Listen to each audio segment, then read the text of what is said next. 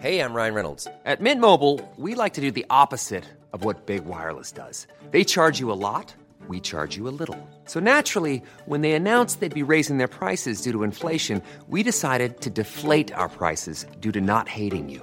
That's right. We're cutting the price of Mint Unlimited from $30 a month to just $15 a month. Give it a try at mintmobile.com slash switch. $45 upfront for three months plus taxes and fees. Promo rate for new customers for limited time. Unlimited more than 40 gigabytes per month. Slows. Full terms at mintmobile.com. What do you like listening to? Um, chart music. Chart music.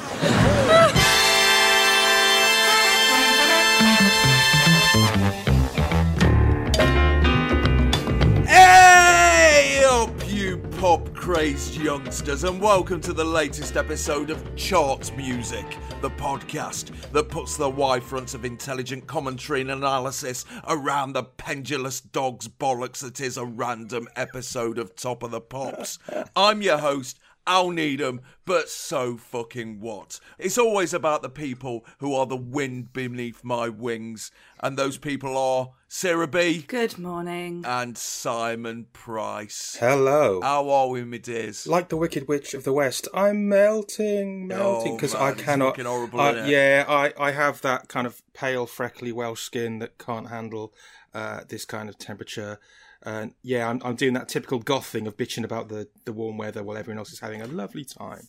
That's that's the ginger gene. Apparently, you don't Yeah, need to have ginger yeah. hair to have the ginger gene because I've got it as well. Oh, right. It's the kind of pale, pale, freckly kind of thing. Yeah, no, I'm in here. Uh, windows closed, blinds down. Jobs are good. 'un. Let's do it. Right, pop crazy youngsters, we are not fucking about this week. We have got a lot to get through in this episode. So before we go any further, it's time once again to initiate the latest batch of pop crazy youngsters who are official members of our gang by dint of getting their hands in the pockets and kicking some dollar in on our Patreon account at patreon.com slash chart music. This time they are Tim Young, Steve Clark, Simon Trina, Simon Galloway, Sean Barnum, Ali M, Mike Melia, Paul Gill, and Neil Cately. Oh, God, you're ace, you are. Aren't they nice? They're lovely, lovely people, aren't they? I, I feel like we're just starting to pick up in a way. Um, I actually, for the first time this week, met some pop crazed youngsters in the wild. Yes, you did. Yeah, yeah,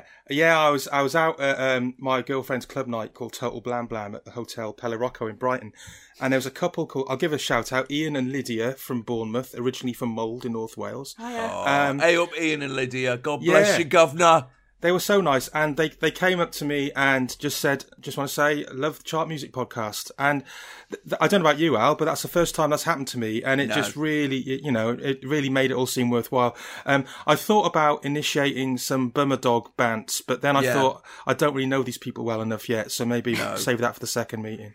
Yeah. it sounds like a code word, doesn't it? When you just go, "bummer dog at someone. Yeah, not very subtle one either. Yeah, bummer dog definitely a third date thing. I would say. So yeah, that's all good, but you know, we can still do better. So if you are one of the people who've been enjoying these podcasts and you haven't forked out on Patreon yet, well, you know, that's okay. That's fair enough. You know, we've all got reasons, but I just want you to picture me standing in front of you right now, pulling the waistband of my G string right out, giving you a pleading look in my eyes, and whispering, Stuff it in, good and hard.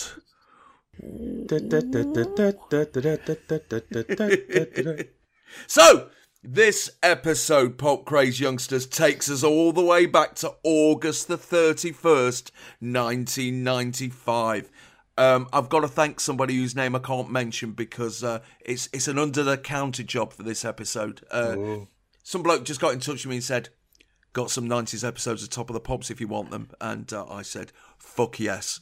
Did he have like a long trench coat and like whipped it open and there are all these kind of like files hanging down?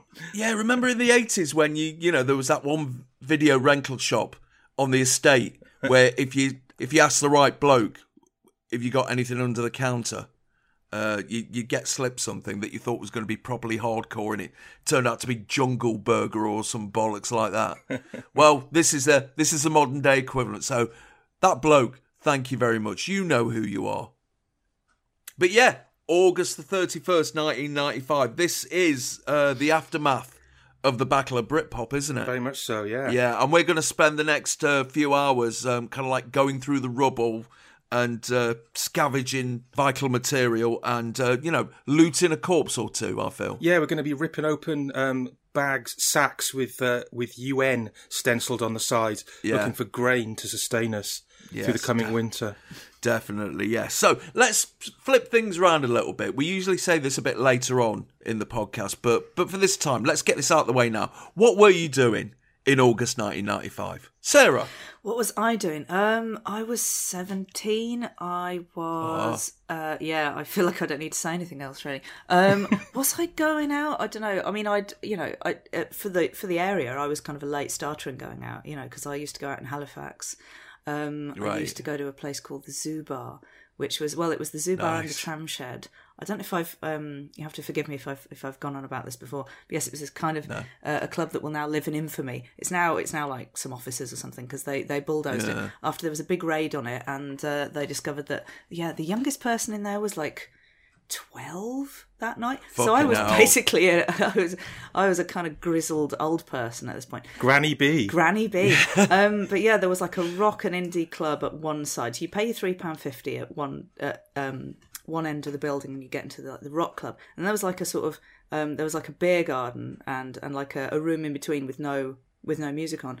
And then there was the tram shed. If you go through another door Chill out area, as they a, a- a chill, an area where one might chill out and um, Yeah. yeah. and then there was the tram shed which was like the dance club so you could and you could queue at either end and you pay the same amount and you get in you get to both these clubs and it was great i don't know why Good more Lord. people don't do this so you'd get this lovely mingling of, of the tribes you know and Mm. i would i would go there and i would drink you know i'd have like three diamond whites and that would be that would be my night Oh, and you're anyone's.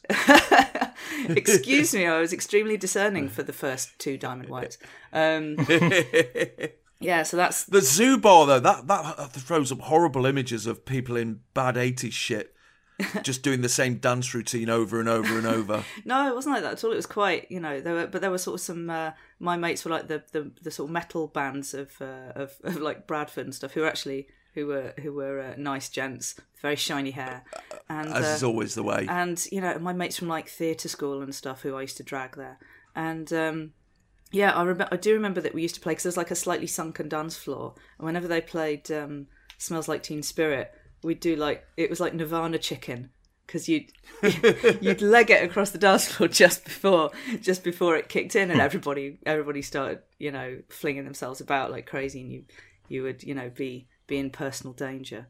So yeah, good times. Oh, what were you into at the time? Um, this is the thing. Like, you need to understand that I was. I could. I could bullshit now about how you know about the things that I would that I was into, but I I kind of wasn't because I I didn't feel cool enough for sort of um uh you know pulp and stuff.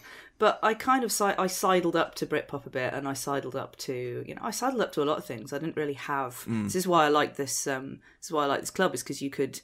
The, there were these two completely different cultures meeting in one place, and I could sort of wear something that would enable me to pass between fluidly between these two places, and it was uh, yeah, that was great. But I no, I, I I did like a bit of pulp, and I liked um, you know, but I it took me a long time to realize that it was okay. Like somebody literally told me it's okay if because I was like I'm actually not cool enough for this, this, or this, and it's like no, it's not really how it works. I was like. Oh, great. Okay, that's brilliant. So I was just coming out of that kind of school thing and going into the sixth form and going, oh, actually, things are all right. Simon. Well, we've done this before, haven't we? uh, Yeah, but we'll year? do it again. We'll do it again. Yeah. Um, I was. Come and sit by the fire, storyteller. I was having a great time, really. Um, bet you I was. working at Melody Maker, um, Mm. as I had been for quite a few years by this point, and I was now uh, the reviews editor. Um, I was living in a basement flat in Holloway, Babylon, North London, um, and uh, playing football uh, every Sunday with Damon Albarn and co, which we'll come on to. I know we've mentioned that before as well. Yeah. Um, this exact weekend, um, I and the rest of the Melody Maker crew would have been uh, recovering from a very full-on Reading Festival weekend. Right. Um, and uh, I'll tell you another interesting thing that happened to me this month. Just a couple of weeks before this, I discovered or was um, shown really um, a brand new music scene that was kicking off in Camden Town. Um, uh, my involvement in which would become greatly mocked, but I stand by it. called called Romo, and uh, Oh, yeah, man. How many episodes of this have we done before we've even said the word Romo? I, well, I've been uh, keeping my powder dry, my my, uh, Yes. my my my sparkly sh- shimmery eye powder. Um, yeah, um, what it was um, basically Camden Town had been the hub of Britpop, but by 1995 there was an there were there were a few sort of younger people who'd been fans of that scene who were getting a bit tired of the kind of laddish nature of it and the way it was you know the way it was becoming all kind of loaded and Oasis and trainers and all that kind of stuff. Um, and um, there was a bit of a return to the values of the new romantic movement of the early 80s. So I, I was um, I was told about this. Uh, someone said, Look, you've got to come along and, and see this. So I went along to the Laurel Tree in uh, Camden, which was previously the kind of mod central. You know, it's kind of where menswear used to hang around and all that kind of stuff. But there was a gig by two bands called Plastic Fantastic and Dex Dexter who were all wearing kind of blouses with amazing asymmetric hair and playing music that sounded like Japan meets Roxy music.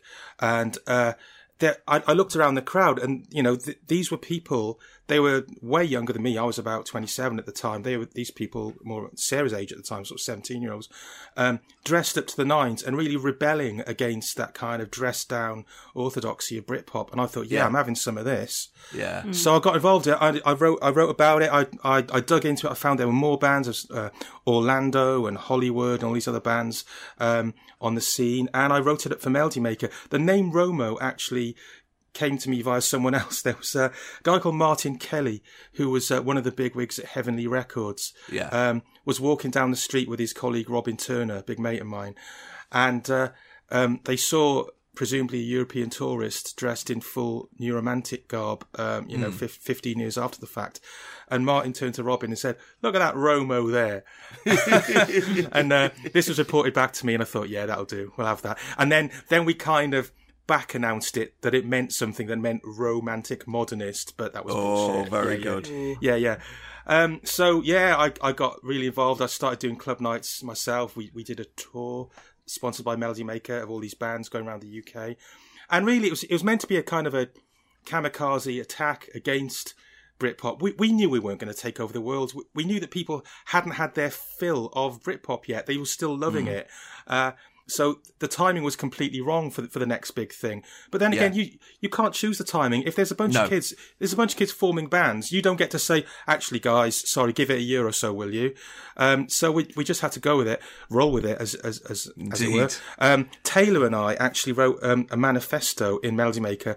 Um, Kind of, yeah, p- putting forward the core principles of, of, of what we saw this to be, called the Row Manifesto. Nice. Um, I think Taylor's bits were in italics and mine were in uh, normal uh, font.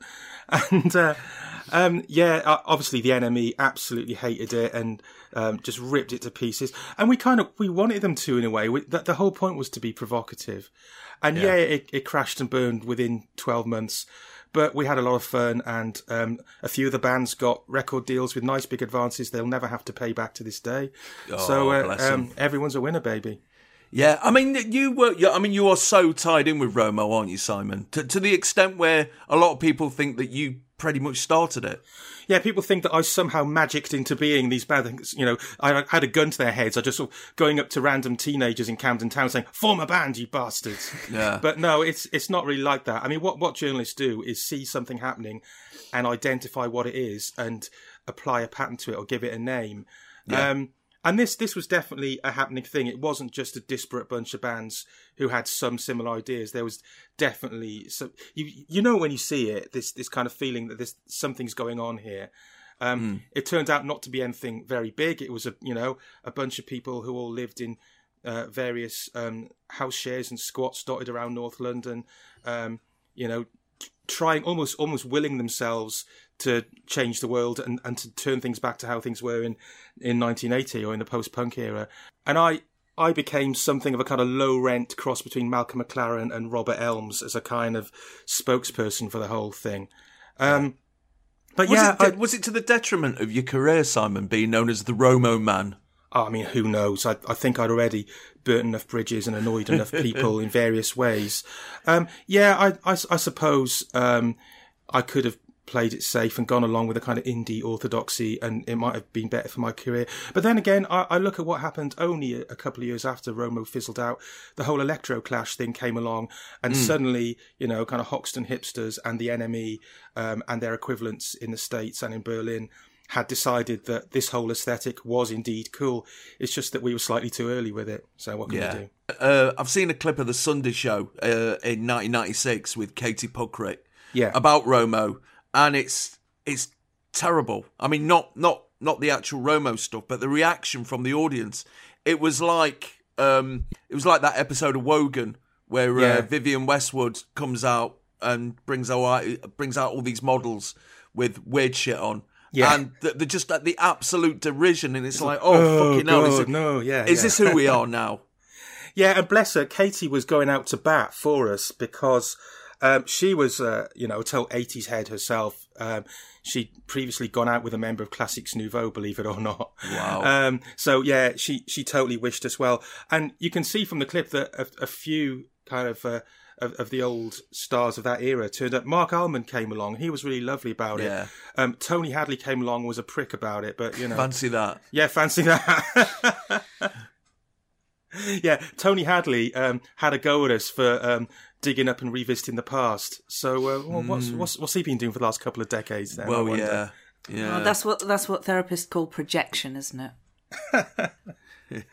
So that was my 1995 into 96. Anyhow, Nice. Well, I was uh, I was heavily involved in Brick Grot at the time. I was still I was still working at Dickie Desmond's Wank Factory, but the, the stakes were raised considerably because uh, well, one morning I was I was still doing my job of sifting through bin bags full of fannies, and uh, the deputy editor of uh, Penthouse. Uh, put his head round the door and he said, "Oh, by the way, we're starting up our own satellite TV station, and we want you to be a presenter on it." I'm like, what? And he said, yeah, yeah, we, we want you to do a sports show called David Dickey's Sports Night. And you uh, you essentially wear a, a shit wig and moustache and you commentate on videotapes of topless boxing from Walthamstow British Legion and some catfighting videotapes we've got from trailer parks in Kentucky. I'm like, yeah, okay, I'll do that. Why? Why? Why me? And he said, well, it's it's been noted that you spend all day going around the office taking the piss out of everything, so we thought we'd try and make use of it. So yeah, I became uh, one of the faces of Television X, the fantasy channel. does any of this survive on YouTube or anything? Yeah, that's what I want to know. I've looked, and thankfully, no. Oh. I, I had a videotape of some of the episodes on it, and recently I was digging around, thinking, "Oh God, I've got, I've got to fucking digitize this." And I found the tape, and it was absolutely caked in mold. Oh, Quite apt, really. yeah, I I- suppose. the really weird thing was, for the first time, I actually got to meet the, the models in the wank mags. Because everyone assumes that you know if you're working in porn, you you're spending your day sitting in a jacuzzi with um, with all the topless lovelies, but you you, you never see them. You see the, uh, the the wank mags, and they're all edited by the porn stars. Uh, but no, that's not the case. One of the jobs when I was there was I had to pick up the phone for Permita, who was the editor of Asian Babes, and tell people who were ringing up that she wasn't around at the minute. Uh, she was out on a photo shoot. When in actual fact, Permita was sat right next to me.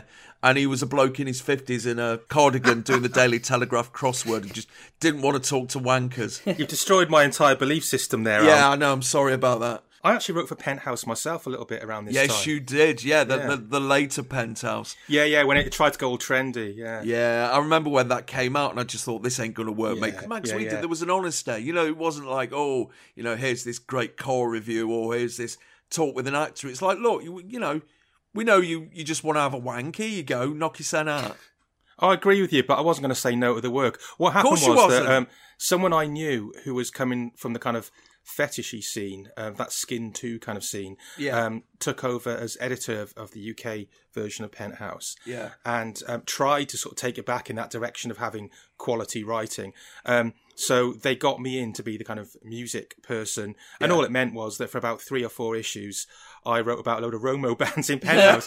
so, so you had like Orlando and Minty and people like that in there. So basically, Penthouse for about half a year became Melody Maker with tits. Wow, that's a real that's a real palate cleanser in between in between wanks, isn't it? You know, just kind of a lot of a lot of sort of fey boys with with insane hair staring out at you. I'm sure Yeah. there's there was a, a, a bit of a bit of uh, a bit of dissonance going on in the in the brains of, of Penthouse's readership there. Maybe they I don't know. Maybe some of them like discovered you know new layers to their sexuality they never dreamed of. You know, Yeah. you would you would yeah, hope. who Yeah, I wrote for um for about I don't know was it about eighteen months. I wrote for Club International. I had a column. Oh. Oh, So yeah, no, I'm. Uh... I was nearly the deputy editor at Club International. Oh really? Yeah, when I went for the job interview, they offered me the job and everything. And the person who was leaving, he was there in the interview, and I said to him, "What's?" Uh, he said, "You got any questions?" And I said, "Yeah." Um, and I, I looked him in the eye. and said, "What? What's the worst part of your job?" And he looked. He looked back at me, and he said, "Well, Jenna Jameson rings you up about four o'clock in the morning for a chat." Says, "Yeah." That's the worst part. yeah, she's yeah, she's a bit mental. Uh, uh, the all, all the American ones are, and uh, yeah, she'll just ring you up and you know be your mate. Oh, It sounds all right, yeah. So it turns out that all three of us have worked in the porn industry in some tangential way. We were way. young. See, there's an there's an idea for a chart music special. shall I get? Yeah, let's. Um, I'll see if I've still got any of my own of uh, my old columns because it was a music column, but it was basically like you know, um, I, I it was like it was like the music sex column. You know, like what what is the best music when you're doing it and stuff. And it was just it was, Oh, wow. it was hilarious. I just took well, I just like you said, I just took the piss completely. It was great. And oh my god, I definitely want to read that. Oh man, did you did you interview Mike Reed?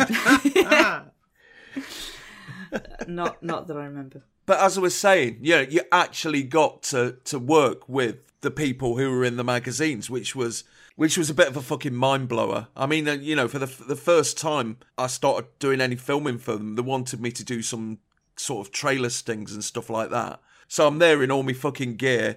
And they said, all right, well, bring him in then. And it was um, Charmaine Sinclair and Sam Jessup, who at the time were like the two biggest page three girls. It was like, oh my God, I've seen your fanny loads of times. And it was like, okay, well, you lay down, Al, and uh, they're going to kind of like roll on you. And they were in basques and stockings and everything. And I'm like, oh, okay, this is. Uh, this is a bit better than going through the bin bags. But later on, I discovered that one of them was actually having an affair with Robert De Niro at the time. Wow. Oh my god. So this poor cow rolled out of Robert De Niro's bed, got on the DLR to Cross Harbour, and then spent a morning rolling about on me. Oh, yeah. And I, and I tell you what, Robbo, she loved every fucking minute of it. But it was odd. I mean, those those those women, you you, you know, you everyone's got their preconceptions about them. I've got to say, they were absolutely perfect girlfriend material, as long as you didn't mind the fact that everybody else had seen them with the bits out. Yeah. They were such a fucking laugh, man, and they didn't give a fuck about anything. Yeah. I mean, there was one time I was working with this uh, with with one of them, and uh, we'd done some filming, and I couldn't help but notice that she was kind of like scratching between her legs every now and again. I thought, oh fucking hell. So anyway, we're on a break, on a fag break in the dressing room, and we're having a chit chat, and she's she's you know practically bollock naked, and she scratches again, and she catches me no- noticing it, and she just says, "Oh, I know what you're thinking." Uh, no, nothing like that at all. Uh, I did this photo shoot the other day, uh, and I, I I- I was wearing fishnet knickers, and the photographer, um, oh, Gordon Rondell, he wanted me to take in the laundry, and uh, wh- which is a term for um, basically grabbing the, the front of your drawers and yanking them right up. And uh, she said, "Yeah, I had to take in the laundry, and I got a paper cut on my clit."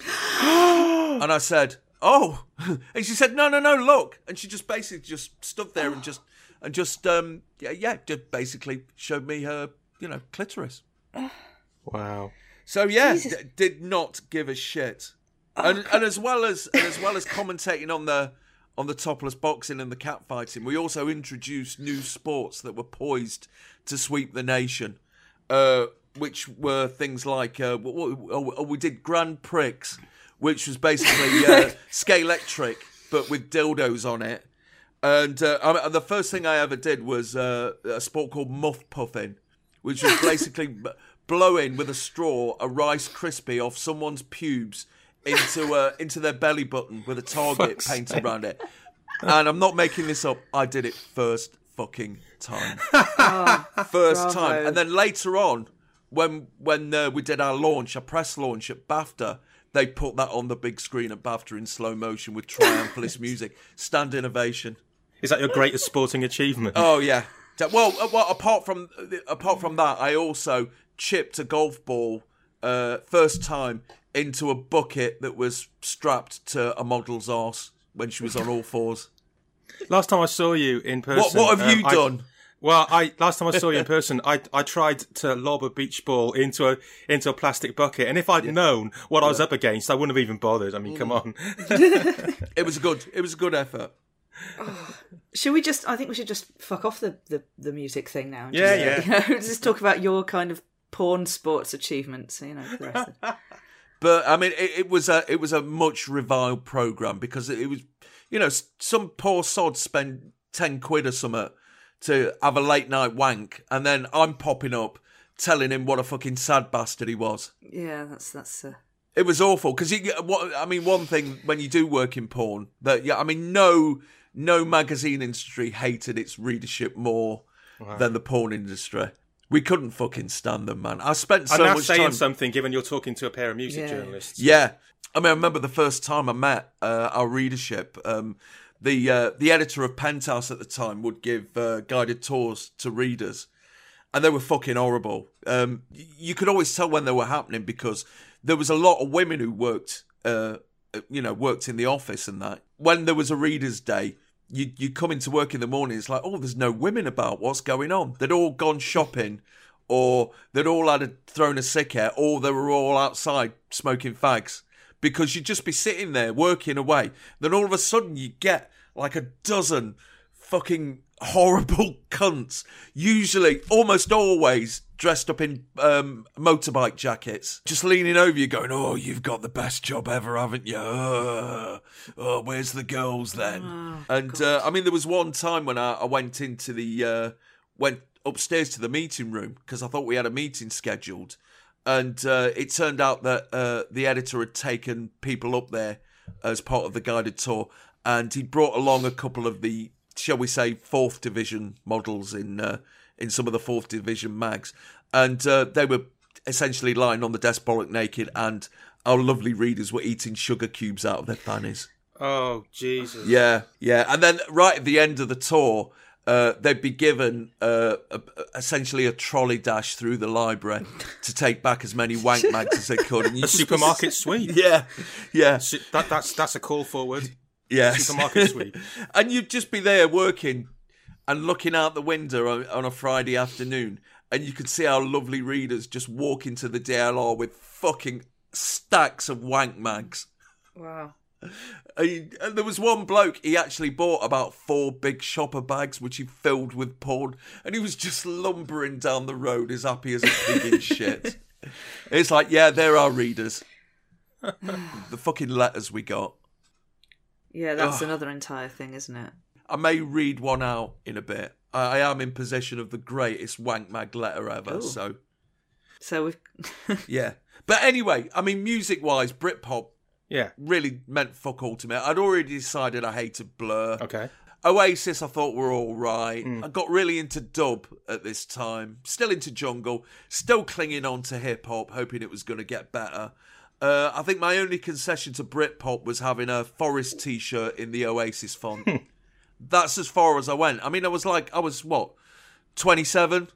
So I, I, I, I did feel it, it was a bit kid stuff, Britpop, which was a very snobby thing to say. But you know, a lot of the stuff I'd heard, I thought, yeah, I've heard this before, man. I've heard, I've heard the Lambrettas. Thank you.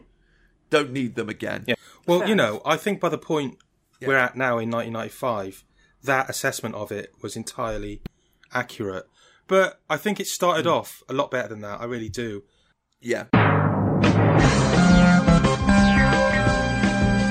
Radio One News. In the news this week, jets from NATO countries continue to bomb Bosnian Serb targets near Sarajevo. Edward Shevardnadze, leader of Georgia, survives an assassination attempt in Tbilisi. Microsoft released Windows 95. Elizabeth Taylor is separated from her seventh husband, Larry Fortensky. Michael Barrymore has just come out. But the big news this week is that Nina Simone has been given a suspended sentence for shooting at teenagers outside her home in France for being noisy. Good on you, Nina. Don't fucking stand for that What a legend. On the cover of NME this week, Green Day. On the cover of Smash Hits, Blur. The number one LP in the country is Said and Done by Boyzone.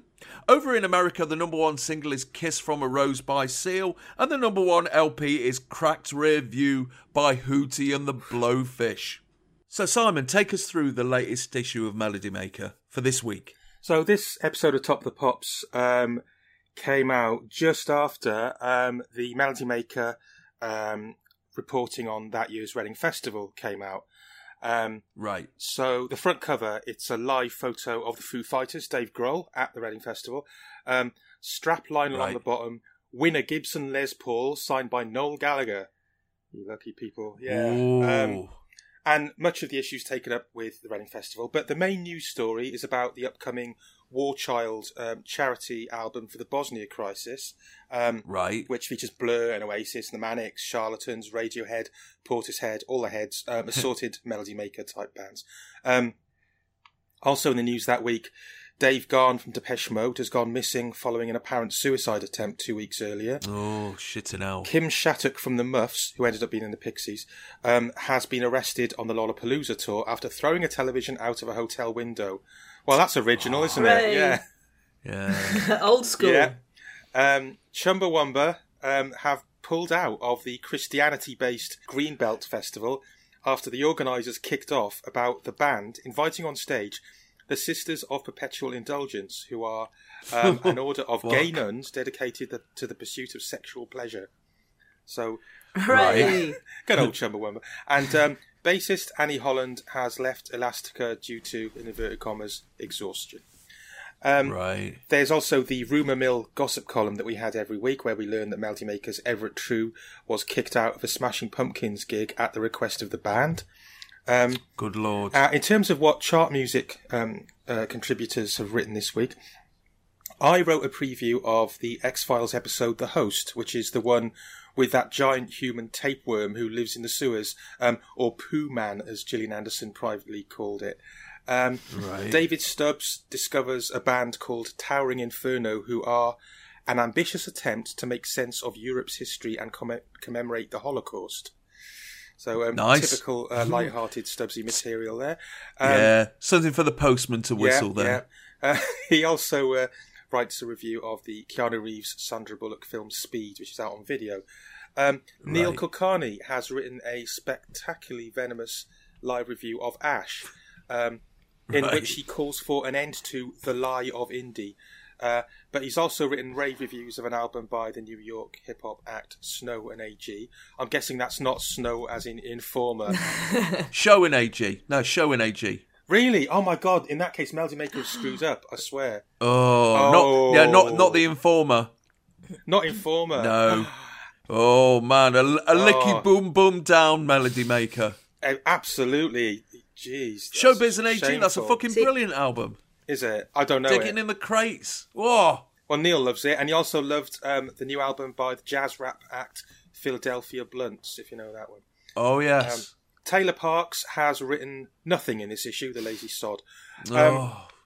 On the inside of the front page, advert wise, there's a massive advert for Morrissey's Southpaw Grammar. And uh, further on in their magazine, there's an enterprising coach company are cashing in on the Blur versus Oasis hysteria by running trips to see Blur and Oasis in Paris in October and November, respectively. Wow. Um, single of the week is I'll Stick Around by the Foo Fighters, cover stars, uh, with Goldie and Built to Spill in second and third place. Um, there's the satirical Talk, Talk, Talk section at the back, which is mainly written by David Stubbs, um, in which we have Blur and Oasis battle to reach number one in America. Battle is on to see who can sell one copy of their single in the USA first. it's very good. Uh, the gig guide. Um, gig guide tells us that you, Al, could have seen uh, Skin and Sugar Ray, or Atomic Candy, or Dissident Prophet, and Guided by Voices in Nottingham that week. If that took Oh. your fancy. What a Uh, shame I was living in London at the time. Oh, well, in London, uh, where I was as well, uh, Take That were headlining Earl's Court, but nearly everyone else of any note was having a rest after Reading, including me. Um, Meanwhile, in the north, Sarah, Sarah, you could have gone to see Cast and Pure Essence in Leeds, um, or Sugar Ray, supported by the then unknown Placebo.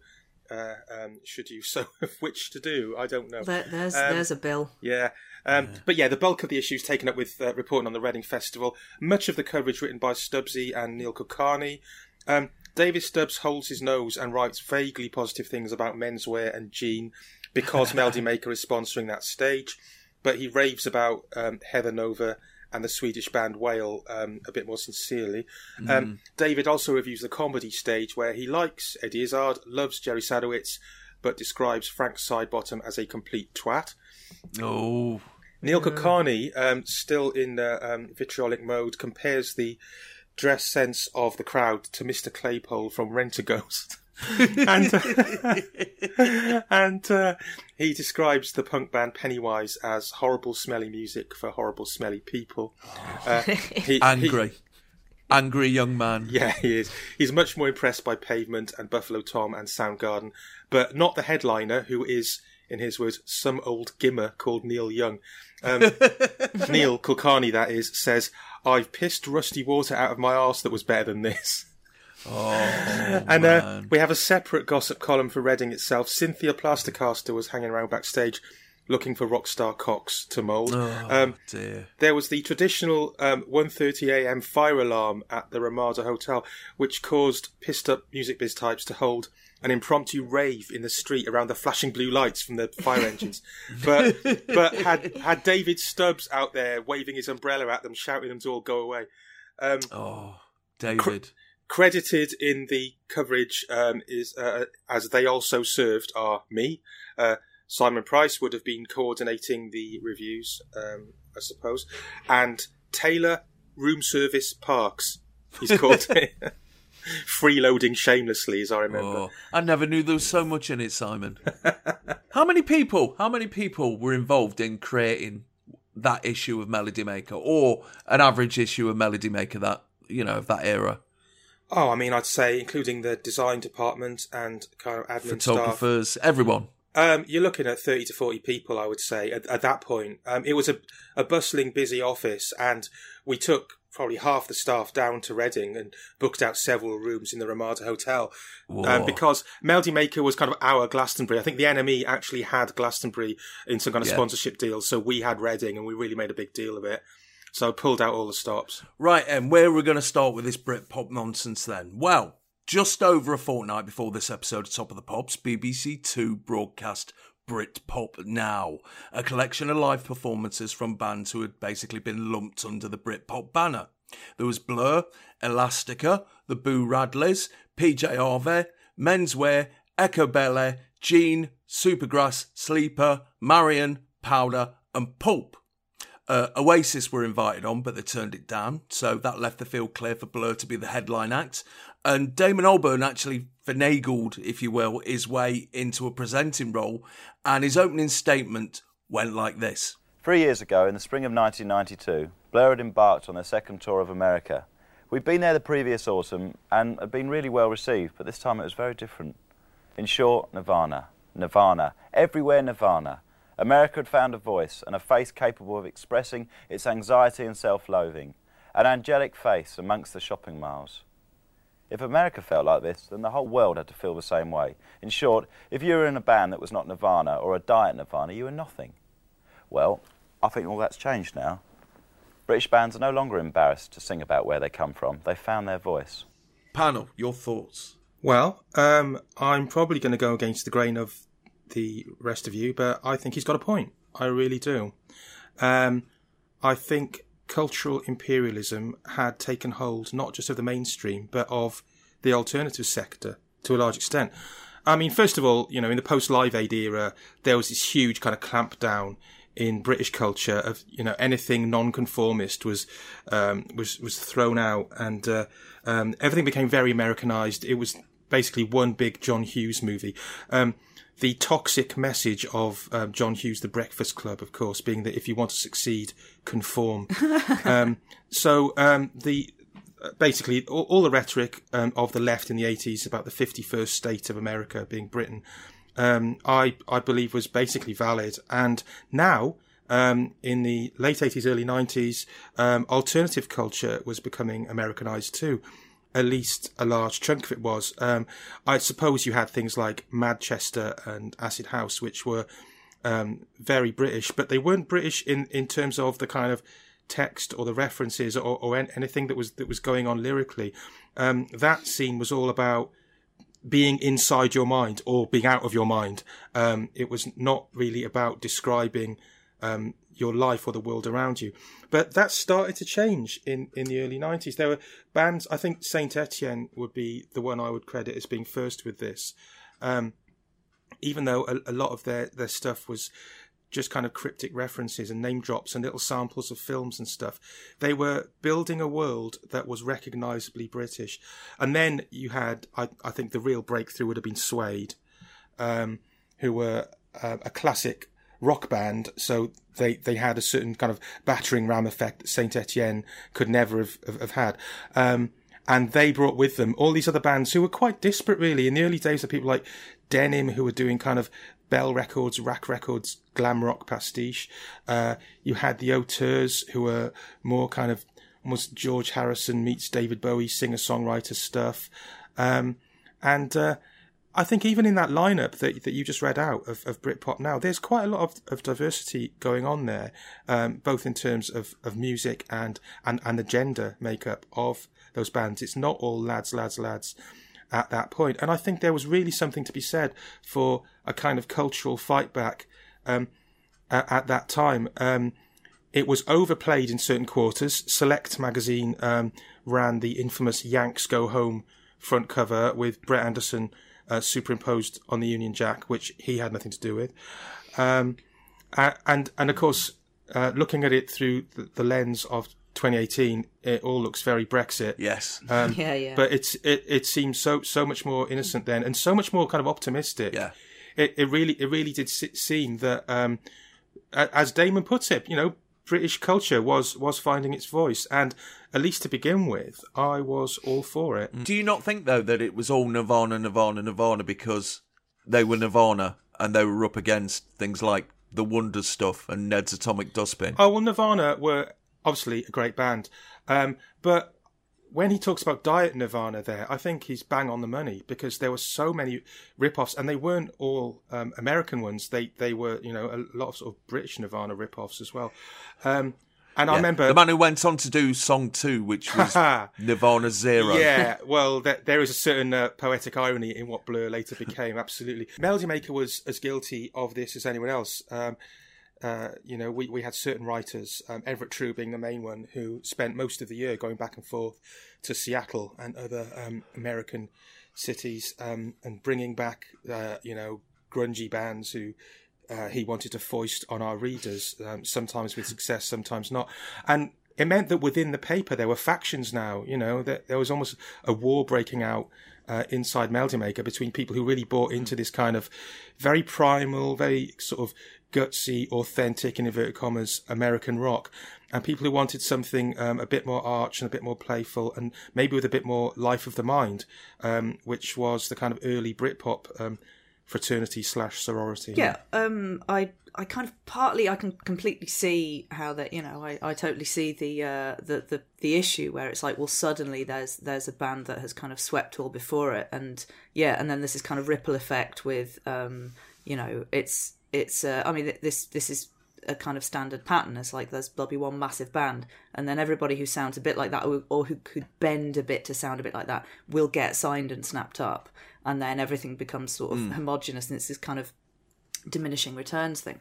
Yeah, of course that's frustrating, but I think it's very, it's quite sort of glib to zero in on the kind of American cultural imperialism thing. But you can't meet if you know. I'm not saying that that isn't the thing, but you can't really meet it with British parochialism. It's just not really going to work. It's like they're not mm. being American at you. They're not being angsty at you. They're not being Nirvana at you. Like they don't. The, the sorry, you know, the, the sorry thing is that they, that, you know, the people who are into this, and you know, uh, people in America, kind of don't don't know that you exist, which is worse than not Exactly. than not Oh, liking yeah, you. yeah, I it's agree. worse than not liking Yeah. you. So you make it into an argument. and You go, mm. yeah, this that you get this kind of David and Goliath kind of, you know, yeah. What do you th- what do you think of this? Then look what we're doing. We're fighting back, and they're like. Oh, oh, oh, cool! But we weren't actually, we weren't fighting you. And it's like, oh, yeah, yeah. Well, check this out. Yeah. And it just, I find that a bit embarrassing. It's like you can just. This is a very. This is something that it's like it's not an attack. It's actually a retreat. It's a retreat into mm. this, which which there's this kind of British reflex, which obviously we're seeing in evidence all around us at the moment. Um, it, just this kind of like, yeah, well, well, fuck you because we're this is what we do, and it's like no, it's okay. You can just do that without it having to be a battle. But having said that, like as as we see with you know the sort of Blur and Oasis kind of um, concocted, contrived bundle for number one. It's like there is something, you know, it's good to have something to push against. It's good, it's stimulating to have something to, to kind of kick at. And, you know, in some ways it's quite infantile and regressive, but in other ways it's like, yeah, I completely understand. This is like, this has been, you know, there's a very, there is a primal thing about that. It's like, this is our tribe and we are not like you. Yeah, but up until the mid '90s, hasn't the history of popular music, or or at least the good bits, been like uh, Britain receiving influences from America, uh, taking the good shit, putting a twist on it, firing it back to America, and this pinging back and forth? Yeah, that's always been a thing. There is a sort of cross pollination that happens, and it's like that's fine. It's like you can Because I don't recall Pete Townshend saying, "Oh yeah, we're making our music because we've had enough of the Beach Boys and we're not having it." Well, yeah, it's like it's something that is to be it is to be embraced for the uh, God. Everything is Brexit now, isn't it? But you know, if you if that sort of um, that sort of cultural exchange and, and kind of commingling is always to the to the benefit of all. It's like you know you can't lock down your you know this is why the English language itself is so is so rich. It's because it's very porous and it has allowed. Um, you know, it's allowed everything else to kind of dirty up the pond, you know, which all works out well in the end. Um, so yeah, I did, I did wince a little bit at um, that, and it's partly, it's partly because Damon at um, introducing this uh, Britpop Now show is kind of sitting on a chair, all sort of squiffy and like leaning in this, in the, it's this sort of, and just being, you know, peak cocky Damon, you know, Yeah. I find it a bit embarrassing. I think we're we're better than that. Just this sort of like um, you find it a lot in in film where you see that or in British film um, where there's this terrible kind of self consciousness. There's like a chemical reaction that happens in people when sort of patriotism gets hold of them in a particular way. It's like if you the further the further out you have to reach from yourself to find pride, like the more fragile that connection is between you and you know that your hmm. source of feeling good about yourself. And you get this kind of and in that gap you get this kind of desperation comes in and like a certain aggression and a kind of self-pity. So there's a lot of like stuff that you want to avoid if you want to if you want to make art. Like that's not art that's just ego. That's like this is the stuff you need to get out of the way before before hmm. you come to the table or the recording studio or the film studio. So i think he's got a point but also oof I, I think one, one thing that's interesting about Damon uh, presenting that Britpop Now show and doing his little speech there is that um, usually bands will always, in the fullness of time, deny being part of the thing that they were part of. Um, Yeah. They will always say, "Oh, that was just a label that the press invented and, and, and stuck upon us, and, and we, we never thought we were that." Well, let the record show that here we have Damon Albarn saying, "Yay, Britpop," you know, and, and presenting this show, Yeah. and saying the word Britpop, Britpop over and over. So you know he he can't do that. Can he? And then performing Country House in a Deerstalker and plus fours. yes, One of the textbook analyses of uh, of Britpop is our very own Taylor Parkes and the piece he wrote on the Quietus. And, uh, you know, he makes the point that Britpop wasn't really a reaction to uh, Nirvana because everybody liked them. Uh, it was more reaction to the shit music that was being produced by indie bands in Britain in the early 90s. yeah, fair point. The, the, the juggler shit, as he called it. Well, yeah, I think um, uh, British um, indie music, for want of a better word, had become um, quite lame and embarrassing. It was that whole kind of uh, Oh, Sultans of Ping, Frank and Walters time. Both those are Irish bands, by the way. So I'm kind of all right. Thousand Yard Stare, then you, you know all that kind of stuff. Um, And it was all kind of very wacky, course. happy-go-lucky, NME friendly stuff. I had to get a little dig in at the NME there. Um, it, it was all very what's on the end of the stick, Vic. You know, it was um, yeah, it, it was small minded, um, unambitious, and um, really uncool. Uh, we'd only Yeah. just come out of that era of Grebo with sort of stripy tights, Dr. Martens, and uh, long long Yes. sleeve t shirts underneath short sleeve t shirts. That whole thing. Um, it was a style disaster. So, if nothing else, Britpop was, you know, it, it was one of those things that comes along every now and then to make everyone sharpen up a bit. And um, Yeah. it, it came it came along again, um, actually from America in the early noughties with um, the Strokes and the White Stripes and all of that stuff. That bands Yeah. bands actually taking the trouble to look cool again, and and it, that that goes in cycles. And I think um, in in the early '90s we were at the end of a horrible cycle of everyone dressing down, and that's why bands like Suede and Manic Street Preachers and Pulp and various others um, coming along with an actual look, actually putting a bit of thought into how to present themselves, um, was really exciting. But there was there, there was a, a- a collective will uh, amongst people of our age for, for for it to be the sixties, and you can see that in Britpop. I think. I do think Britpop is the first youth culture in the UK that was almost entirely about looking back. Um, Yeah. Because even things like, I suppose you had the, the Teddy Boys dressing in, in inverted commas, Edwardian fashion, but they Yeah. were um, into what was then brand new, exciting rock and roll music. Uh, Yeah. So, and pretty much any any, um, any other movement that that, that took hold uh, before Britpop was at least in some way about the future. Um, even with Two Tone, which was about reviving sort of 60s ska, it was the future in terms of um, trying to push towards uh, a more racially integrated Britain. It was it was Yeah. futuristic in terms of, of the meaning of it. Uh, but but Britpop was almost entirely nostalgic and um, and I, I think that that kind of set the tone for nearly everything that's come since. Uh, so that, that that's kind of watershed moment in, in culture. Let's talk about the actual music because uh, our Taylor's quote in his article says, Looking back, Britpop is almost unique amongst these musical trends which lasted half a decade or more, in that you couldn't fill a Nuggets type compilation with genuinely good tracks. Trying to find 20 memorable singles from 20 different Britpop bands, you'd end up on the very fringes of what anybody ever meant by Britpop. Get Yourself Together by Velocet? Possibly. CF Kane by Delicatessen? No, no. They were something else. Yeah, well, I, I think in a way because he set his own parameters there, um, he's he sort of you know answered his own question. Because as I say, in the early days, Britpop was very diverse.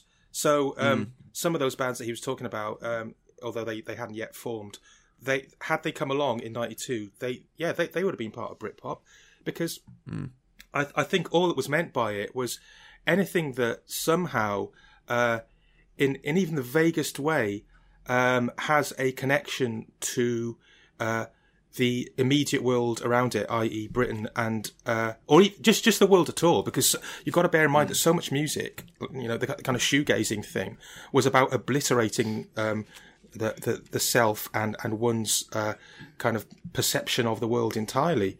Um, so it was just British music that was alive to the world and to what was going on, and that could have meant anything. Um, You know, you could you could put Pulp next to Oasis to pick two of the most massive bands, and there's not a lot of similarity apart from singing No. in a northern accent. But nevertheless, How British was Britpop, though, really? Well- I mean, wasn't it just a London thing? Because practically every band involved in it was in London.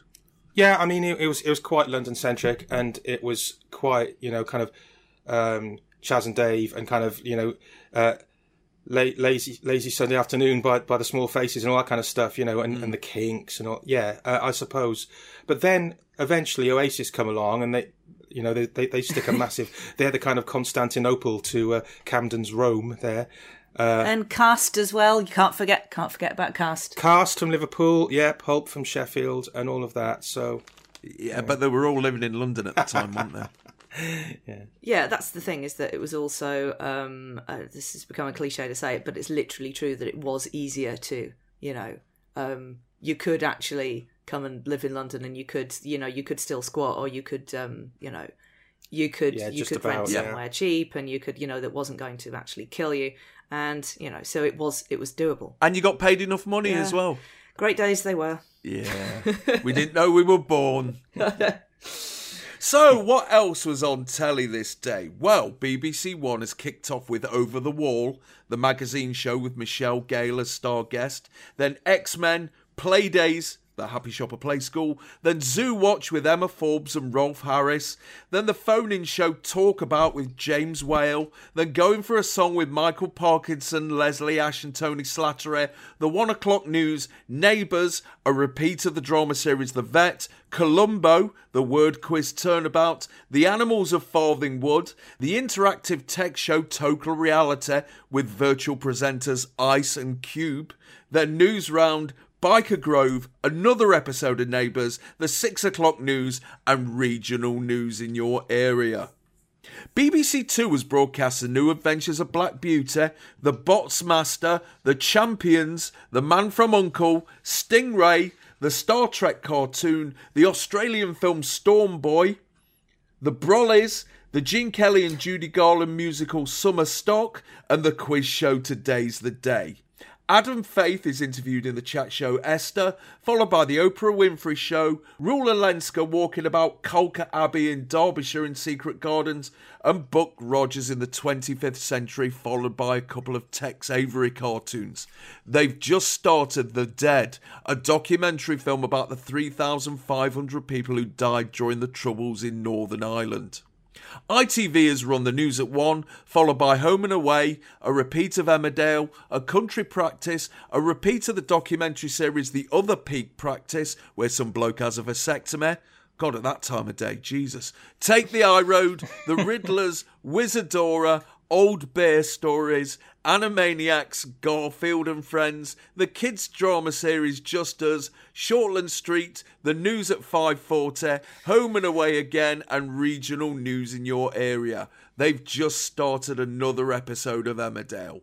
And Channel 4 has put on The Legend of White Fang, Sesame Street, The Wonderful Wizard of Oz, the 1947 film Daisy Kenyon, the hospital docu-soap Jimmy's, Countdown, Ricki Lake, Home Improvement, a repeat of Roseanne, and has just started Channel 4 News. Sarah, you're 17, so you are spared my inquisition about what these kids' programmes were.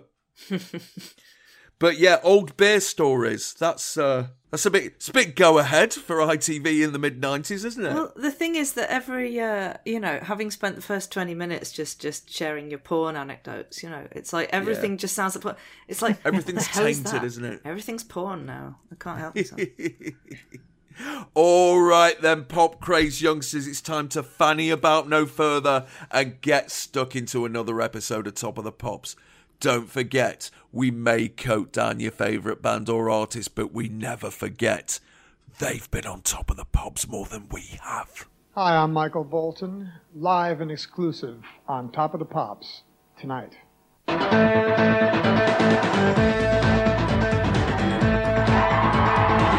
It's Thursday, August the 31st, 1995, and we are immediately assailed by the terrifying sight of the bastard son of Doc Brown out of Back to the Future and a Womble, who implores us not to turn over to Emmerdale Farm. Why? It's none other than Michael Bolton.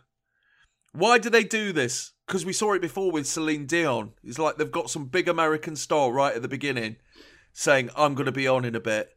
And, And they I'm- think that's going to sell the episode to us. Exactly, Rather than, yeah. Rather than just make your heart sink and, oh, fucking hell. Like, you know, wonder if any, any of my mates want to go to the pub or something rather Yeah. than watch this shit. Yeah, this is this is uh this is what is known in the trade as a cold open, isn't it? Which I guess is something that they've kind of nabbed from um you know from from sitcoms, I guess.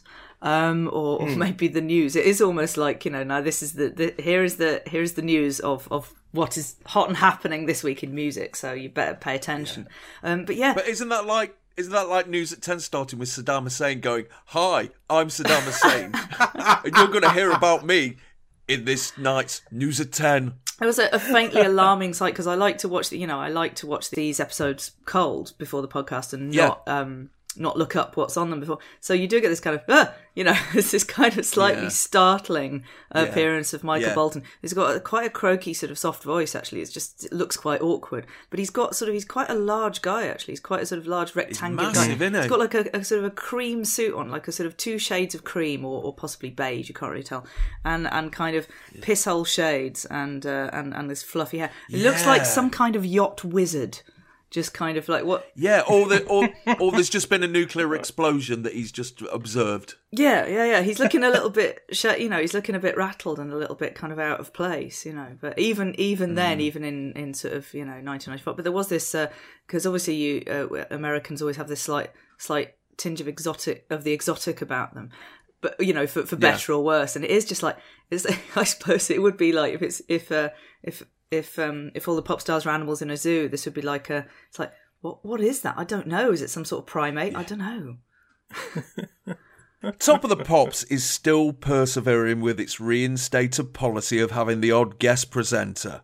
This year has already seen Jack Dee, Eternal, Kylie Minogue, Gary Olsen, Keith Allen, Lenny Henry, Ant and Dec, Phil Jupitus, Wigfield, Stewart Lee and Richard Herring, Michelle Gayle, Craig McLachlan, and last week it was Jarvis Cocker. This week, your host, Born in Marylebone in 1955, Dale Winton was the son of a furniture salesman and the actress Sheree Winton. But the former died on the day of his bar mitzvah, and the latter committed suicide when Winton was 21. He'd already started his career at the age of 17 as a club DJ in Richmond, Surrey, and after a spell as a timeshare salesman, he landed a job at United Biscuits Network, the in house radio station for biscuit and cracker factories across the UK. In 1977, he moved to Radio Trent, Nottingham's commercial radio station, taking over the recently departed Kid Jensen's weekend slot before moving into the Simon Bates position in the week, where he became the de facto housewife's choice at the station for the next eight years, at a time when 45% of the city would listen to Radio Trent.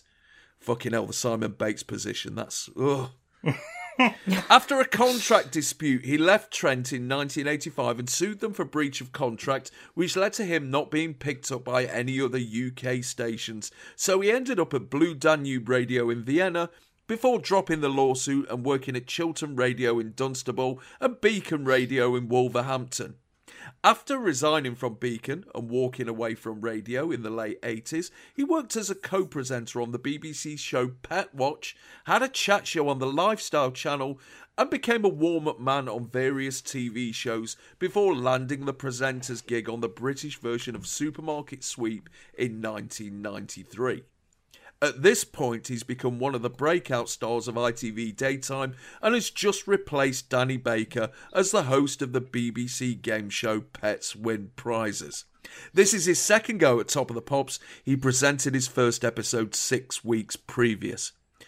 What do we think of Mr. Winton?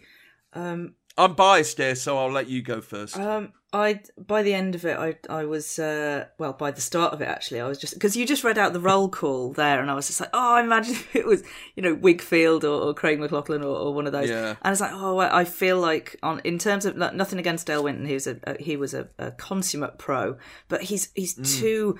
There's a weird dissonance putting him on top of the pops. It's like there's a, a weirdly cynical thing about, or maybe I just feel weirdly cynical about it, but it's just like there's a real kind of he doesn't it's it i don't think it's a good fit i think he's because he's so he's so kind of waspish. And i know that's the idea that is the thing with with top of the pop presenters is there is this slight kind of uh you know nudgy elbow winky sort of like this is all a load of bollocks isn't it attitude. But somehow there's this a slight it's it's because i don't think his i don't think his heart's in it really. I don't it's this kind of Yeah. you know uh paycheck insincerity which is over and above the usual standard of the usual kind of layer of insincerity that a top of the pops presenter should have.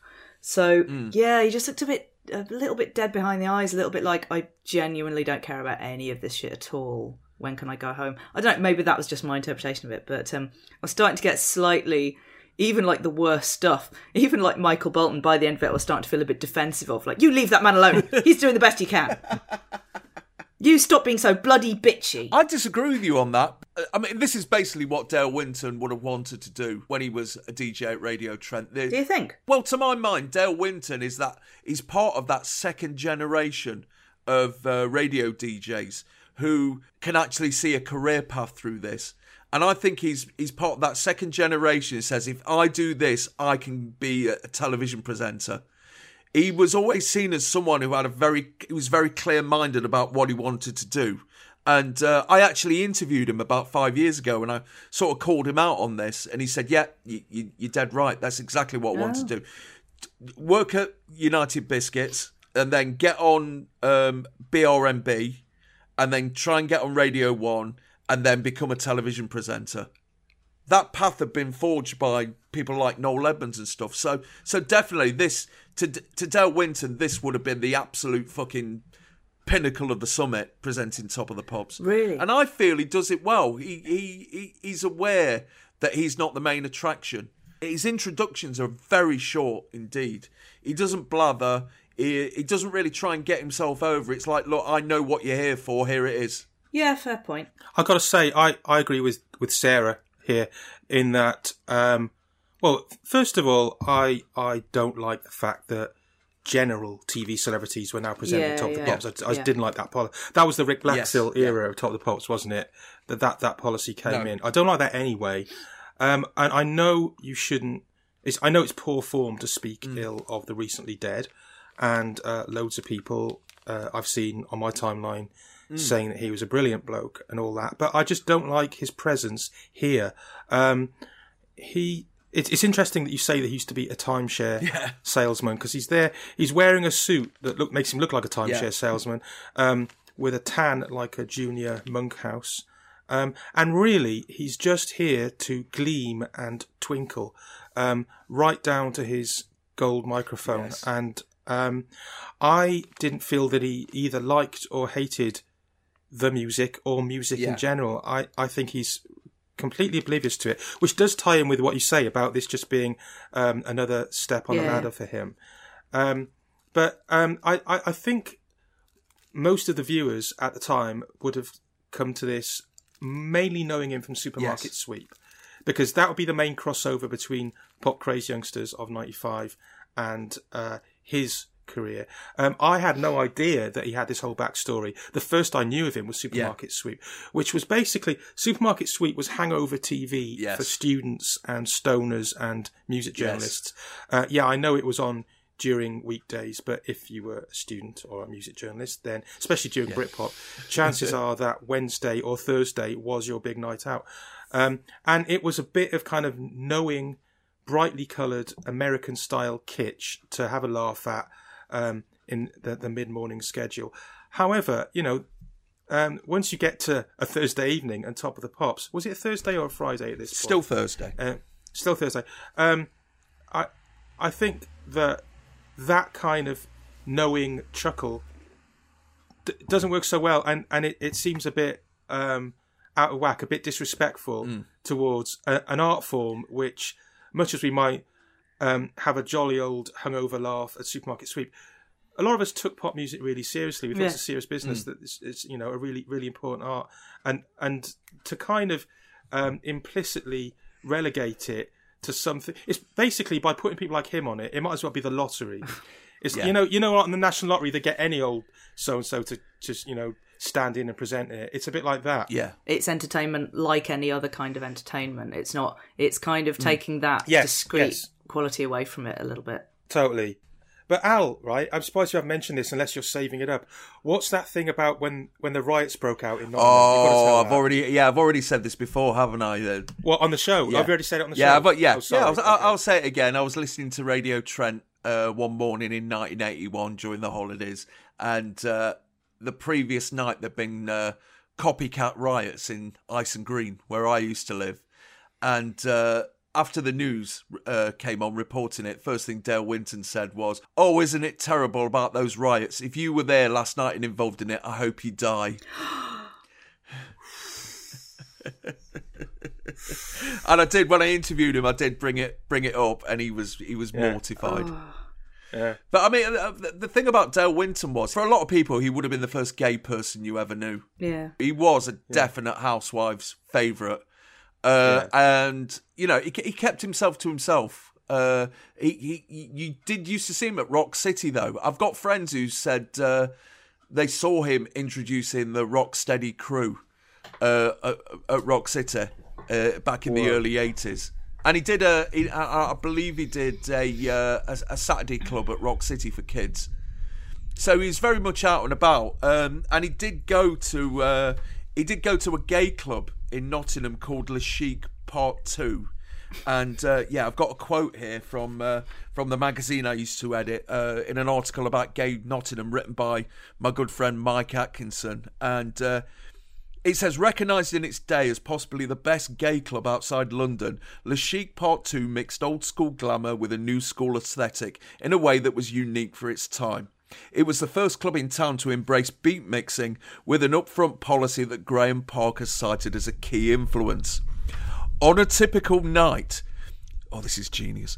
On a typical night, you might find Sue Pollard whooping it up on the floor to the latest American imports, while Justin Fashanu silently prowled the cruising alley, and a regal Noele Gordon, the Crossroads matriarch herself, wafted around in a diaphanous evening gown, flanked by stage door Johnnies. In the upstairs bar, you could even avail yourself of the services of a resident chaplain on hand to dispense spiritual advice to the morally bewildered, as well they might have been given the pitch black fuck room around the back. oh, can you imagine such a thing? The, a pitch black fuck room. I, I can actually. Yeah, with with Sue Pollard groping around just in it, with Justin Fashanu and Noele Gordon.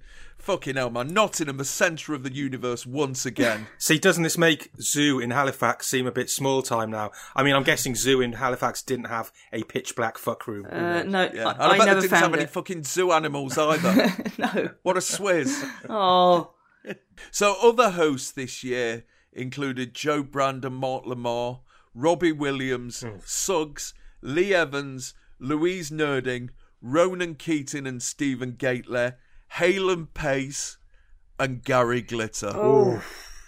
A, a lot of those, uh, a lot of those are, are definite BBC people, and I think that's why Dale Winton's there as well because he just started uh, Pets Win Prizes, hadn't he? Yeah, and I suppose it's the equivalent of how, you know, with Strictly these days, the BBC will always uh, turn one of their own into a slightly bigger star than they already are. It's usually somebody from Breakfast gets gets roped in. So, so yeah, um, I, I suppose it's all part of the, the, the whirl of being on the BBC books is that you end up doing this. Hi, good evening. Welcome to the award-winning Top of the Pops. The starters off Berri Sunshine after the rain.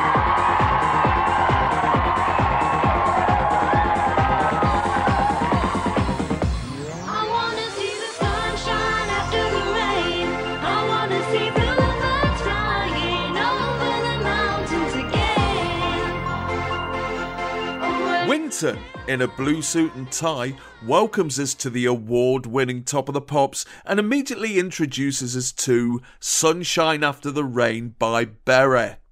Born in York in 1974 as Rebecca Sleight, Berri teamed up with New Atlantic, a rave duo from Southport who got to number 12 in March of 1992 with I Know, and released this cover of the 1968 Ellie Greenwich single, which was covered by Elkie Brooks and got to number 10 in October of 1977. The New Atlantic version got to number 26 in December of 1994, but for some reason it was re released under her name, and it's the second highest new entry this week, straight in at number 5.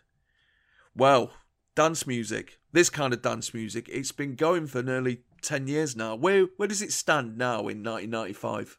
Um, I think dance music is actually. It seems. I mean, this kind of thing seems sort of quite quite diluted and quite tame at this point. But this is the thing: is that it was actually going um, fully mainstream at this point. Um, and you know, you had a lot of this kind of thing in the charts. Um, there was also uh, stuff like uh, "Don't You Want Me" by Felix and uh, Dreamer by Livin' Joy and that sort of thing.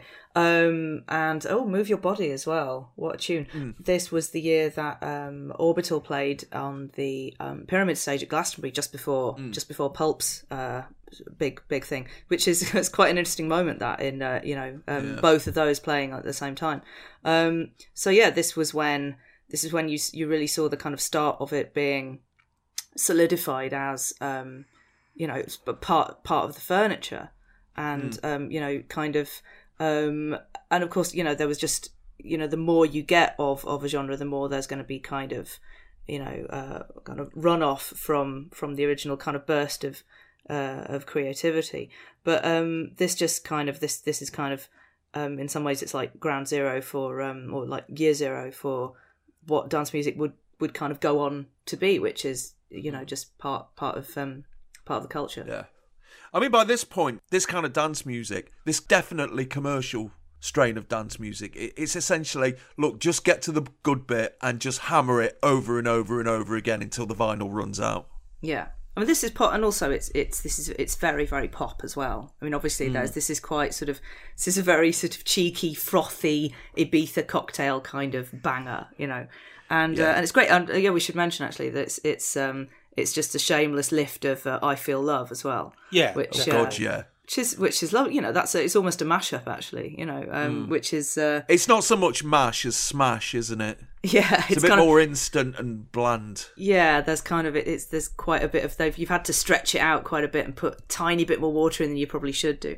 But um, but it's not. It's a. I'll tell you what. It's a good start to an episode of Top of the Pops because you do get Dale Winton. You know, um, in you know looking very dapper and going, yeah, it's Top of the Pops, and here is a thing, and it's like.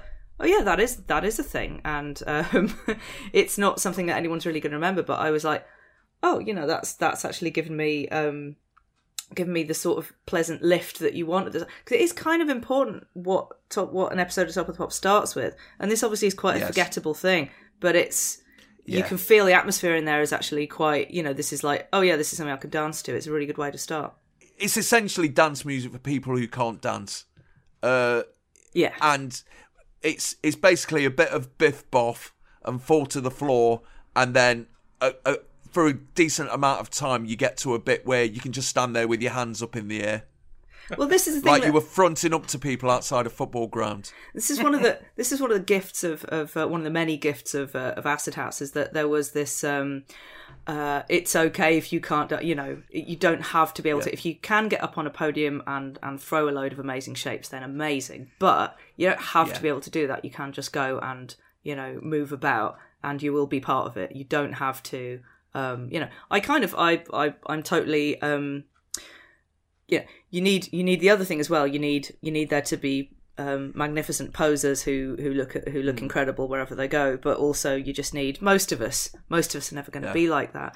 And The so this is the herd. There's just the kind of there's quite an egalitarian thing about it. Also, this is um, uh, so Berri herself is Hmm. is like this perfect um, evocation of like the the mid '90s look. It's almost like this is the exact point of the mid '90s. She's got that particular shade of. I think she looks great. She's got a particular shade of like plum lipstick. I don't know what it would be called. It would be it would be Rimmel, wouldn't it? It would be Rimmel. Get the London look. yeah, get the London look. um, and she's got like a zebra print, a sort of thin zebra print dress, so not like an actual like a Mini baby dress, zebra, yeah, But and baby doll dress, and a sort of floor length cream fake fur coat, and um, Yeah. just looks like the most '90s woman ever.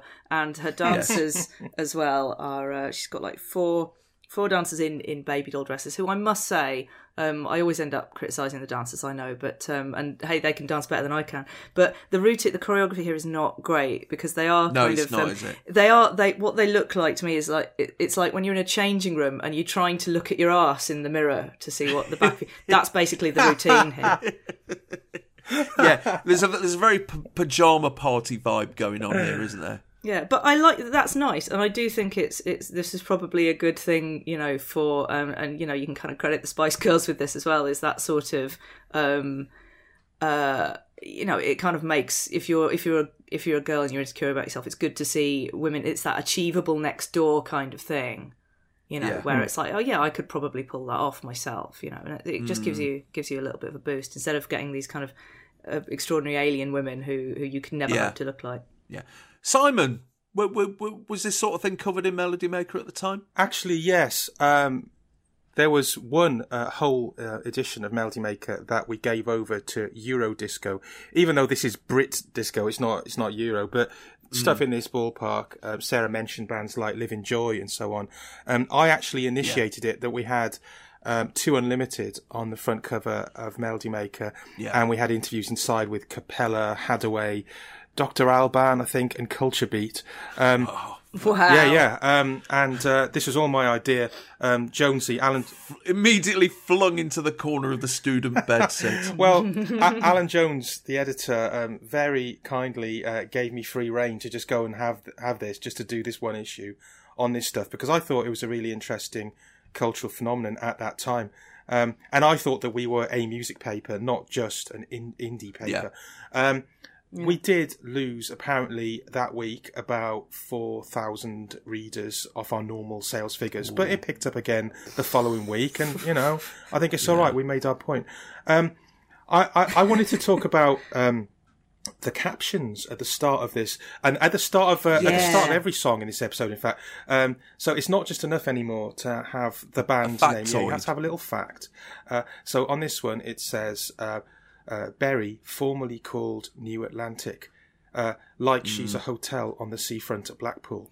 Um, Yes. it, it was actually um, uh, they, they got it slightly wrong because it was originally credited to New Atlantic forward slash U4EA, like Euphoria. For Yes.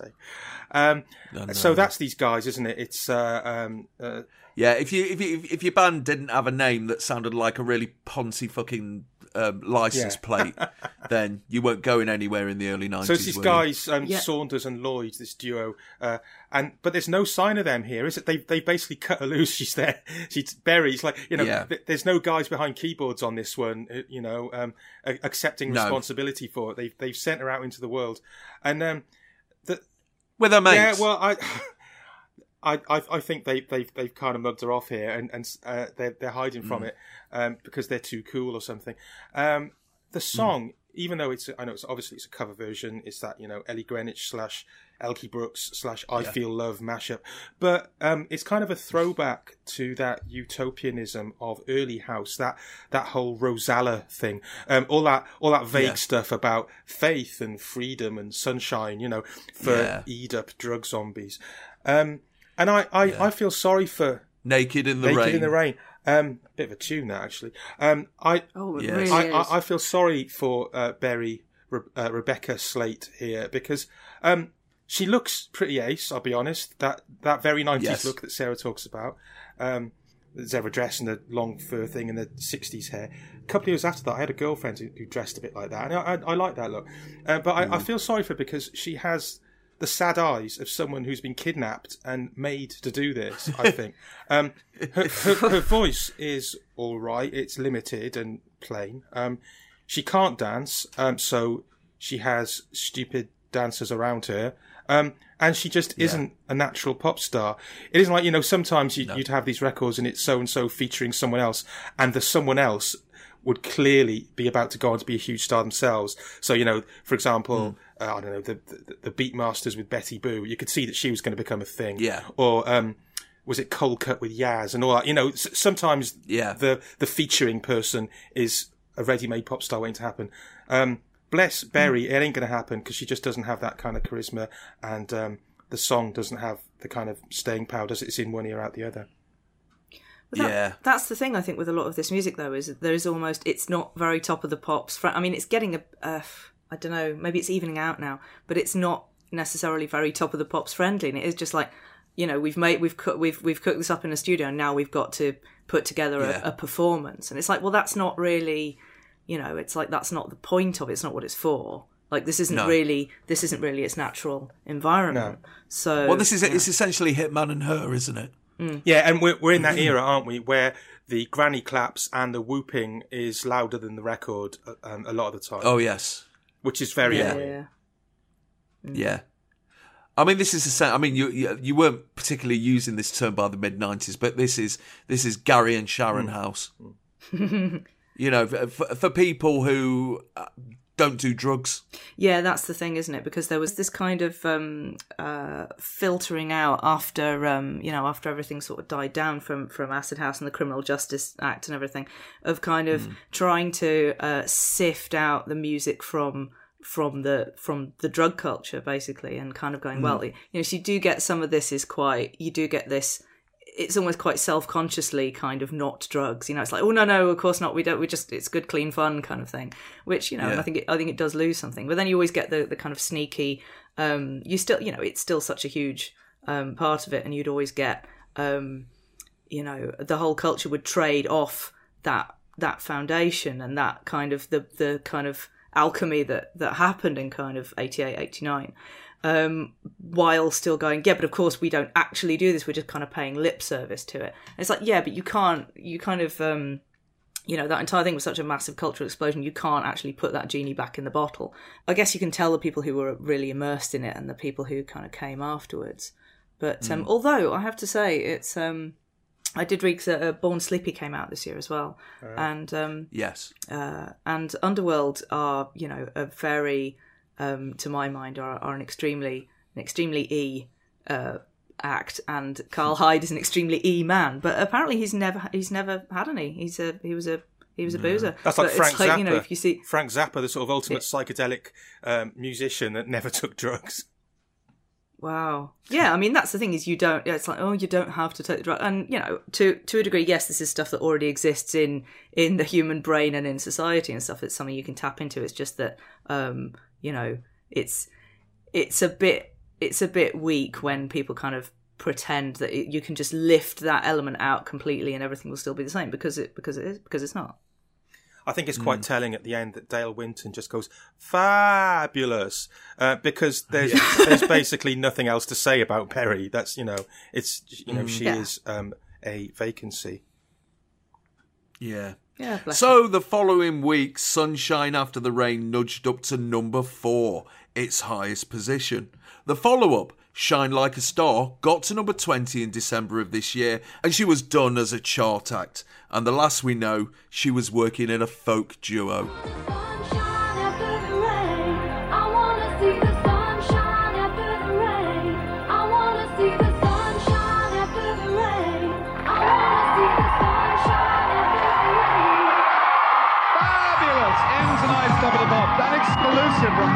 Bolton.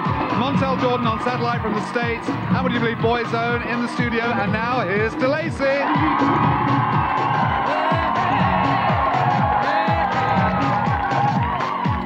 I got a man who tries to run me, but that's the way to make me run away. After shilling the forthcoming attractions on this episode, Winton hands off to the next song, Hideaway by DeLacy. Formed in New Jersey by DeLacy Davis, a police officer and part time percussionist, and his girlfriend Rainey Lassiter, DeLacy first came to prominence in the USA when Lassiter was assaulted in a nightclub by the New York Giants defensive back Adrian White and was arrested by Davis. This is their first showing on the UK charts, is the current number one in Italy, and it's a new entry this week at number nine. Well, me dears, we're being given a straight comparison between British and American dance music here, aren't we? Who wins? It's a nil nil. That's what I'm saying. right. Yeah, on or on- maybe one one. Yeah, on the basis of these, I don't think either of them are, are kind of um, very good examples of of uh, of, of what they are. Um, No. Yeah. There's the, the main my, my main takeaway. I mean, she's she's good actually. The um, Delacy, she's got um, there's there's obviously the thing is you can tell nobody can hear themselves. You know, like the monitors are for shit. Obviously, um, you know, she's got a good voice. She's got this good kind of diva voice and this incredibly assured kind of improvisation going on. But it's just not really much of a. It's not really a song, and it's not really. Um, it's like you don't need to if you're making dance music. You don't need to have a tune necessarily. But also, there's not the there isn't anything underneath it either. And there's like there's like the entire stage is crammed with percussion and percussion. is, isn't it? Yeah. And yet, and yet, it's all so muted. It's like it's like it's in the next room, and they're kind of giving it loads. And it's like, yeah, but I I understand this is meant to be like this big kind of you know cacophony of beats, and it's like it's just not. It just doesn't get through at all. Yeah, I mean, I, I I like this kind of thing normally, but it just never takes off for me. No. Um, she is obviously a big sort of lung busting, big brassy gospel singer. Um, you have got the blokes looking all action packed behind the bongos, even though presumably it's all electronic. Um, and you've got the lights strafing the crowd like it's a rave or like it's cold it's during an escape. um, but yeah, uh, I, I, I, I feel, I feel awful because e- even though I was just saying, I, I want to rep for this stuff because I did put, uh, all this music in Melody Maker at a time when our readers were very resistant to it. Yeah. This just isn't, as Sarah says, this isn't a good example of what it is. Um, the fact on the caption for this one, from New York. Yeah, Yeah, wrong. Yeah. Can I point out how bad the font is as well? What is that Ooh. font? I just, I was like, God, oh yeah. god, the aesthetics of this are just, are just gross. Like somebody just doesn't care at all. Like it, they're such kind of limp facts. It's like, where are they from? Oh, you know, it's just. I know. What? Why isn't it? Why isn't it Bell Gothic Black? The the mid nineties font. Ah. Yeah. But I Um, mean, to this song, I mean, obviously because they're American, they've gone, "Oh, we're a dance band, uh, so we've got we've got to put ourselves over big if we're going on top of the pops." And the and the overall effect is, I can imagine uh, Berri in the wings looking at DeLacy as if she's Father Ted and DeLacy are Father Dick Byrne in the Song for Europe competition, and they they've come with a full fucking band. Yeah, fair enough. But but Um, then again, then again, DeLacy have gone, oh shit, we've really got to put ourselves over, and then they've seen Berri and gone, oh fucking hell, we could have just done that. Yeah, I mean, she's wearing mum slacks, the trousers Yeah. she's wearing, which is quite a contrast with with with Berri's very '90s girl look. Um, but I wanted to pick up on the lyrics to this song. There's um, a, a weird bit where it goes, um, "My mistake was letting my pa down, setting myself up for this runaround." What? And there's there's no. I've looked through it. There's no mention anywhere else about uh, how she's let down her pa. It's really Also, really why odd. would why would that lead to? I, I don't really understand. Oh God, that's that's a lot of therapy there. I mean, I, there's Yeah. a lot to unpack there. What does that mean? That's I don't I don't think I I don't think she actually let her pa down. You know, and now she blames herself for every every no good man who comes her way. I don't think that's how it If, works. if I had a daughter who was on top of the pops, I'd be well proud on her. Yeah, and I'd be like I'd be like Roy Keane's dad when he got um, when he got a sign from Man United, just going jumping up on a pub table and grabbing my bollocks and saying I you know my bollocks are worth three and a half million pounds. Yeah, the rest of the song's all about how you know I'm an independent woman. I don't need no Yeah. man to take care of me. It's all that kind of stuff. there were a Um, lot of independent women knocking about in the middle. There are a lot of independent women, Couldn't move for them. Good for them. Yeah, it's a real. Yeah. You can tell that she can do more with a voice than this, and it's like there's there's Yes. Nothing. There's no difference really between the chorus and the verse. It's all like very kind of one note and very yeah. So because I remember this, I remember this being something that I would turn off if I heard it on the radio, just because I found it found it a bit irritating. It's got quite an irritating refrain. Yeah, this was always on those compilations, um, which I used to grab whenever they turned up in the Melody Maker office, like now, now Dance 95 and all that kind of stuff, or Oh, yeah. Dance Mania 95 and all of that. This was one of the tracks that would always be on there. Um, and when, and I'd, I'd always skip it, to be honest, but when, when you look at the chart rundown that we're going to see later on in the show, there are half a dozen songs in that rundown on which, if, uh, she'd been allowed to, you know, uh, really uh, let go and, and have a go on those songs, she'd have been as good, if not better, than the people who did sing them. It's just that this is a bit nothingy. Mm, yeah, yeah. Yeah, yeah. So we've immediately had two dance singles in uh, in the most Britpop month ever. yes, we have. Always funny Because- how that works out, isn't it? Yeah, because pop isn't really like that, isn't it? Uh, Yeah. Is it? We've we've had 1973 episodes that we expect to be full of glam rock and they're not. We've had 1976 that we expect to be full of punk and they're not, and so on. Yeah. It's always the way. Definitely, yeah. Um, the audience, they're not feeling it as much as the Berri song, are they? Wonder why? Yeah. Yeah.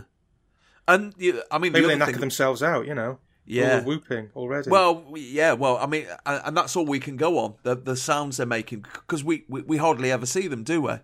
In this, yeah, I this suppose. point- Go on. no, Go by on. by this point, uh, the top of the pops audience is just the scenery. It's just a faceless mob.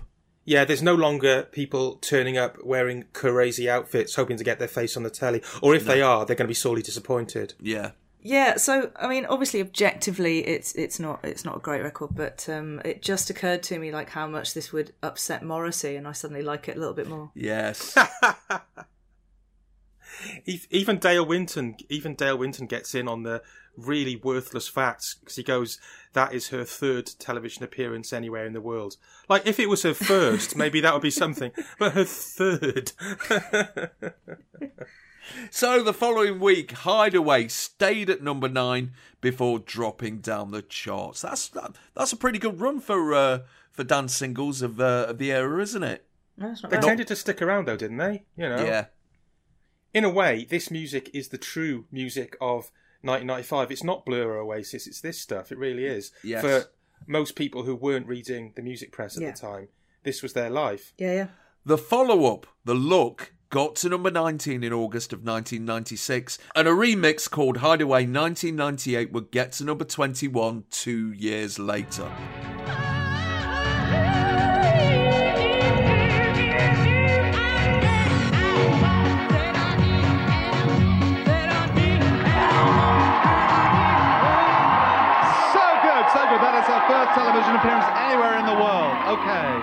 Number three over here. He's number one in America.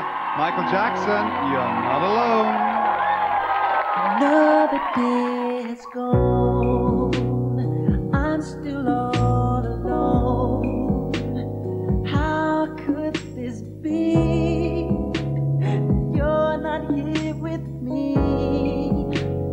We've already covered Michael Jackson in Chart Music 14 when he just released Bad.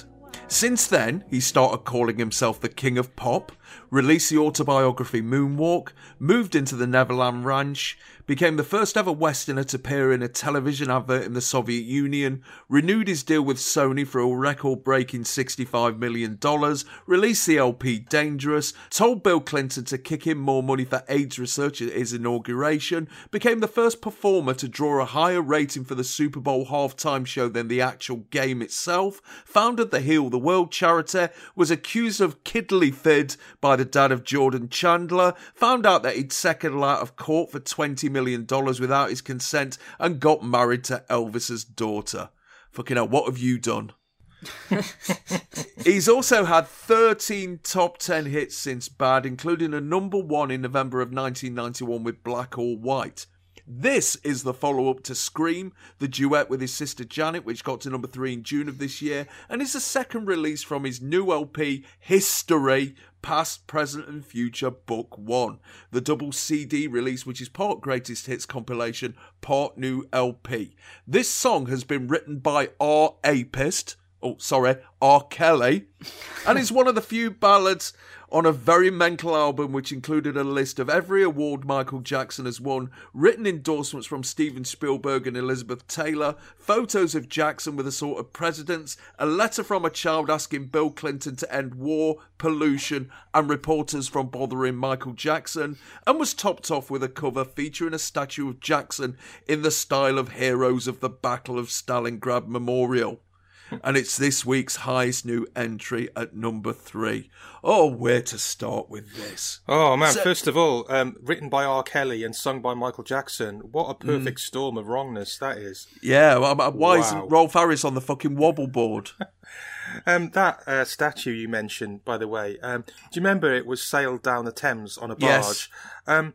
I didn't go along to see it. I was probably, you know, lying on the sofa watching Dale Winton on Supermarket Sweep. Yeah. But um, I, I'd heard about it and I thought, wow, that sounds amazing. You know, more pop stars should do that sort of thing. And I imagined it be like the size of the Shard or something, which didn't exist Yeah. yet. Um, and I saw it on the news and it was really little. It was like Yeah. a bit of a sort of um, Spinal Tap Stonehenge situation Mm. in terms of your, your expectations of it. But I actually quite like that idea of these pop stars. If if you're going to be a pop star, be an insane megalomaniac pop star like, Yes. Mm. like Jacko was. But by the same token, you, you can see why um, Jarvis was prompted to go and waggle his ass at him at the Brit Awards not long after this. Mm. Um, because it, it is a bit much. The you know letters from presidents and you know pictures with Elizabeth Taylor, whatever it was. Jeez. It says on the caption, um, 37th top 40 hit. What it ought to say is from planet monobenzone, um, because uh, he looks like uh, a close encounters alien. Um, but with the hair of a boy and the face of a girl. Um, I hope he paid them well for both. Um, so um, we we start off with, with him walking past paparazzi cameras, which was a kind of a running theme. This has gone back to Yeah. the video for um, "Leave Me Alone," where that, that was Yes. also about you know the tabloid attention. But then he kind of daydreams that he's in this Greek temple and Yeah. and, and, and he's lying down, showing his smooth, hairless chest with Mm. his apparently zebra patterned privates covered only by a loincloth. um, with um, a woman tending to him, slaking his thirst with an amphora of Jesus juice. Yeah, his Um, missus. It's, it's, it's Lisa Marie. Lisa Marie Presley. Um, and then he's singing on the stage of an empty ballroom, which is the is it Pantage or Pantages? I never know how you say that in LA. Mm. Um, and then he's in front of one of those fake waterfalls that looks like the, you know those those moving paintings you get in Indian restaurants. Yes. Um, it's like one of those. Uh, or he's in Yeah. the desert and, and all of that. Yeah, it's Um, it's, it's so- very it's very much like the uh, the uh, the video that uh, Chris Needham does at the end of uh, In Bed with Chris Needham that, that looks like it's cost ten pounds at the Trocadero. That's the amazing thing, isn't it? Because the amount of money that must have been thrown at this Yeah. at the time compared to how cheap it looks now. is Yeah, extraordinary. it's terrible, Um, isn't it? I mean, if if we've got to talk about the song, it's it's it's none of the things that I love about Michael Jackson. He, God, he does yeah. one he does one kind of trademark hiccup thing, but other than that, it's like it's not him. Um, I, I mean, I suppose you can compare it to previous ballads like "She's Out of My Life," but this is not in the same league. There No. you go. Well, yeah, this is No. the trouble. I think I said this last time we talked about Michael Jackson. Is like when your standards are that high, like you know. The thing is that even you know even Michael Jackson on on a- on a bad day is better than your ass. Do you know what I mean? It's like it's Mm. um. Yeah. But you know, I mean, I was going to say the thing is with this song. Obviously, it's not. It, it is. It is not his best work by by very very long. It's not. You know. Um. It's it's Yeah. nowhere near like his best ballad or anything like this. But I think you can you can tell. It, regardless, I mean, I think most people would accept that he was now kind of in in his decline. You know, but um Yeah, you know but still you can um you can always hear because it's all very it's quite it's quite low key this it's quite pulled back. Like you said there's not there's not a whole lot going on. And now you say it was um I, i've forgotten it was written by r. Kelly. It makes perfect sense now actually because it's sort of it's kind of got a confidence about it but it's very kind of there's not a lot going on but you can hear there's yeah. this It, it's it's got the it's got the tang of I believe I can fly about it, hasn't yeah, it? it does. Um, I think it's better than that, but you know, but there's you can always tell with Oh, yeah. with, with him. There's with with Michael Jackson. There's this kind of huge weight of. Uh, there's the power of that sheer talent. Just kind of you can. It's sort of there. You can just. It, he's not Yeah. letting it. Mm. He's not letting it out on this, but you can just hear it. There's this kind of rumble of of that just being held back. Um, Yeah, it just it bums me out to be honest. It's like it's so, so it's like it's neat. No, next year it's going to be ten years since Michael Jackson died. If you want to, if you want to feel old, God, yeah. And yeah. uh, mm, Thanks. Yeah, sorry about that. Um, uh, yeah, but you know we're here and he's not, so you know it's, I think we got the, the better end of it. Sarah, the last time we discussed Michael Jackson, it was 1988, and uh, you were you were particularly Jacko mad at the time, weren't you? Yeah, yeah, yeah, yeah, very much. Seven years down the line, you're 17 now. How how do you feel about how did you feel about him then? Well, um, Dangerous was the the last album of his that I that I bought. So at this point, I Mm. was kind of I I was uh, you know not quite so in it. I mean, I don't think I, I think most people wouldn't have been unless you were like a really serious kind of diehard. You know, you were Mm. kind of pulling back a little bit, but you know, he was still he was still completely completely my dude. You know, and I I, I really Yeah. I always had this weird feeling of like when I was a kid, and I part of the thing is you know I sort of idolized him, but also I felt this kind of I felt protective of him because you know, and you do in Yeah. that sort of you know in that sort of immature way, and it's it was yeah, Hmm. it's it's an odd thing. How did you feel when all this Jordan Chandler stuff came out? Because it would have it would have ruined uh, a lesser singer. I feel. Um. Well, you know, I mean, it was just it was it was uh, you know he'd always he'd always been in the news, and it was usually in kind of you know in in quite sort of negative terms, just like who who the hell Yeah. what, what there was always this double edged thing of like yeah he's he's like you know um this incredible talent and a complete freak, and we don't you know we're not sure how we feel about it, and this was like a completely Yeah. different you know different turn to that, yeah. and it was like I, I, I don't knew what to think really. It was just I don't think I had much of a perspective on it at the time. I didn't kind of I don't think that I was just like, well, this is obviously horse shit because you know I'm that's that was my my loyalty. Um, but Yeah. I still yeah it was yeah it was a, just a horrible thing and it was a Yeah. um Do you think he got away with it? just seeing him going into court looking so kind of fragile and twig like you know it's like fucking hell. Do I do I think what? Do you think he got away with it? Do I think he got away with it? Yeah. Why we do we have to talk about this? Yeah, I think we do, you know. Because when we do, we do play favourites. I mean, all the all the Yewtree stuff. I remember one week it, uh, at the same time, Jim Davidson was accused of something, and so was Rolf Harris. And my mindset was, well, Jim Davidson's a fucking horrible cunt, so obviously he did it. But oh no way did Rolf do that. I mean, if if you want if you want to ask the question, did he get away with it? My answer would be that none of us are in any position to know. Um, We don't we don't know all the, all the facts of the case, and I think there are two yeah, there are two irreconcilable forces at play here. One of them is innocent till proven guilty, and the other Yeah. one is the old no smoke without fire and all of that. Now, Yeah. whatever the truth is, and I, I repeat that I don't think any of us are in a position to um, to, to speak on that. Yeah. Just the whole thing doesn't look great, does it? Well- whatever whatever No. really happened there, it's not a great look. no, Okay, my right, my conclusion, and you know, I, I've I've turned this over a fair bit because I don't want to be one of those people who just goes, yeah, well, of course not, you know. Um, but he was, you know, we have to say that he was, you know, legally he was acquitted, wasn't he? So, you know, Yes. I know there were two cases. I can't remember exactly the details of each one.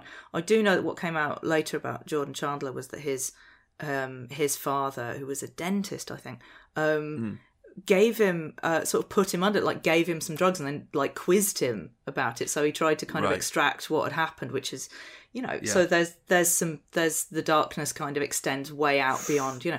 And Yeah. I, I do think anybody any any parents who were kind of letting their kids hang out with somebody um of of that you know on this level is kind of it's like that's that's quite that's quite odd but um the thing yeah the the thing that i think i mean i i kind of yeah like we will never know but my perspective on it is that he michael jackson was um I don't want to say that he was a special case and that he was so much different from anybody else, but he kind of was. And I think that he was.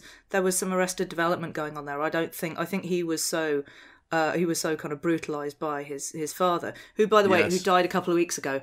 By then, Yeah. yeah. I mean, I try not to. I, I. It's very rare that I sort of celebrate when somebody dies. But I was like, fucking good, good fucking riddance to that guy. Uh, What a loathsome monster he was.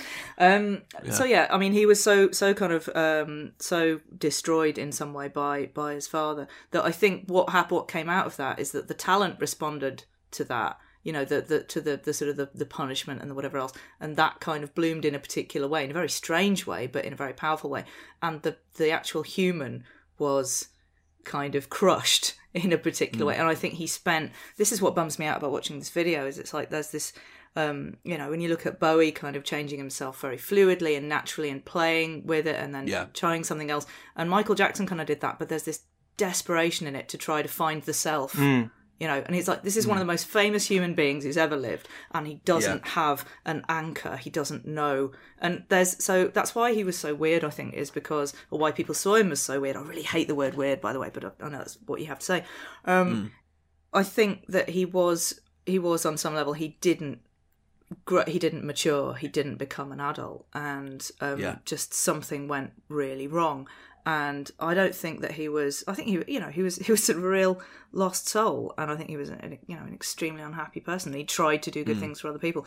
I don't think that um, I think that could mean that he was capable of you know of some really, you know, beyond inappropriate stuff just in the course of this kind of desperate scrabble for, uh, you know, for, for intimacy or for some sense of normality and just getting it so wrong. And I can imagine that people have been hurt by that. Um, I can't say that's, I don't think that makes him a predator. You know, you can't, people will sort of mention him in the same breath as Jimmy Savile. And it's like, I don't think there's any comparison to be made there, really. Um, but yeah, just in this video, and you see how how kind of how fragile he looks already. You know, and this is like he's still got you know it's still 14 years before before he's going to die. But um, and he's very he's so so pale, and you know obviously now we know that he had vitiligo, so a lot of that is makeup because Yeah. you know once he you know, when your skin kind of loses its pigment and you have to go one way or the other. So at this point, he would have been, you know, there would have been more white than, than black. And, this, Yeah, you know, and this and this is an actual thing, isn't it? Because we had a conversation a while back about Michael Jackson, and I just offhandedly said, "Oh yeah, but you know he had this Mm. chinny wreck on," and uh, you you you you put me straight on it, Sarah. Well, I, f- I feel like, you know, whatever else you're going to say about him or whatever we know and we don't know, what we do know now from the autopsy is that he did have vitiligo. And I remember Yeah. him talking about that and going, look, I have a skin disorder and blah, blah, blah. And people going, yeah, bollocks. And I understand Mm. why they would do that. But he also had, I mean, it, it you know, I, I think you, can't diagnose people, but a fairly obvious case of, of body dysmorphia, which, Yes. you know, I mean, his dad used to call him Big Nose. Once his dad realised that Yeah. he had, that he was self conscious about his nose, he zeroed in on it. And it's like, Yeah. that's like, you can see that in what eventually happened to Michael Jackson's nose is that he went, right, I'm going to destroy this part of myself, you know, Yeah. I'm going to make it as small and as, as, as, you know, as Caucasian as I, as I can. So yeah, it's just, I can see all of that. There's like, you know, now we know that he was, he was addicted to painkillers and just yeah it's and he's trying that he's trying to sort of play out like a normal relationship with with the daughter of elvis presley and Mm. sort of it's it's all and it was never going to you know you can see now from the perspective it was never going to end well and it just makes me it just bums me the fuck out to be honest I think one big factor in all this, particularly from a British perspective, is that uh, this the first half of the nineties was the era of the big American trials where um, where whoever's got the most money wins. Uh, you know, we'd had the Rodney King trial a few years ago. OJ Simpson trials going on at the moment, and everyone just assumed, oh well, that lad's got loads of money. All of a sudden, something's gone off. the accusations against michael jackson is a it's an entire rabbit hole Yeah, um the thing is that people still people still believe and always are going to believe what they want. This is how it's always been. Um there was an extremely thorough investigation and you know he was exonerated as we've said. Yeah. but the thing is that people people absolutely lapped it up and the media had a field day with Yes, it they obviously. Did. um i think it was kind of um people kind of felt that they had carte blanche now to all the kind of he'd already been kind of a hate figure for quite a while A lot can happen in three years, like a chatbot may be your new best friend. But what won't change? Needing health insurance. United Healthcare Tri Term Medical Plans, underwritten by Golden Rule Insurance Company, offer flexible, budget friendly coverage that lasts nearly three years in some states. Learn more at uh1.com. Hiring for your small business? If you're not looking for professionals on LinkedIn, you're looking in the wrong place. That's like looking for your car keys in a fish tank. LinkedIn helps you hire professionals you can't find anywhere else, even those who aren't actively searching for a new job but might be open to the perfect role. In a given month, over 70% of LinkedIn users don't even visit other leading job sites. So start looking in the right place. With LinkedIn, you can hire professionals like a professional. Post your free job on linkedin.com/people slash people today.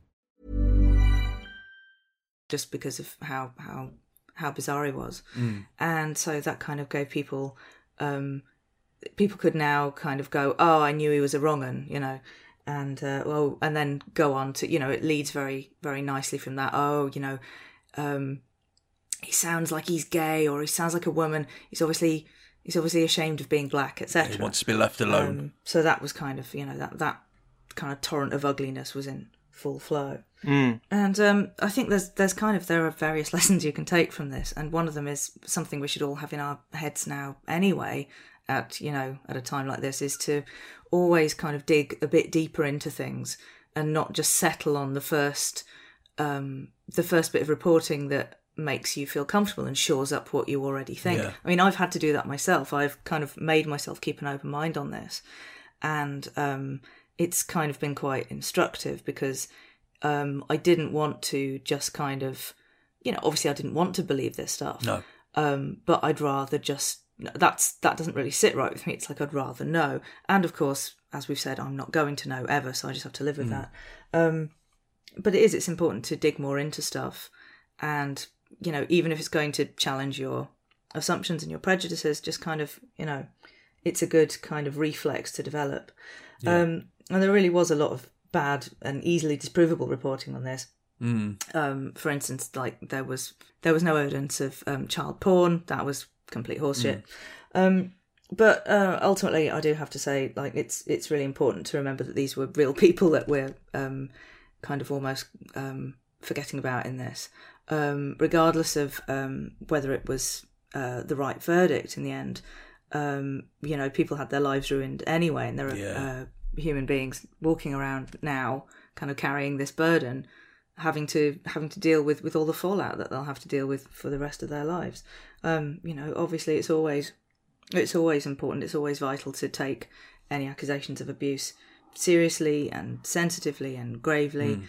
And yeah, it's um, it's just you know out of this whole ugly mess, you have to remember that there were um, you know some young people involved too, um, and it was uh, none of it was their fault. Yeah. I think there's um, there's a lot of truth in what Sarah's just said, a lot of truth, and um, I think um, going back to the question, did he get away with it? Um, we can almost put to one side the question of what the it is that that he's got away Mm. with, because um, I don't think we'll ever fully know. However, um, if the question is really did he get away with it in the court of public opinion, as they say, then in in some ways, yeah, I I think so because um, his music is still loved. It's not like Gary Glitter where it's you know it's been Yeah. completely written out of history. Um, It absolutely depends who you talk to, though. Really? I mean, I Sorry, I do think no. There's loads of people for whom that's you know if you don't love the music, then yeah, that's who that's Yeah. that's If you if you go on YouTube, any Michael Jackson song, it it, it, it gets mentioned in the okay, comments but very you, you early. still hear his music everywhere. There hasn't been that kind of Yes. shutdown. Yeah. at Yeah, all. yes, you do. I mean, I, I still well, I still listen to Gary Glitter, so maybe I'm the wrong person to ask. But um, yeah, I mean, his his music uh, from his childhood um, still brings me a lot of joy. Um, I I play um, "The Love You Save" by the Jackson Five. God, several times a week, and I also reach for things like Mm. uh, "Off the Wall," the song, and uh, basically loads of stuff that that he did up until about 1983. Um, and Yeah. I'm not being one of those snobs that says, "Oh, he never did anything good after that," because the single just before this, you mentioned "Scream," I thought was a bit of a banger. Actually, that was a bit of a tune. oh totally yeah yeah yeah. Um, so I, you know, I, I think he was a pop genius. He wasn't a genius in the same category as as Prince. It's a different type of genius, but nevertheless, he he did he did Yeah, have that. Um, sadly, by this point, we're not really seeing an expression of that. What we are seeing, yeah, is but this is his this is his mawkish phase, isn't it? he's it? singing um, "You're Not Alone," but of course, we're looking at it thinking, "Man, you are alone. Look at you." Yeah, you're the loneliest man in the world. Um, Oh God! Oh man, it breaks my heart. And uh, then in, in the outro, Dale Winton, um, referring to Jacko's skin colour as much as anything, I guess, saying, Interesting image, Michael. And I'm thinking, pot kettle, mate. Pot Fuck off, kettle. That's a good fucking point. Did you have the album, Sarah? I didn't have this one. No. No. Um, I really. Um, I don't know if Stranger in Moscow came out before or after this. Moscow. a- that was a, Moscow that was, as he sings it. Moscow. It- that's a, that's you know that's how American, Americans say it, isn't it? You know. They also he would have said he probably would have said Leicester Square as well. yeah, yeah. But um, Yeah. yeah. no, I thought that was a that was a gobsmacking single. It's a lot better than this one. Um, Mm. and you know, there's there's kind of uh, yeah. So I I still you know I I was still a fan kind of to to a degree. And Because this song was- this song's extremely out of kilter with the rest of the album, isn't it? It's a very angry album, isn't Oh it? Oh yeah, yeah, yeah, yeah. you know, there's, he's um, just basically telling everyone to fuck off and leave him alone. And then here he is saying, "Oh, you're not alone." and of course, if you want a barometer on Michael Jackson standing in the UK, this is the song that they whack the first part of the charts over, as if they don't mean shit. It's really distracting. Pretty much the only video on the on, on as well. So It is distracting, yeah. It really um kind of made me miss uh, the Breakers. Like I think the format at this point is is uh, they're obviously trying Yeah. to uh, kind of keep it clean and tight and whatever, but it's like um yeah, don't don't kind of run it's it seems a bit disrespectful really it's like in the ways that they used to just show you know it's like if you're going to show a snippet then show a snippet but don't show like a whole video and like a sort of running ticker of other stuff under it it's just like well i'm you know Yeah. one, one thing at a time mate you know Yeah. Yeah. One thing I noticed about it was um, this kind of war going on between Britpop and Eurodance, which uh, b- between the two of them Mm. account for more than half of the stuff. So on the one hand, you got Charlatans and Supergrass, and um, yeah, I guess uh, o- older figures like Morrissey um, and uh, yeah, Dagenham Dave. and Radiohead, not exactly Britpop, but an indie band. And then there's Mm. um, a definite Britpop band who I won't spoiler uh, in there because we're coming to Yeah. them. And then you've got all the stuff like, uh, well, you, you've got Outhere Brothers, you've got the Real McCoy, Uh, you've got Deuce, you've got JX, Corona, all this kind of stuff. So, um, like like I say, that that top forty rundown uh, really brought home to me that this was the time of Eurodance. It, it was so dominant at this point. So the following week, You Were Not Alone got to number one and stayed there for two weeks before being usurped by Boombastic by Shaggy.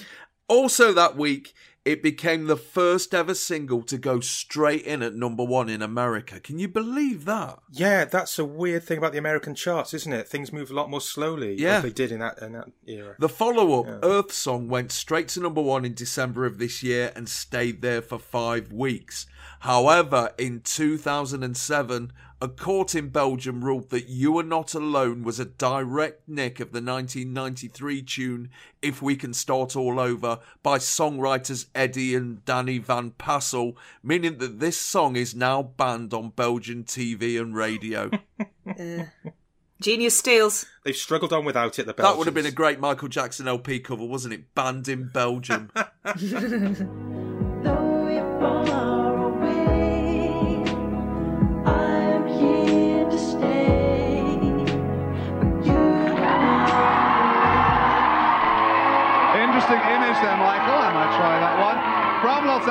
they're here on top of the pops. Please welcome the Rembrandts.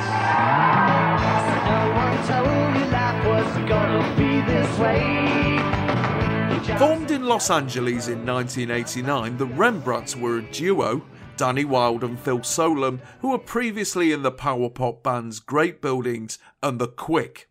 Their first single, Just the Way It Is, Baby, was a top 20 hit in the USA in 1990, but they never troubled the UK charts until this year when they were invited to perform a theme tune for the sitcom Friends in 1994, which was then re recorded and extended into a single. It's another new entry this week at number six. Let's get the Friends stuff out of the way. You, well, I, I can't really lead with this because I never watched the fucking thing. I took an instant dislike to it without ever actually Yeah, watching I it. liked it. I've got to say, um, I, I will front Yes, up for this. yes, yeah, you, you, confessed earlier. yeah. Uh, I know. I know. Neil Kulkarni absolutely hated it. I remember him having a right go at us. Good lad.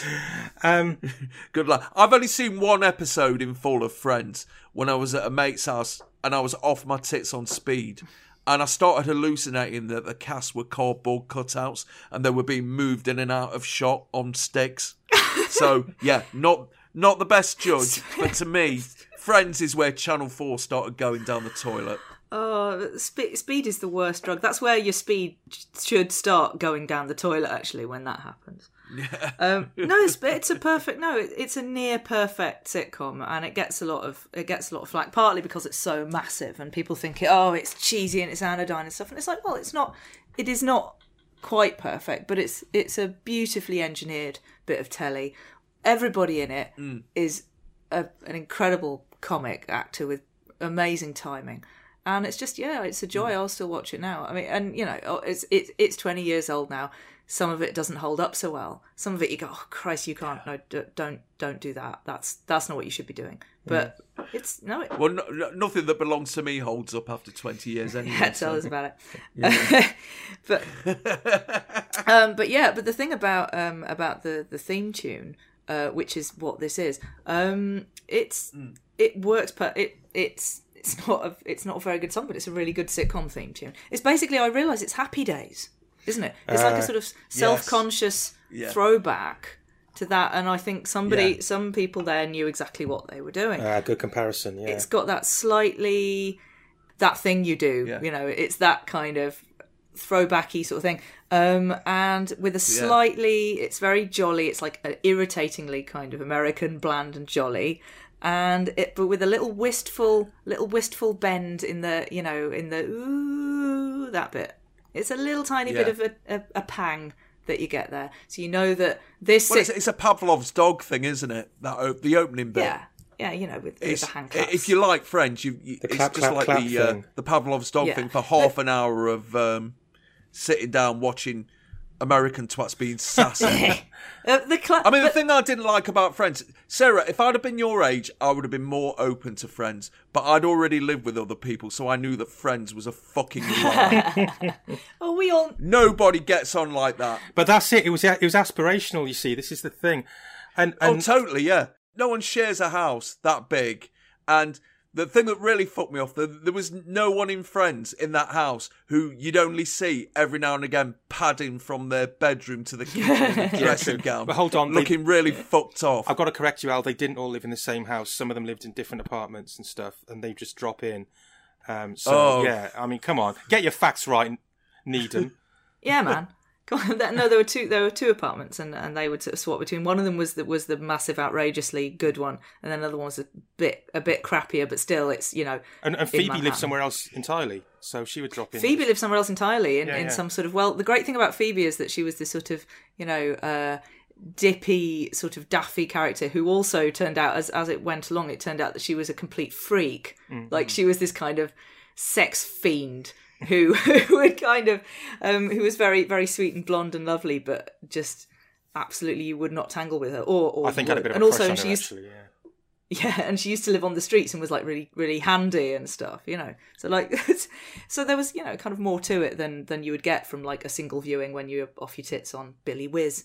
Um, I mean, first of all, it was it was but yeah- created in an entirely different way to the kind of classic British sitcoms, which were usually written by a duo, weren't they? It's you know Mm. Galton and Simpson or whoever, or Mm. uh, Clement and La Frenais, and tho- those kind of teams making British sitcoms.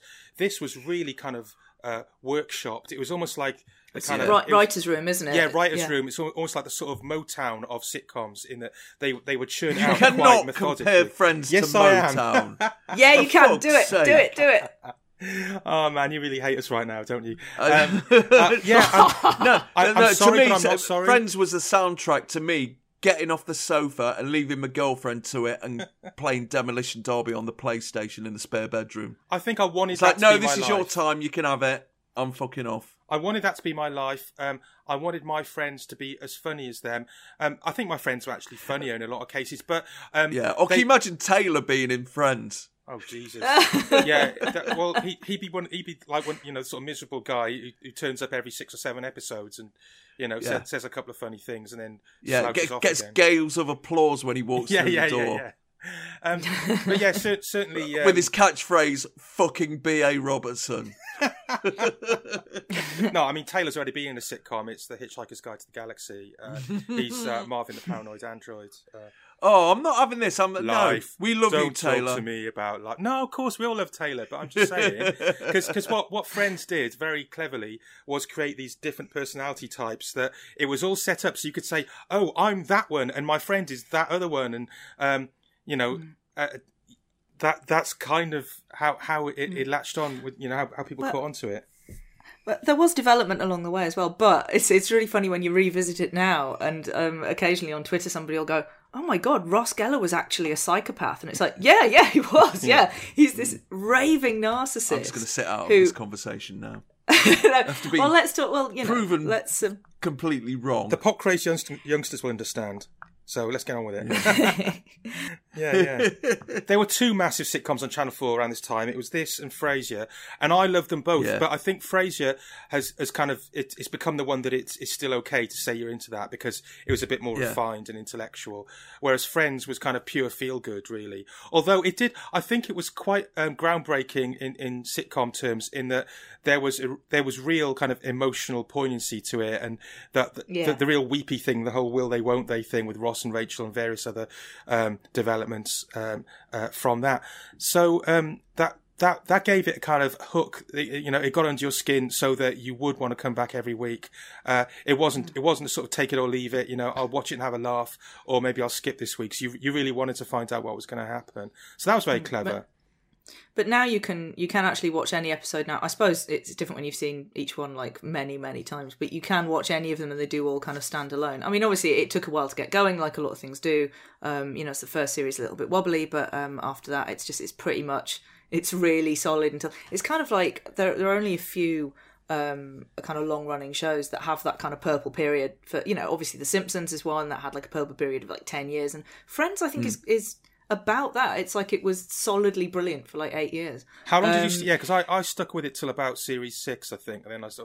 I think when um that oh who's the English actress that came in and got married to Ross? And she Oh was, God, uh, fucking Helen Helen Baxendale, Emily, oh, Emily, God, she was Emily. terrible. Oh God, I hated her. yeah, so that much. was yeah. yeah. I sorry, couldn't, I but yeah, I did. From, yeah, I, I, I But ducked out of that. horrible kind of well, the character was horrible as that sort of you know frosty English bitch, which you know Yeah. I I just didn't you know I I felt personally attacked. Yeah. But, um, you I, know. might, I might, I might just check it out. Actually, in a fucking pig's arse, Willa. Fuck it, fuck friends.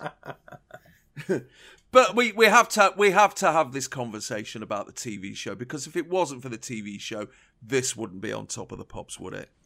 Well, Because this the actual I was song's a bit of a it's a bit of a Bangles B side, isn't it? They're, they're so uncool, by the way. That with their with their nicely blow dried hair, they they look like they haven't got the memo yeah. that it's the nineties yet. Yeah, Uh, and they're supposed to be British. Totally. yeah. They're and- completely sort of out out of time, aren't they? Yeah, Damon Albarn would be well pissed off about this. Why isn't it meet the gang because the boys are here? Yeah. They're, they're, they're like that band Deep Blue Something. You know, Deep Blue Something who sang Breakfast at Tiffany's. Oh, Uh, yeah, fuck. it's in a similar vein to that, just so. Very much so. Um, they, yeah. Oh they, they God, do I hate this- that song so much. They- I, mean, I, I thought when that song came out, Breakfast at Tiffany, and I thought, well, what TV show's this then? exactly. It's got It sounded same- exactly like a, a sitcom theme Yeah, yeah, tune. yeah.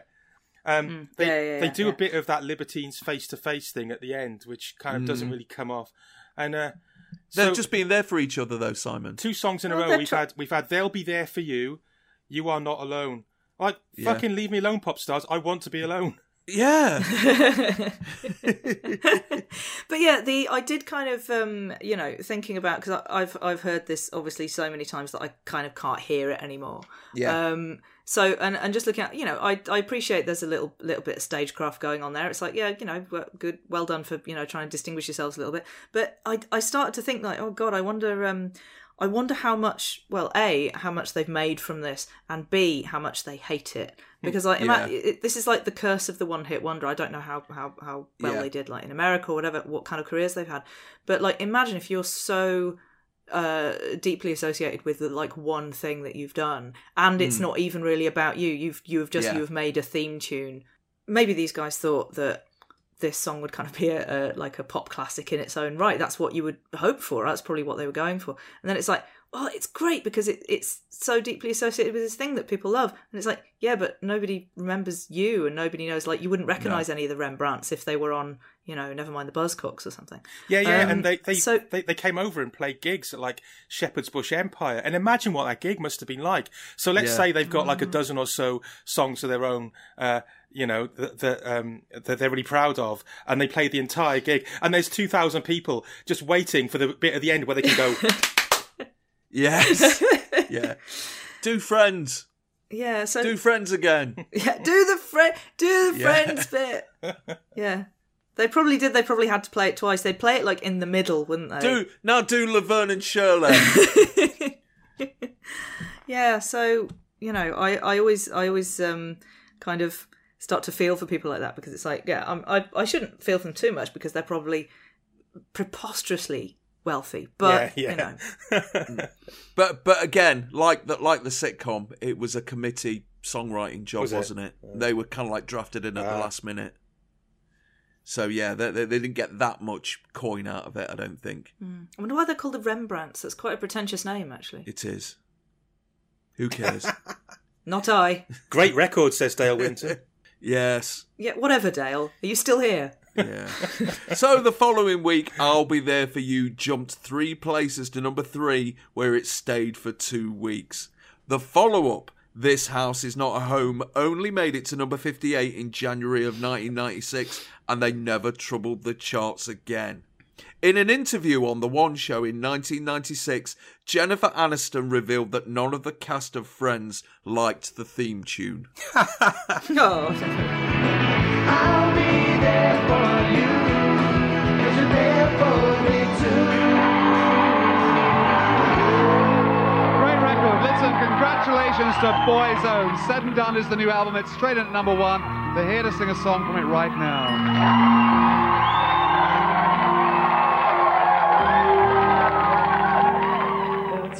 Time to make a change.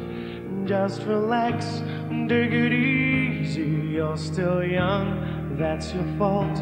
There's so much you have to know. Manufactured in Dublin in 1993, when manager Louis Walsh held an open audition for 300 Irish lads who had to sing Careless Whisper, then a song of their choice, and then dance to I'm Too Sexy by Right Said Fred, Boyzone made their first public appearance by dancing to a backing track and essentially carrying on like the gay exchange advert on the Irish chat show The Late Late Show with Gay Byrne. Their debut single, a cover of the Four Seasons Working My Way Back to You, got to number three in Ireland but did nothing here. The follow up, however, a cover of the Osmonds' Love Me for a Reason, got to number one in Ireland but again failed to chart in the UK until they were offered a place on the Smash Hits Roadshow, which propelled the song to number two in January of this year, held off number one by Stay Another Day by East 17. This cover of the 1970 Cat Stevens single, which was Ronan Keating's audition song, is scheduled to be the follow up to So Good, which entered the chart at number 3 a few weeks ago and is currently at number 38. And it's off the LP Said and Done, which has just knocked It's Great When You're Straight, Yeah, by Black Grape off the top of the album charts. Top of the Pops, they've gone back to this uh, album of the week thing that they used to do in the early 70s but for different reasons. I think back then it was, you know, oh, here's here's here's a chance to get in something Yeah. for the heads, and nowadays in 1995 it, it's uh, here's something for the dickheads. Boyzone, five stools sitting on stools. Yes, They Basically, yes. is yeah, they're all sit- they're all sitting on these kind of like sawn off bar stools, like there were I don't know some. It's like a bit like a football panel, isn't it? Or or or a Q and A. You know the thing with uh, the the stool thing is that um, the prop is meant to be so that um, there's this moment of excitement when they stand up for the key change. Yeah, yeah. yeah. They don't even do it in this song because there isn't one. No. Um, so what they do is No. they they start clicking their fingers, and girls in the audience Yeah. scream. I mean, it's not exactly an Elvis hip shake, is it? Just No, well, they were very, but they It- were extremely wholesome. But I mean, like beyond wholesome, really. In it, Fucking in quite a weird arse wholesome. Because you know, it's like who who is this? Who is it for? And it's like it's for it's for little girls and who would come to be called tweens, I guess. Shortly, I don't know Hmm. when the tween was invented, but you know, soon after this probably. And mums, that's who it's for. Yeah. Um, because and- you're you're way past this shit at the age of seventeen, aren't you, Sarah? Yeah, completely. I, I had nothing to do with it Thank whatsoever, and and just found it. You know. Um. Yeah. No. I I had nothing to do with them at all. Was there ever a kind of a boy band that you were into when you were a bit younger? Um, You're kind of in the um, the big fun era, aren't you? Bros. I mean, yeah, no, I found all that a bit ridiculous because I love pop music. I just didn't. I I found the whole um the the boy band thing. Uh, I was just a bit nonplussed by it. Really, I did like. I like take that. I did come around to take that because you know they were they Mm. were fucking great. And as I've probably said before, they played at my school, which was which was so What? awesome.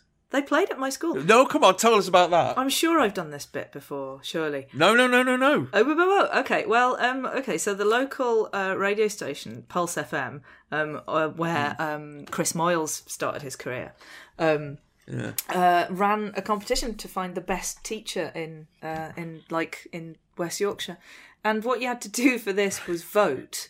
Um, by and there were there was no limit to how many times you could vote. You had to like write the name of the teacher on a piece of paper and basically send you know and put it in a box and send it in. And so for like however many weeks, we just did this over and over again, and we all agreed that it was Mr. Bagnall who was the maths teacher who was just ace, and um, Hmm. and yeah, he um and there was all this kind of it came down to us and like Ugh. um, Rastrick High just up the road. Those cunts. Yeah, those fuckers. And uh and th- The Rodney Bennett to your Grange Hill. apparently there was all kinds of like shenanigans with people kind of like taking boxes of each other's votes and like stealing them and dumping them and stuff. But anyway, we won in the end through fair means or foul. And the prize was to have And you knew what the prize was. and the prize was take that came and played at our school. Yeah, um, this was a uh, Brighouse High School in uh, I guess ni- would have been ninety four, I suppose, or the year before this. And um, yeah, it was I don't know, it was it was a kind of do what you like era of of uh, of of um, Right. of take that. Um, and Gary had his his bleach his bleach do. And they used to, you know, do the Yeah. backflips across the stage and stuff. So, I mean, I didn't, you know, I kind of hung back. I wasn't at the front screaming, but I was at the back going, "Oh, this is great," you know.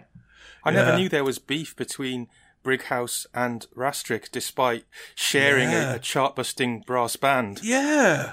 Well, this is you know Yeah, the Terry Wogan brought brought together the the, the, the tribes, Yeah. didn't I know, he? alas, and it- it was all for nothing. I know. Well, this is the arc of history. You know, it's like uh, this is how these things go down, isn't it? Um. Anyway, uh, but Boyzone, I, I had I had no truck with at all. I um because the thing is, subsequently, I kind of realised that Ronan Keating weirdly sounds a bit like Eddie Vedder. yes, he does. Yeah. Yes, he does. It's Ronan always Keating been the really is same. You know, it's that ah, kind of. The Sam. What- It's like he's choking on a hard lump of phlegm, isn't it? It's horrible.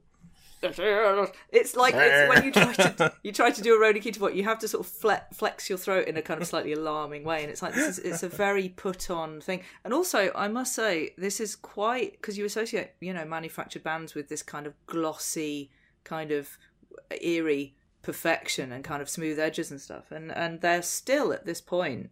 This is kind of before you get that sort of like robotic refinement that you see a lot of the time now, like even on you know on ta- talent shows and stuff. They're absolutely crack, you know. They've really they're really like drilled, and um, you know this is this is actually pretty weak.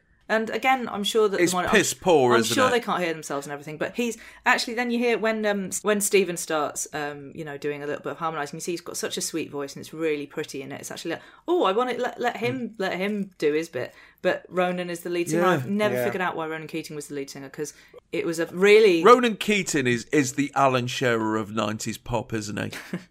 Boring as fuck and massively successful. Yeah. Yeah, this, I, I saw Boyzone actually at the um, Smash Hits poll winners party at Wembley, and it was weird because Was this for work? yeah, it was for work. Um, and I guess the audience would have been only a little bit younger than Sarah would have been. I suppose like fourteen to fifteen years old was the kind of age group. Um, and Yeah. uh, as a live act, Boyzone had these kind of silver puffer jackets, and they were giving it some sort of temp- sub Temptations dance moves.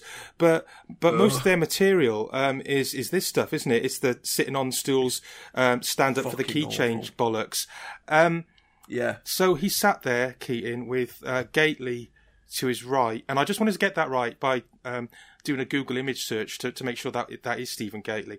And um, one of Yes. the first picks to come up when I did that was Stephen Gately with Michael Jackson. oh, Oh, no. tempora. And they have the oh, same mores. hair. Oh God, yes, they have. Um, Th- that's the thing he's got the same this is this is one of the you know one of the worst things about that michael jackson clip for me is it's like oh no oh honey oh your hair why don't you pay someone to tell you this isn't a g- this isn't a good idea you have got Yeah. stephen gately's hair on your head what are you doing um but yeah that's another thing about the stools actually is i was i was getting narked about that 'cause it's like they're the wrong height so what you want is you want to be able to kind of prop Yeah. one foot put the other foot on the on the ground Yeah. and then Exactly. you've got like a nice that that angles your body really nicely it's quite a good effect and they couldn't do that they had to like man spread like crazy just to stay on the on the stools also is one Yeah. of them barefoot Yes. one of them at least is barefoot and i was just because i know it's pricey i know how you feel about about men's bare feet so oh, i oh was God, I'm just glad I didn't notice that. Yeah. oh Jesus. and you know like oh um so that that was uh, nothing nothing about this is good let's be honest also but except for the bit so in the middle so there's there's a little middle eight where nothing happens Yeah. and um ronan goes "Boys boyzone live on top of the pops Boys on live on top of the pops. he and everyone yes. screams and Yeah. my brain actually Yeah, we noticed, mate. my brain actually capsized at this point it's like what have you done you've just punched a hole through reality and let let out the things that should never be that should never escape What the fuck He's like, look, Ma, I'm on top of the world, kind of thing, isn't it? Yeah. Well, it's like uh, it's it's like Jimmy Pursey, isn't it? Going, hello, mum. Oh. Guess who's on top of the pop scene? If he'd said hello, mum, that might have been that might have been cute. But this was just like a weird Yeah, sort of. Uh, it, it's just very. I was like, what are you trying to achieve? Well, it's like a big shout out, isn't it? Oh. Shout it's out like, it's to like something that yourself. a rapper would do. there is something quite endearing about. it. You can hear the sort of the soft screams of you know like the the mating call of the teenage girl, which is always kind of you Mm. know it's always kind of adorable, even if you think that the. Uh, the object of, of their affection is, is really not worth it, Yeah. and you want to take them aside and go, look, he's got he's got blonde astroturf on his head, and he sounds like the Mm. guy from Pearl Jam if something terrible had happened to him. So you know, you, you can do better. But what girl would be into fucking Boyzone when there's Take That Yeah. and East 17 knocking about? Yeah, I, Sorry, if uh, any daughter of mine came home saying she was into Boyzone, I, I'd go straight out and get her some fucking drugs. Say, no, I'm not having this. It did. You can- you can do what you want, but you're not liking Boyzone. What's wrong with Brian Harvey? Yeah, absolutely. I mean, this this absolutely. Um, you know, within a within a, a a few seconds, I was like, God, I really want to listen to um, "Stay Another Day," and I want to watch E seventeen Yeah. because you know E seventeen obviously get get loads of shit, which is um, you know, which is really not deserved. Here's the thing, right, with Boyzone recording father and son, because we've already established that Boyzone were put together by Louis Walsh. So we've got to look at it as a casting decision, in a sense, what's happened here. Mm. We've got Ronan Keating singing the line, Look at me, I am old, but I'm happy. Um, I am old. yeah, he, he smiles ironically at that moment because he's 18 years old at that point. He's saying, Look at me, I'm old, but I'm happy. Now, the thing with this song is that the Cat Stevens original is quite subtle and ambiguous. There's that line, You're still young, that's your fault. I've never been Yeah, what sure what that? that means. Does he mean fault in the sense of that's your flaw, or does he mean you are to blame for your youth? Yeah. It's, it's interesting. It's a song that gets you thinking like that.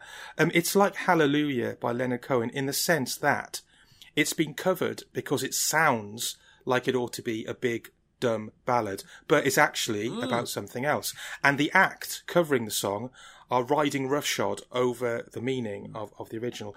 Um, my my dad used to get very sentimental about um, Cat Stevens, uh, father and son, uh, and also um, Kansas, Carry On My Wayward Son, and like Desperados Waiting for a Train by Jerry Jeff Walker. He'd, he'd play those songs late at night with a glass of scotch and hope that they were telling me things he couldn't quite say himself. But will anyone ever have used the Boyzone version for this? No. Hmm. They, they'll, they'll, they'll use it for a slow dance at a wedding, sure. But Yeah. it's been deliberately fashioned to pretend that the true meaning of the song is not there because essentially Louis Hmm. Walsh is a cretin.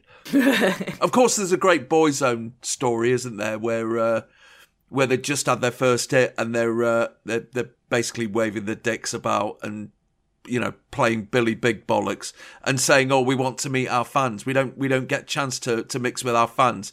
And he frog marched them out of the dressing room into the car park, opened up the boot, showed them all the CDs in the boot that he'd bought, and he just went, "There's your fucking fans. Now get back to fucking work."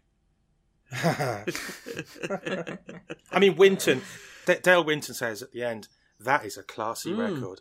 And basically, that's all it exists for, is to sound classy. But it doesn't. It's an awful performance. No, it's it a doesn't. terrible performance. Right from the off the first line, Ronan Keating fucks up.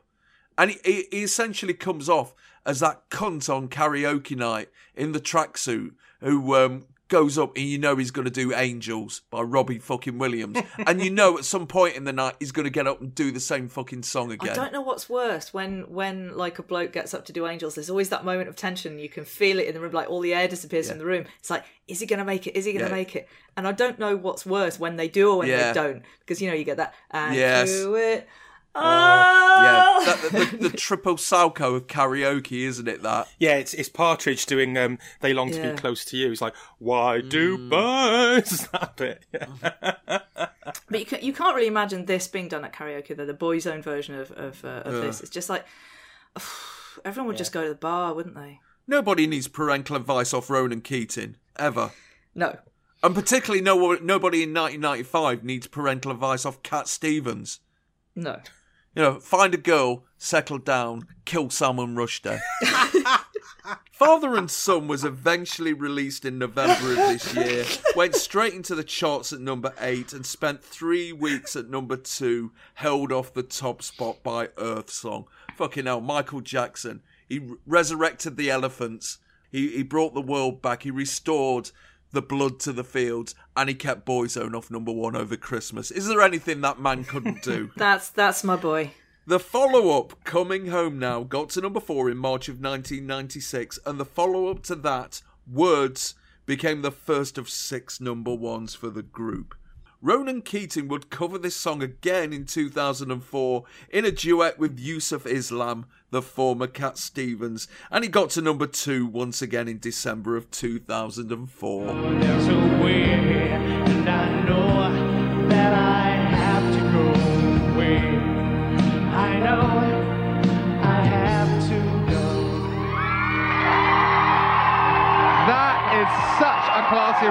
Boyzone from their brand new number one album. We're now going by satellite to Montell Jordan in Pennsylvania, Allentown. You better ask somebody. What's up, London? Something for the honeys. Baby, this is for you and you and definitely you. I'm the type of guy who takes time to just kick back. I turn around my baseball cap. I have a 40 sitting on my lap. We've already discussed Montell Jordan in Chart Music 21, and this is the follow up to This Is How We Do It, which got to number 11 in May of this year.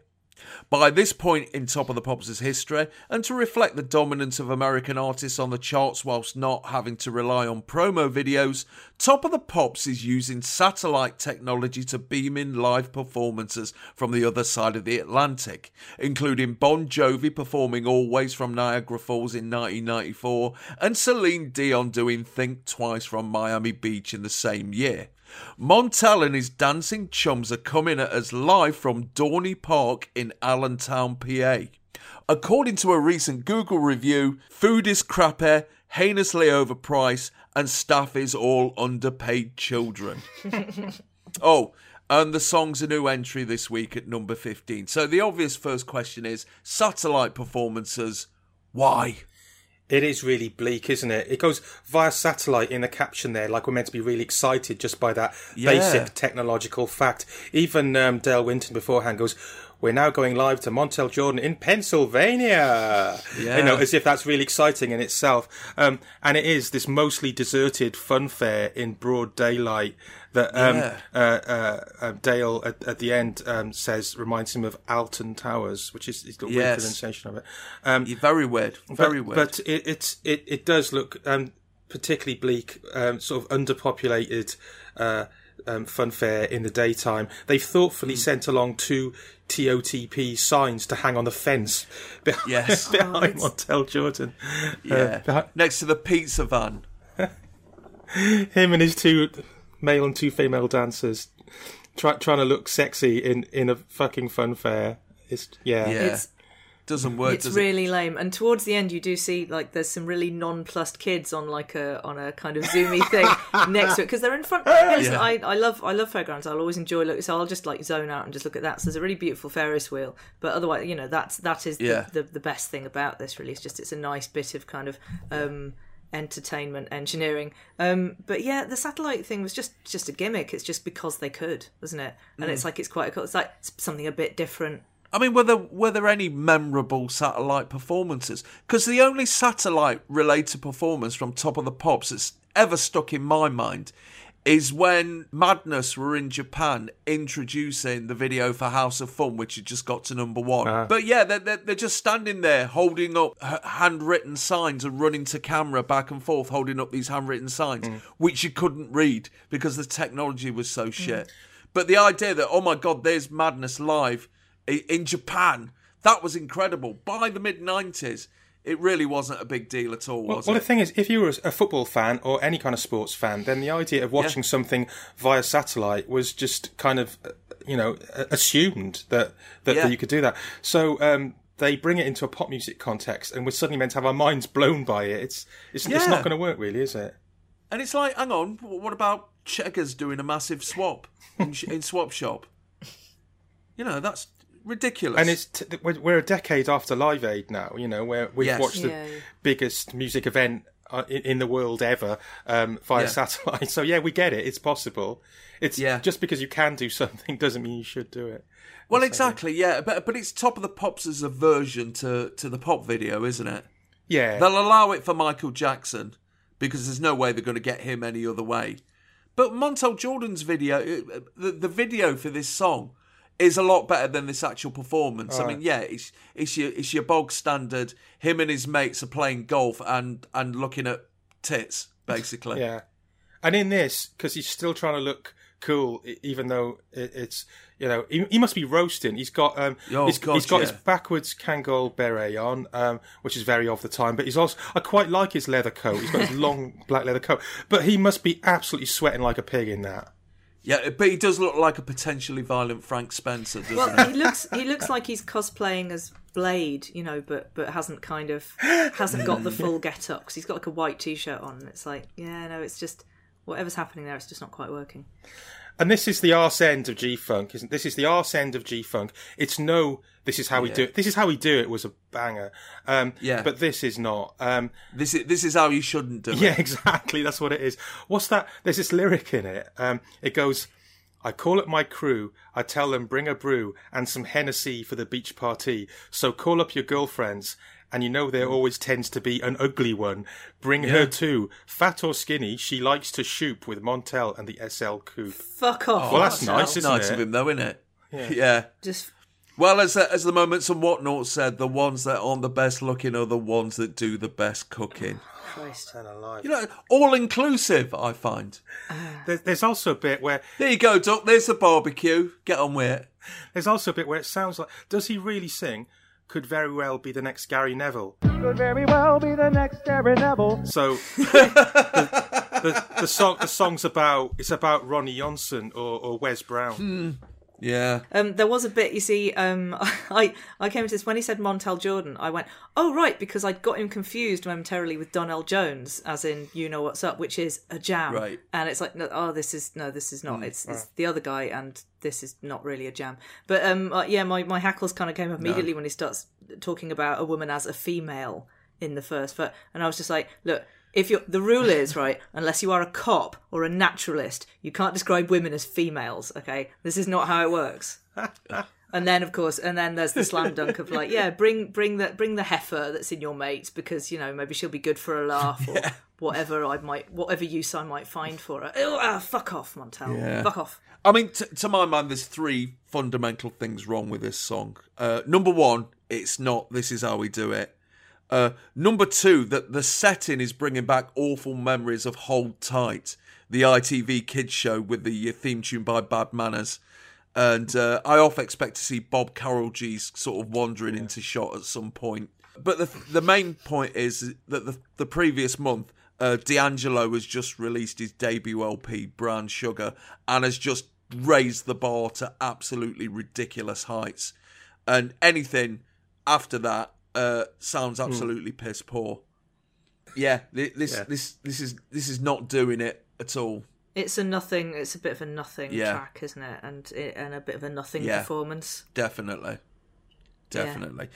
Uh, I, I, and the, I think the one thing that sums it up is they're they're doing sort of different angle shots and stuff like that. And on one of them, uh, you can see a cuddly lion looking mournfully at the camera, uh, as if to say, "Oh, Montell, you've fallen the fuck off, dog." and the BBC don't even have the courage of their convictions because just as they did with Michael Jackson, they interrupt it with um, Yeah. this scrolling thing saying, uh, "Top of the Pops predicts top forty entries on Sunday for blah blah blah." Yeah, like where on earth did they get that kind of uh, inside information from? Yeah. So the following week, something for the Honeys dropped 16 places to number 31. Not enough. The follow up, I Like, got to number 24 in October of 1996, but his career was put on hold when he was disorientated by a flare on stage while he was supporting Boyz II Men, leaned against the backstage wall, discovered it was actually a black curtain, and fell seven feet onto the back of his head. Ah. Yeah, yeah. Whoa. Oh my god! Oh, okay. I feel I, I feel slightly oh. bad now for, for for cussing him out so badly, but God, Yeah. no, that's not very nice, is it? He retired in 2010 when he gave a performance at the Arizona State Fair Stadium to seven people, one of whom was his manager. Oh. Mate, Have either of you ever reviewed such a poorly attended gig? Well, it was the Romo tour. Something for the honeys. Oh, you don't have to be so fly. No, no. uh, For me to I don't know about you, but Allentown, Pennsylvania looks a bit like Alton Towers. Still, what can you do? Listen, Simply Red in a couple of weeks exclusive. Meanwhile, here's Echobelly.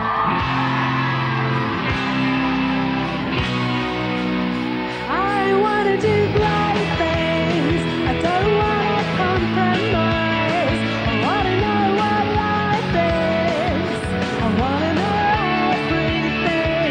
Winton points out the similarity between the location of the previous song and Alton Towers.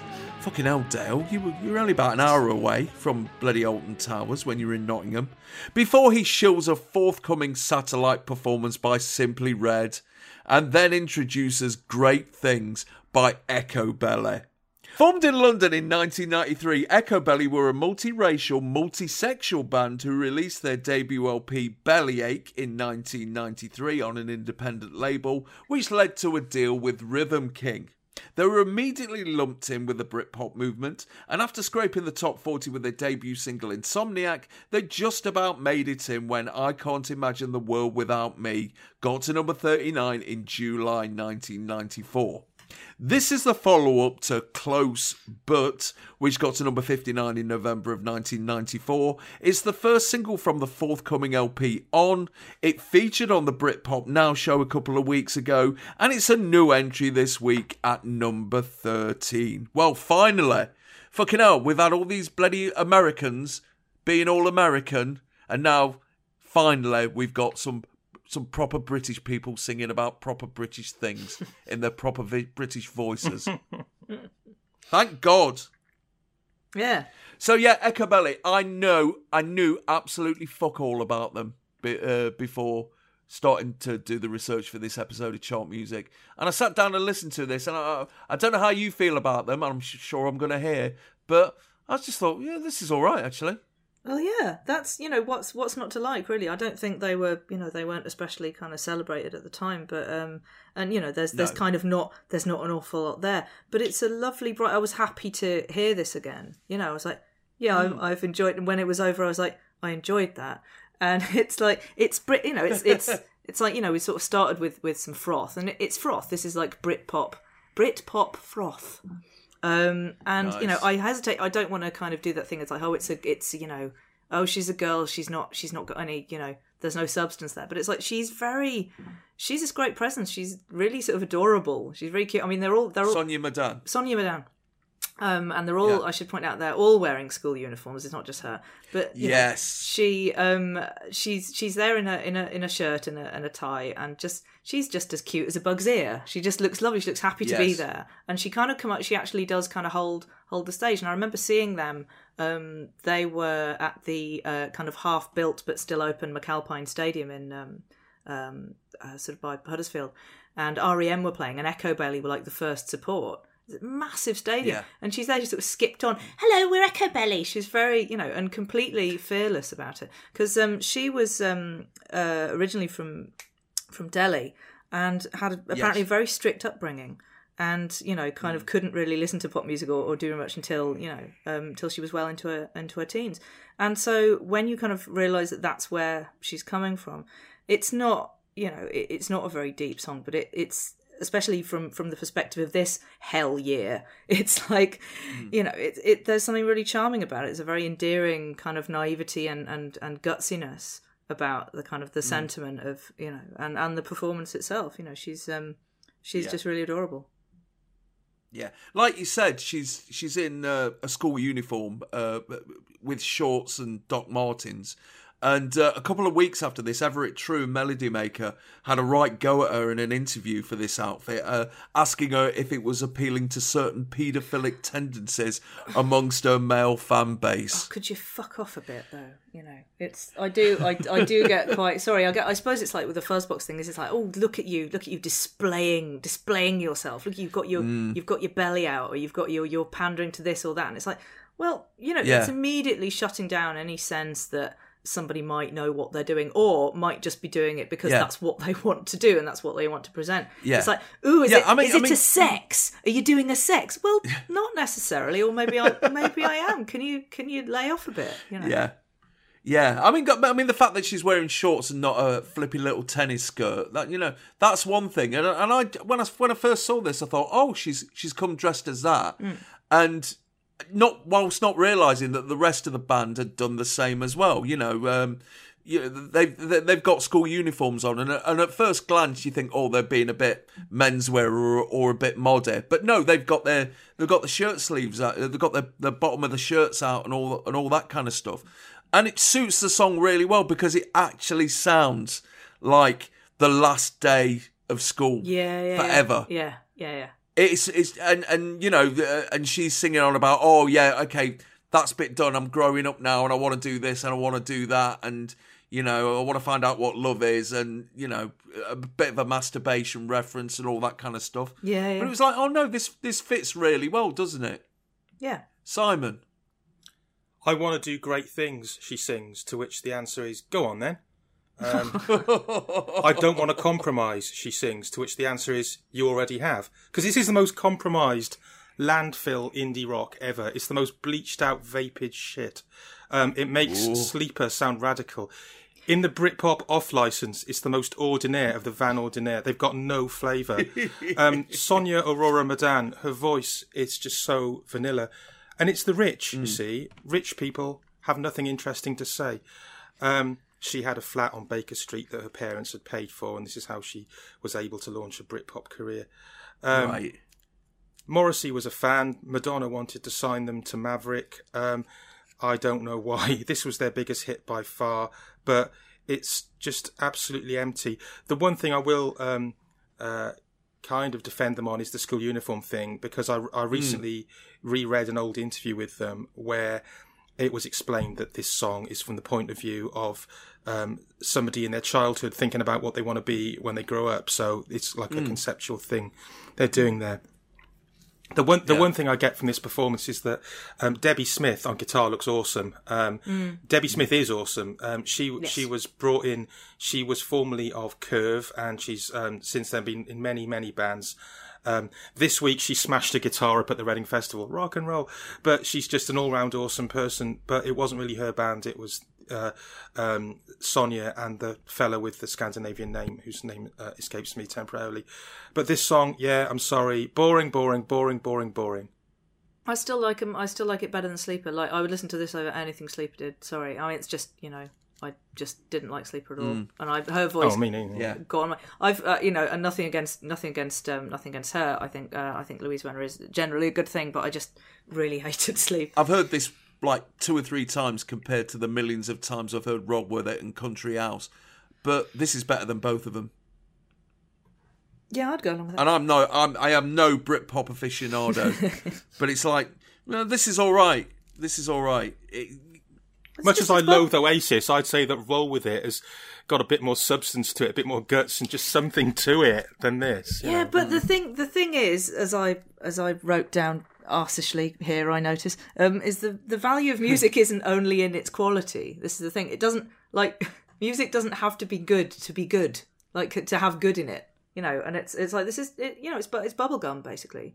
It doesn't have to be, you know, it doesn't have to be more than what it is. Yeah, I mean, Echobelly are not going to come anywhere near my list of, you know, favorite bands, even of, you know, even of this time. But um, yeah, like I said, my response to it, seeing it again after, you know, X many years, is like, oh, that was nice. You know, similar to the feeling that I had after um, the the first one, after um, the Berri. They got a, a pretty positive ride in the press, actually. Mm. They, they were usually written about in fairly positive terms um, because the people who could be bothered writing about them tended to be fans, but the rest Yeah. of us were very kind of meh. So the following week, Great Things dropped 11 places to number 24. The follow up, King of the Kerb, got to number 25, and they'd have one more top 20 hit with Dark Therapy in March of 1996 before they split up for the first time in 2004.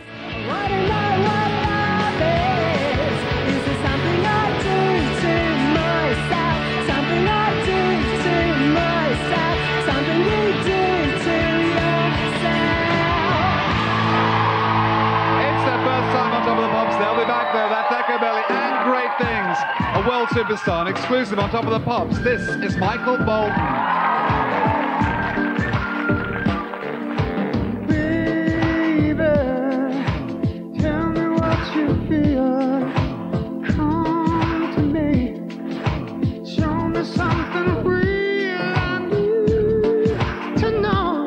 Born in New Haven, Connecticut in 1953, Michael Bolotin began his career as a solo act in 1975 before joining the rock band Blackjack in 1978. Two years and two LPs later, he anglicised his surname, returned to a solo career, and first came to prominence when he wrote How Am I Supposed to Live Without You for Laura Branigan in 1983, and then I Found Someone, which Cher picked up in 1987. After cranking out a selection of cover versions in the late 80s, he first sprayed his musk upon the UK charts when his own version of How Am I Supposed to Live Without You got to number 3 for three weeks in March of 1990. This is the follow up to Lean on Me, a cover of the Bill Withers song which got to number 14 in May of 1994, and it's not in the charts yet. Well, me dears, we can talk about this Britpop stuff that all the kids are going on about all we like, but to top of the Pops' mind, this is the main event. Christ. This man who looks like Fabio's mam. Who's Fabio? Fabio was that male model who got hit in the face by a seagull. Do you not remember? No. He was on a roller coaster. Oh my god, that sounds amazing. Yeah, oh, Sarah, you know all about Fabio, don't you? Surely. I don't know. I'm just I'm trying to picture him now. Oh, please don't tell me I'm the only person here who knows who Fabio I'm is. straight onto YouTube after we finish doing this. I tell you. Oh, Yeah. he was a male model. This will be the the bonus. Uh, is there actual footage of this incident?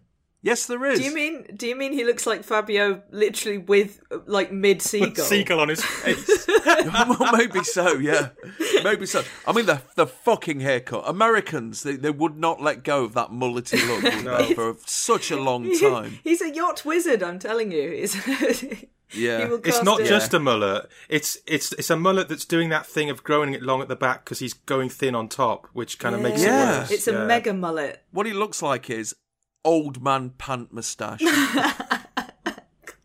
it really does. It's not flattering. You Oh. just think like the for fuck's sake, cut your hair. You've got a good bone structure on your face. Make make the most of it. Poor, poor Bolotin. I feel I, I feel bad for him. Um, Yeah. So yeah, so this starts off. I, I hadn't um, I hadn't realised this is actually kind of built on an element of. Um, it's not a sample, is it? But it's an element of Why by Carly Simon. Yeah, Yes. it kind of interpolates it, doesn't it? That's Yeah. a deliberate thing, Yeah. isn't it? Of course, which goes, why does Yeah. your love hurt so much? It's not necessarily the best association you want to have in people's heads when he's asking if he can touch you there. You know? Um, yeah, exactly. Yeah. Questions to which the answer is fuck no. Um, yes. Also, um, there's a so we've got uh, there's a um, you know we've got three uh, kind of classic lady backing singers and uh, a lady sax player as well who has very little to do either kind of you know Yeah. so so she's just kind of she's quite static and occasionally does a little part. Yeah, but it's a fucking massive Yeah, saxophone. it's a isn't massive it? honking I mean, Christ, it- big That's like bass a- it, it takes her half the song to be able to fucking lift it up to a mouth. what, what kind of a what what kind of a sax is that? I don't know. It's um it's a big it's a big one. Well, it's, it's, a bass one, It's a right? big yeah. ba- yeah, and occasionally it's like bot, bot, dot, dot, and I was kind of waiting. I thought, oh, maybe there'll be a solo. But as we were saying before, because uh, and the the the last time I was talking about when when do you think the last saxophone solo was on Top of the Pops? I would actually really like to know this. Anyway, we're not going to get one here. Yes. So there's just a few a few kind of a few little little rude parps. And it's a it's, yeah. it's a, you do get a lot of fluty bollocks as well, well, don't I you? didn't realise because panpipes uh, were kind of cruise Yeah. control for either peace or sex or sex peace or some combination of. But on this occasion, you actually get. Or, or or relaxing in your car when you're yeah, eating loads of Toblerones on the way up to Dundee. like con- considering some like you know spiritual matters, you know, um, from from your yacht. Um, but on this occasion, I didn't realise you could actually have like a stab of panpipes, but there is in fact a, a stab. There is a, a kind of a cacophony of pan. I'm not sure that's what they're supposed to be used for. Um, No. that's just Hey, look, he's he's a radical. He's a musical radical, Sarah. Get with it. yeah. I don't know what's going on in this song. It made me feel, you know, slightly uncomfortable. Although not as uncomfortable Yeah. as if because in the um in the caption that comes up at the beginning, it just says "Can I touch you there?" and there's no punctuation at all. And I I remember, can I touch? Can I touch you there? Do you mind if I touch? Is it all right if I touch you there? Yeah. Um, which But what's worse? Can I touch you there, or can I touch you dot dot, dot there. there? I know. yeah. no, no, you can't. It's just. Oh, it's- um, Yeah. yeah, and it In the in the in the asking if you can touch someone's stakes. I think even after what we know now, Gary Glitter still shades him. fucking hell. Well, at least he's inviting to be touched, isn't Well, listen, he? uh, Yeah. in- Rather Yeah. than Well, you know, as we know now, there's a lot of debate around consent, you know, and enthusiastic consent, which is, you know, the best consent there is. So, you know, but I, I cannot give my consent enthusiastically or otherwise to anything about this. Yeah. He, he doesn't just want to touch you there. He wants to reach the very deepest part of you. Oh. Um, yeah, which you know, it's extraordinary, really. I, I, I don't know, using some kind of probe. Well, is he um, talking? About, is he only actually but- kind of inferring that, like, well, I don't want to boast, but do you know what I mean? There's, there's, it's gonna, it's gonna go all the way in there. It's gonna be like, Yeah, know, yeah, it's gonna be tickling the Yeah. bottom of your lungs, love. You know. the thing is, he's not he's not convincing as as a sexy lover man. He's No. convincing as heartbroken. That's what he does, isn't yeah, it? Yeah. It's that Michael Bolton. ang- that's like his thing. anguish, that pure kind of scream. Yes. How am I supposed to? Yeah. No, it doesn't really. yeah, but not not like "Hey baby." That's not really his thing. Uh, yeah. So and and this and also reggae. It's kind of yacht reggae that Oh, he's doing God, here. yes. I, I don't know if it really suits him any more than I know if that sort of beigey white suit suits him. It reminds me of um, what the Liverpool football team wore um, about a year later Yes. at the FA Cup final, disastrously. Oh, God, yeah. um, yeah. That that um, that ecru cream suit Mm. uh, where they got battered, but well, they didn't get battered, but they got beaten by Man United. Yes. Um, in a show of hubris, where wearing these awful suits uh, before the cup final. Um, yeah, Mike, uh, Michael Bolton. He's a poor man's Michael McDonald. He's a destitute man's Daryl Hall. Um, Yeah. I'm not sure. Um, is is he a good bloke? He seems like he maybe might be a good bloke. You always have to check Um, now if they're if they've gone Trump, don't Yeah. you? Yeah. Yeah, Yeah. yeah, I don't know. I don't know. I should have I should have done done a bit of checking there. He, he sort of seems all right, but um, this is horrible. And amazingly, it went on to reach number six. I, I can't believe it, but it did. Um, the, also, the the weird thing about this is that the aura of being a big star um, has kind of lingered around him um, up until 1995 in much the same way that his hair has lingered on from the 80s. That even though he hasn't really had a massive hit, I think you said his last single got to number 14, and he hadn't actually had a top 10 hit since 1991 when he covered uh, When a Man Loves a Woman. Um, nevertheless, he was officially a big star, such that, you know, he, he got to announce himself at the start of the show and all of that business. Isn't it weird that um, if if you're a certain kind of artist, that that status is kind of irrevocable. It just it just sort of stays with you. That that you know possibly if, if Top of the Pops was still going now, he could turn up and it's like it's Michael Bolton. you Yeah. know? So, two weeks later, Can I Touch You There enter the chart at number 14 and would go as high as number 6. His first top 10 hit since 1991, but the last one in the UK. The last time we heard of Michael Bolton, he was on The Late Show with Stephen Colbert singing the words of Donald Trump's National Security Advisor, John Bolton. So it's fair to say he's on our side. Yeah, he's one of our, one of ours. Yeah. All right then, good. Phew. Bless him. Okay. Okay. He's all right. You're all then. right. He's fine. Yeah. Good on you, Michael. Yeah. And he'd had his hair cut. Thank fuck. Show you just what love can do. Come on, baby. Oh, you get me right there, Michael. Love that track. Let's have a look at the top 10. At 10, everybody from Clock. Nine, oh, she was here earlier. That's DeLacy and Hideaway, a new entry. Eight, Never Forget. Take that, could we ever? Seven, Waterfalls, TLC. Six, I'll Be There For You, the Rembrandts, they were here earlier too. Five, The Sunshine After the Rain. Didn't she start the show? That's Berri. Four, I Love You Baby, the original. Three, You're Not Alone, Michael Jackson. Two, Roll With It, Oasis. One's along in just a moment. Meanwhile, have a look at this. Thank you, Top of the Pops viewers. You gave us that this week when you voted us the most popular program in the National Television Awards. That's great. We say thank you for that. Keep watching. And now, Country House is Blur. They are Top of the Pops. Scored against City dweller, successful fella, bought himself upside, got to lots of money, caught in a rat race, permanently. Winton brandishes a national television award that you wouldn't use to wedge the bog door open and runs down the top 10. That award's fucking horrible, isn't it? Well, most awards are, to be honest. I mean, they're they're quite they're they're usually quite unlovely. I have to say, 'cause having held someone else's Oscar and someone else's BAFTA, You know, they are um, they're kind of impressive in a particular Mm. way, but they're not they're not pretty. You can't just leave that hanging. Come on, name names. yeah, and a Grammy actually. I've got like the set. Um, Whoa. Fucking hell. no, this is who's um uh who's but um yeah no it is uh a friend uh no my uh sorry my friend's brother is a is a producer and uh, is a film producer and um so I've I visited his house and uh very very carefully and gently hefted the back BAFTAs are incredibly heavy I'm surprised people don't drop them more often it's just like you know especially when Yeah. you're like shaking and stuff and going oh my god I've won a thing but yeah the um the the television award is um it's just like a big it's sort of a big hunk of glass, isn't it? And you can't. And of course, on, on telly, it doesn't. Um, I don't know why they make them so they don't look good on telly. It's like that's how Mm. people are going to see them. But yeah. Um, so Dale, Dale Yeah. taking credit here, I think, for uh, you know, kind of swanning in and going, "Look at this that I didn't win, but I'm holding it anyway." Yeah, yeah. The only award I've ever won is is magnificent.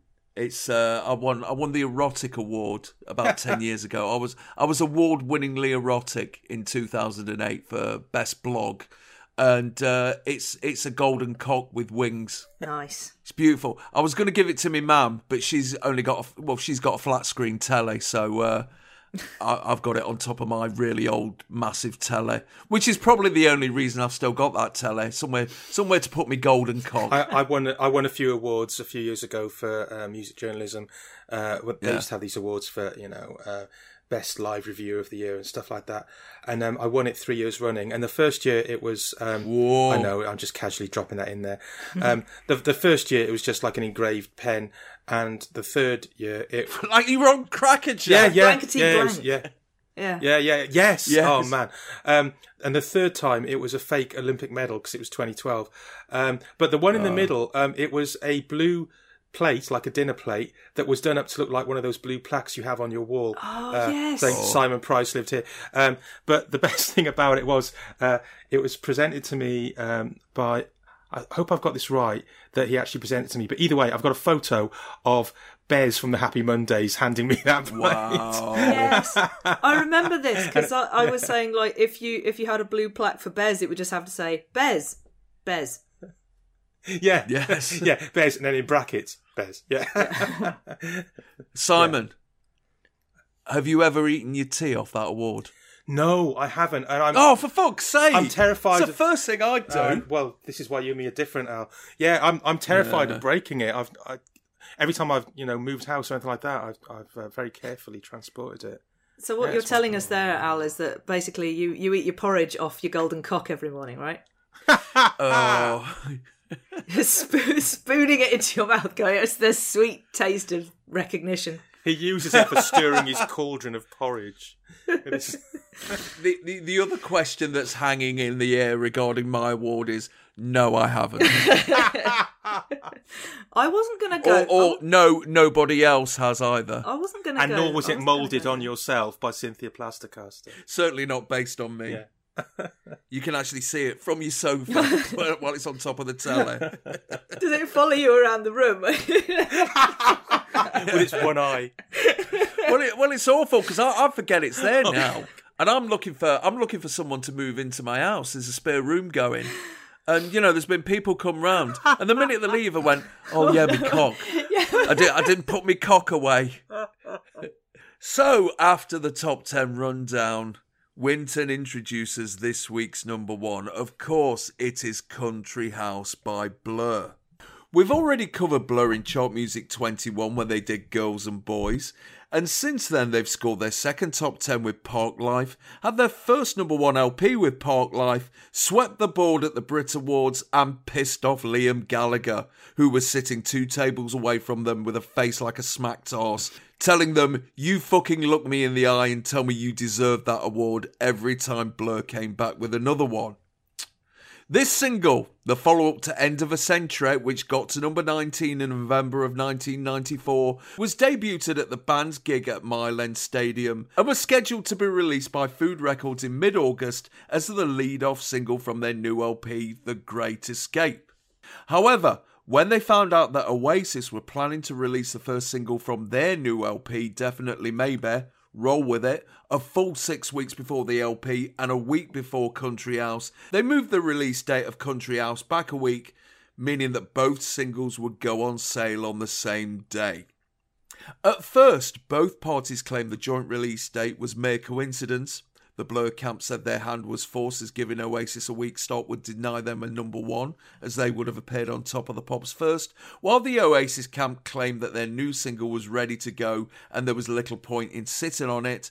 But the first public shot was fired when Chris Evans played Damon Albarn a burst of Roll With It over the phone on the Radio 1 breakfast show, and Albarn responded by singing a few lines from Status Quo's Rocking All Over the World, which led to Noel Gallagher describing Blur as, quote, a bunch of middle class wankers trying to play hardball with real working class heroes, end quote.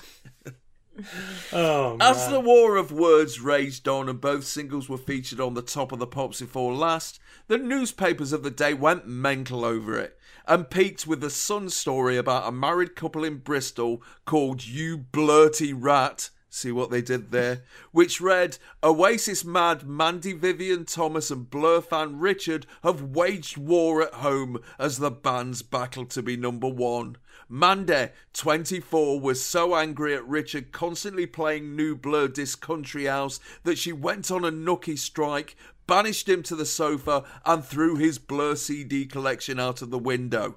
Richard took his revenge by putting her Oasis CDs in a microwave oven and brazenly wearing his Blur t shirt. The phrase the phrase nookie strike just doesn't get used enough these days. No, it really doesn't. You know, you know. Meanwhile, Bosnia. Although William Hill had established Oasis as favourites for number one, Blur had released Country House on two separate CD singles and on cassette, while Roll With It came out on 7 inch and 12 inch and a CD, which was a pound more expensive than Country House. This helped Blur sell 50,000 more copies that week and win the Battle of Britpop. This is the second week at number one, and we're getting a repeat of last week's performance. Before we get stuck into this, it's worth pointing out that this is the only song on this episode so far that isn't a new entry or not in the charts yet. Mm. Fucking hell, the charts were mental in them days, weren't they? Yeah, they really were. Um, 450,000 copies sold, it says, um, if I read correctly. Yeah, on the yeah. list. That, that's, that's phenomenal, isn't it? Ah, it's- Um, Yeah, it's ridiculous. people actually bought stuff in those days. It's it's Yeah. it's Yeah. another world. Um, I wonder Yeah. how it's- many of those copies still Oh, exist. try telling the youth about that nowadays. Yeah, it's it's kind of hard to explain to younger people, and part of my job as a uh, music journalism tutor is to do this. Um, just what a big deal this was at the time, and obviously it was completely orchestrated very cleverly by the PR people behind both bands. But nevertheless, um, it was on uh, the uh, BBC Evening News, the ITV Evening Yes. News. Um, NME had Yeah. led with it on the front cover with a mock-up of a Muhammad Ali fight, saying the UK Heavyweight Championship and Mm. um, it was a sort of thing where you were expected to have an opinion and take a side, Yeah. and um, as as if you know you had to like one of those two bands. You couldn't just say, "Well, none of the above, thanks." Yeah. You know, um, Uh, nor could you say both of them, yeah. I, I, even though obviously a lot of people did. well, yeah. Um, I'm I'm interested by that that claim uh, in your intro there. By the way, that uh, um, one of the records being one pound more uh, helped Blur to Mm. number one. As if you go into the shop thinking, "Oh, I, I want one of those records, but ah, I don't know which one." And it's, "Oh, that was cheaper. That'll do." Yeah. That's quite But- bleak, isn't it? Really, if that's what it came down to in the end, it's like 'cause I didn't really, I didn't, I, I've never heard that before. It's like, what? Seriously, Mm. you know? I, I I was actually there at that um, Mile End gig where they um, Yes, you were. where they previewed A witness to history, Simon. Yes, um, I, I'd forgotten they did that, but um, I I do remember hearing them play it at V97 a few years later, and um, Mm. it's, I really cherish this memory because I love it when bands have an albatross, which is a song that's unusually chirpy and poppy for them, and they then get all pissy about it, and they then try and sort of wash their hands of it, and, and, and you know act like they're they're too cool for this song. Well, um, the other example being REM with "Shiny Happy People," and I just think, Yeah. well, fuck you, you wrote it, you deserve to have that hanging Yeah. around your neck forever. We've had to listen Yes. to it on the radio, so screw you. If that means if you play a gig and you have to play it, tough shit. And I remember um, V97 uh, Blur were into their kind of serious phase now, and they're trying to sound like Pavement or whatever. You know, it's just Mm. the time of Song Two and Beetlebum and all that stuff. Um, Yeah. and they, uh, I remember I was leaving the the field. I was uh, on the shuttle bus back to the Chelmsford train station, and um, you you could hear Blur in the distance doing Country House, and I thought, yeah, fuck you, because um, you, you deserve this. You wrote it. I, I basically like Blur. I think I think Blur are are, um, are a good band. They've they've done a lot of good stuff. They've done a bit of annoying stuff. Th- This Yeah. is well up there in the annoying category. Um, Yeah. Well, before we go into the song, we we, we have to let's discuss "Roll with It." Oh, okay. Go on then.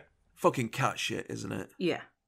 Well, I think uh, you this know, song though, kind of uh, it turned it turned me against him a bit. To be honest, I thought that this is this is fucking boring. I think it's it's it's kind of um you know some of the worst of and the laziest of, of both bands on you know and I do like I am one of those who who I Mm. I, I like both of them um in in their own in their own ways and to diff- differing and varying degrees depending on what's going on but um at the time yeah it's like roll with it is I was to say Oasis have, have done some really good B sides but it's like it's a B side really and Mm.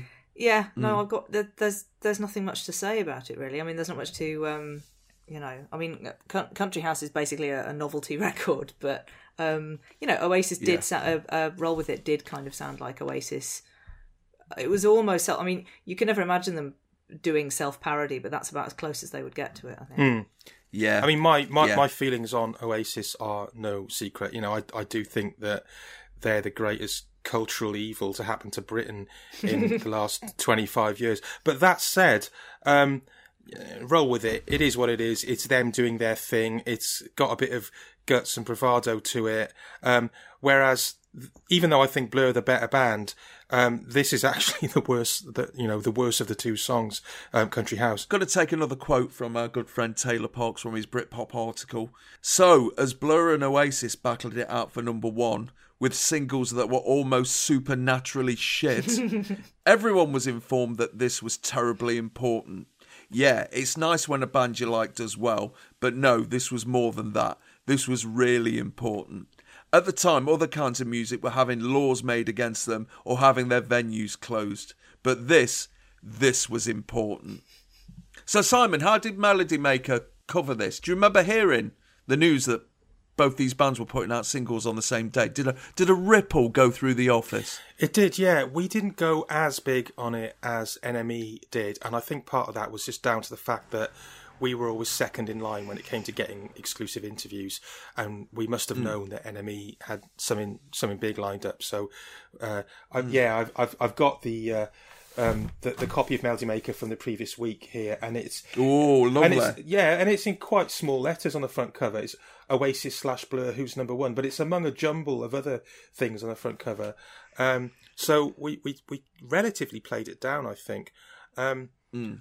I, I I remember, uh, and I've told this story before on chart music. I remember um, the day that uh, um, the the charts were read out because I, I used to play football uh, every Sunday with uh, Of course. Damon Albarn um, in in a kind of music biz kick around that happened in Regent's Park, organised by.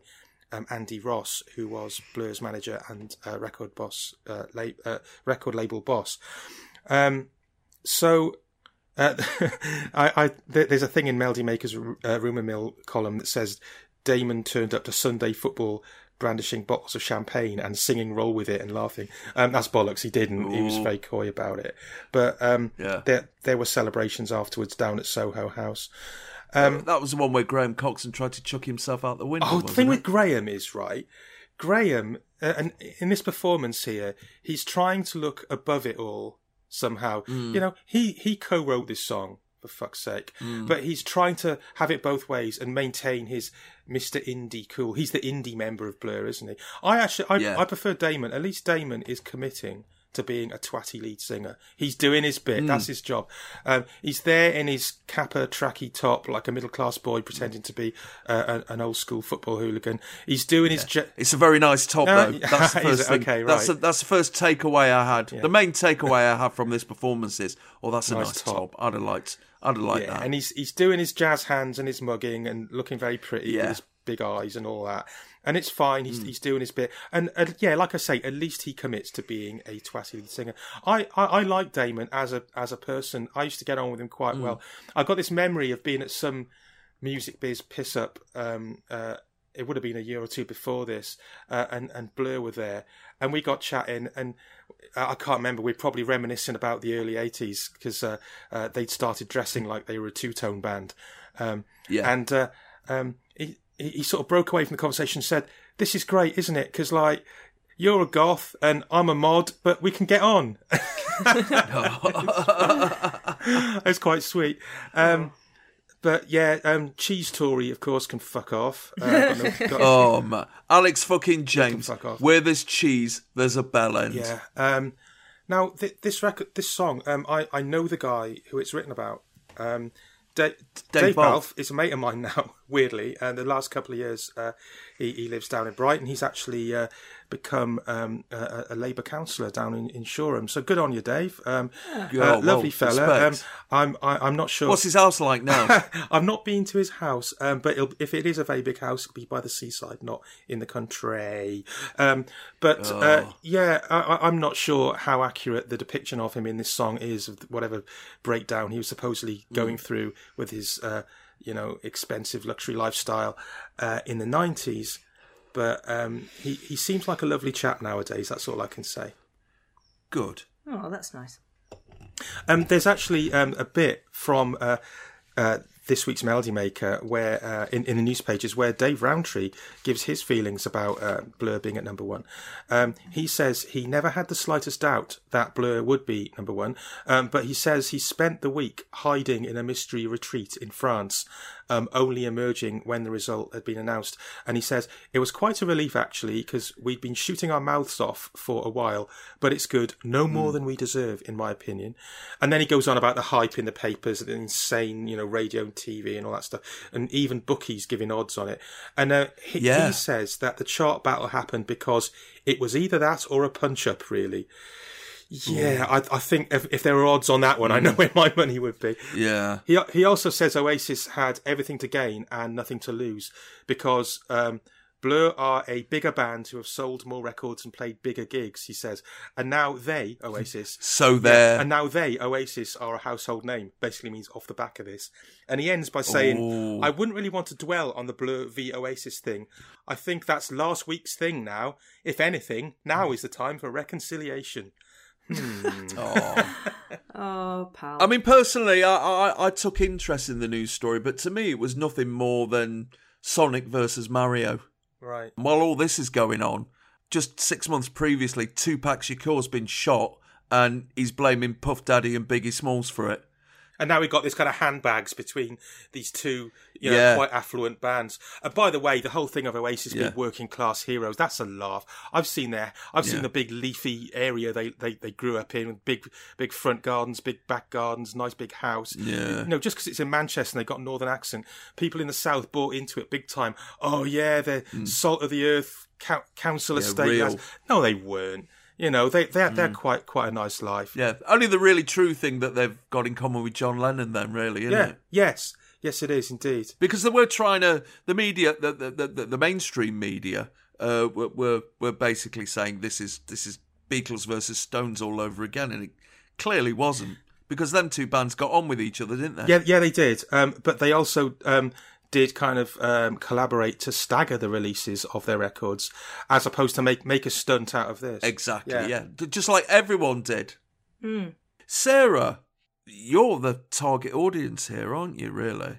Did you have a dog in this fight? Um, I don't really remember. I think it was it was kind of uh, obviously it was a it was a very kind of contrived thing. I think there was quite a good natured sort of tribal thing about it. It was sort of an interesting thing. You don't normally get this kind of gamification of the charts, you know. Yeah. So it was a fun, you know. I think Yeah. overall, it's um it was like a it was a fun it was a fun stunt that we could all follow along with. Um, I don't remember. I Mm. yeah, I, I seem to remember there being a lot of kerfuffle around it. I don't remember feeling very strongly myself, but I think I was I was definitely interested because, like I said, it's just like which one will it be? You can't, you know, it, it's quite if you're interested in this stuff at all.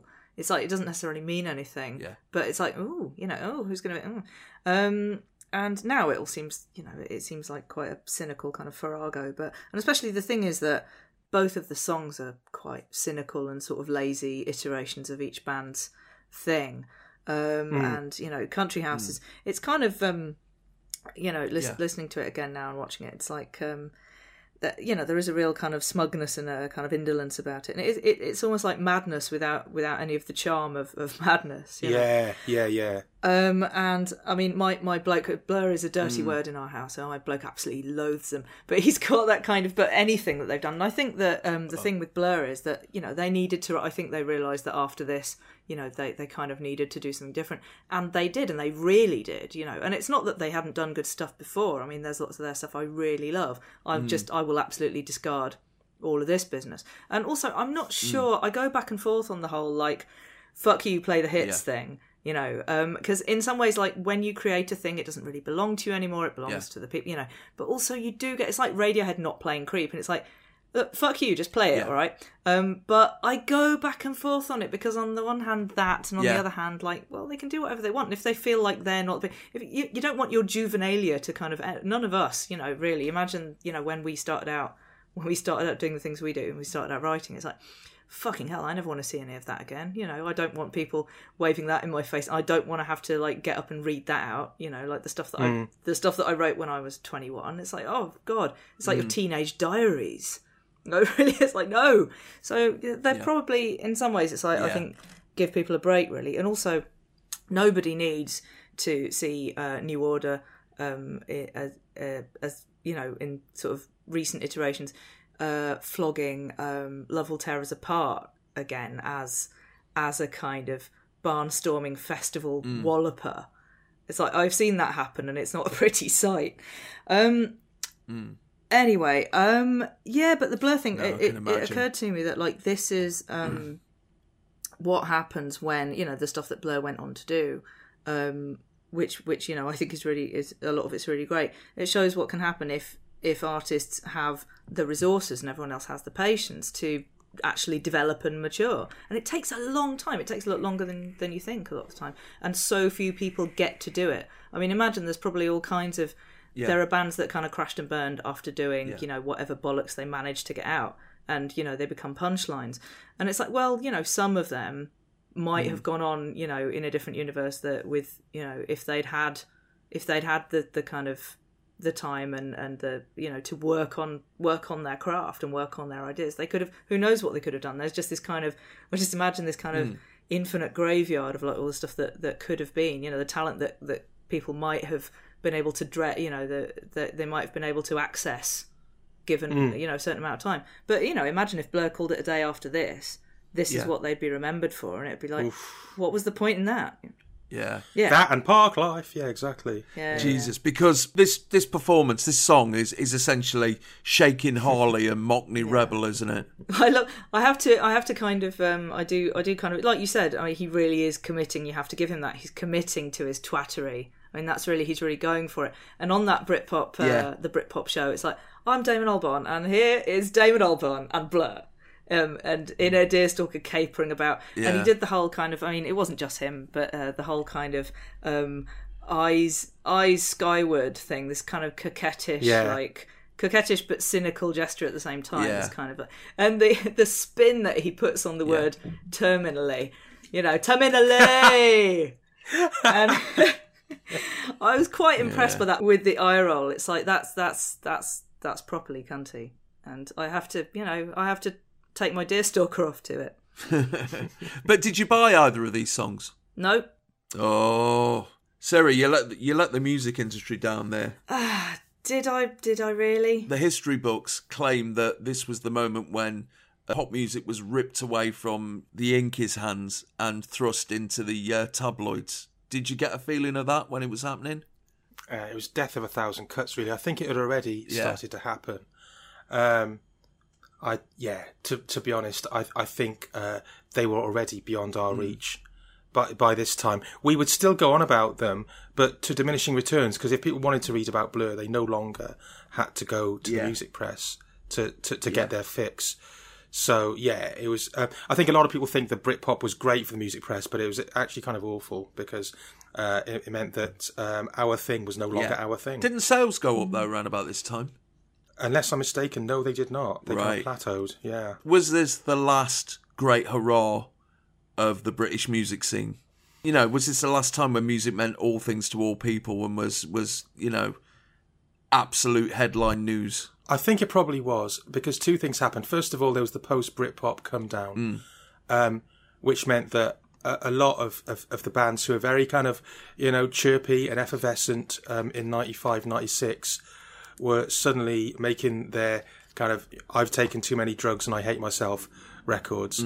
And then you had this wave of bands like Travis and Coldplay coming along who were um, a lot more kind of how can I put it? Uh, that B word, boring again. Um, maybe that's a bit harsh on, on Travis, but, um, but but but you know what I'm saying. There, there It's a bit harsh on Coldplay. ba- bands no longer cared uh, what they looked like, but it was all about following the lead of Oasis and aiming for a stadium audience. Yeah. Stereophonics as well, all of that lot came along. Mm. And um, by the time pop did sharpen up again, it was due to outside forces. It was due to, uh, you know, the electro clash thing coming in from Berlin, and it was due to s- sort of cool bands like like the Strokes and the White Stripes coming from New York and Detroit. Mm. And even when the Libertines scene started kicking off in Britain, that was very much second wave. That was very much trying to be the British Strokes. Yeah. So, um, and then the internet had come along. By which time, there's all kinds of reasons why why the internet uh, is is the death of kind of scenes, the death of of music scenes. Mm. Uh, everything becomes uh, international at once, and at the same time somehow meaningless because of that, and and also changeless. And yeah, this this kind of um, never-ending present tense that, that we live in because everything is available uh, at the click of a finger at all times. Yeah. So maybe you're right. It's a long-winded way of saying yes, Al. You're absolutely Hey, right. it's all right as long as you got there in the end, Simon. The following week, Country House dropped to number two, toppled from its perch by You Are Not Alone. The follow up, The Universal, got to number five in November of this year, and they'd have to wait until February of 1997 before they reached number one for the second and last time with Beetlebum. The following month, Blur announced a tour of small seaside venues, including a gig at the Bournemouth Show Bar, 200 yards away from the Bournemouth International Arena, where Oasis were already booked in on the same night. When Damon Albarn suggested in an NME interview that Blur were going to fly a balloon with the number one over the venue and project the Blur logo on the International Arena's walls, Oasis pulled out of the gig, claiming that Blur were trying to engineer a mods and rockers situation. And Oasis, of course, followed up roll with it with Wonderwall in November of this year, arguably losing the battle but winning the war. Yeah. Da- Damon Albarn got a lot of shit for the rest of the year, didn't he? Graham Coxon claimed that he came round one night in an absolute state because he was walking to his house and people were singing Wonderwall at him, and you know, right. a couple of people tried to lamp him at the same time. Became an absolute hate figure, didn't he? Yeah, he did, and I think kind of Blur scaled down, and they scaled down their their ambitions, um, and um, for for the better, really. Um, Mm. Their their music kind of Im- improved a, a little once once they stopped trying to have number ones. They still did have number ones, but Yeah. but they, they, they weren't that, that that kind of desperation to please had left them. Yeah. and I think that's for the better. And yeah, Oasis went on to become this kind of steamroller, this steamroll with iting um, Yes. force, you know, with, with Knebworth and all that all that business, and they they just went up to a, um, an even higher level. Um, but Yeah. I I think it probably worked out quite well for both bands in a sense. Yeah, I think the music industry won uh, this battle. Yeah. It's an animal farm, but you come to the harm in your country. Fantastic! Listen, I felt that. Next week, Jo Brand is hosting the show and an exclusive from Erasure. Have a great night.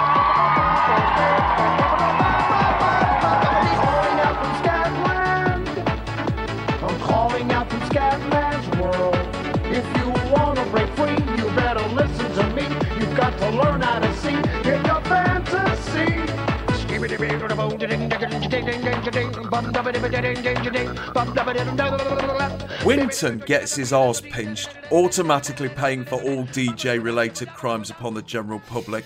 Then he threatens us with Jo Brand and Erasure next week and wishes us a great night as the show closes with Scatman's World by Scatman John.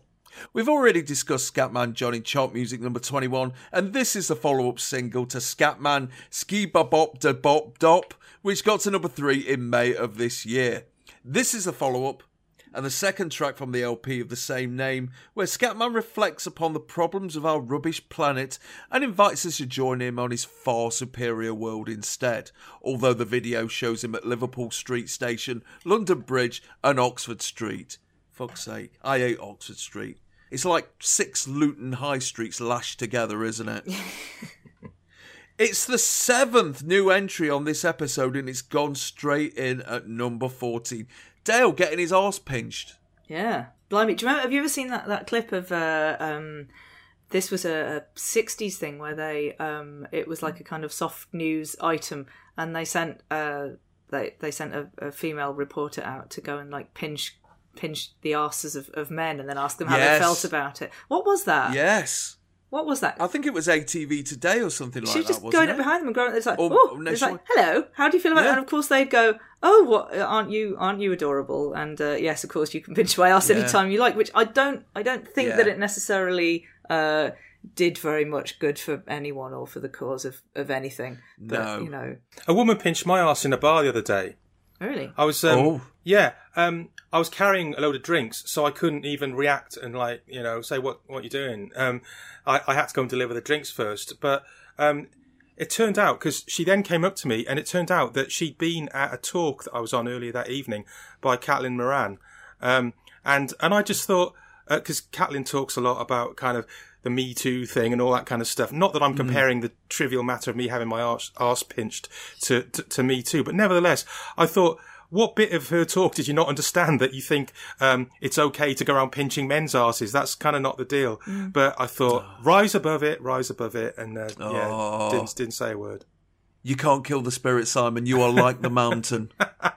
there is you know that there is definitely a um that there is a, a difference between it doesn't mean uh, no ass pinching ever but you've got to be it's it's it's more than people think it is you know it's kind of more of a more of a Yeah. thing than than than people think like you know i have had my Yeah. ass fully grabbed by a man that I didn't know in the street, and it was, you know, an extremely unpleasant experience, Oh. especially when he did it again after I after I asked him what the fuck he thought he was doing. Oh, for fuck's Um, sake. so that was really unpleasant. But then also, um, I've I've had my I've had I've had a cheek pinched by um, you know uh, a, an indie musician who who I knew and liked very much, and who um, and I was I was like, that's that's you know that could have that might not have landed in the way that it did, but fortunately it did, and I was um, I I took it in the spirit that it was meant in. But it's probably not the sort of thing you should go around doing if it's somebody that that you that you don't know or you don't know well enough. You know, there needs to be a Yeah. certain.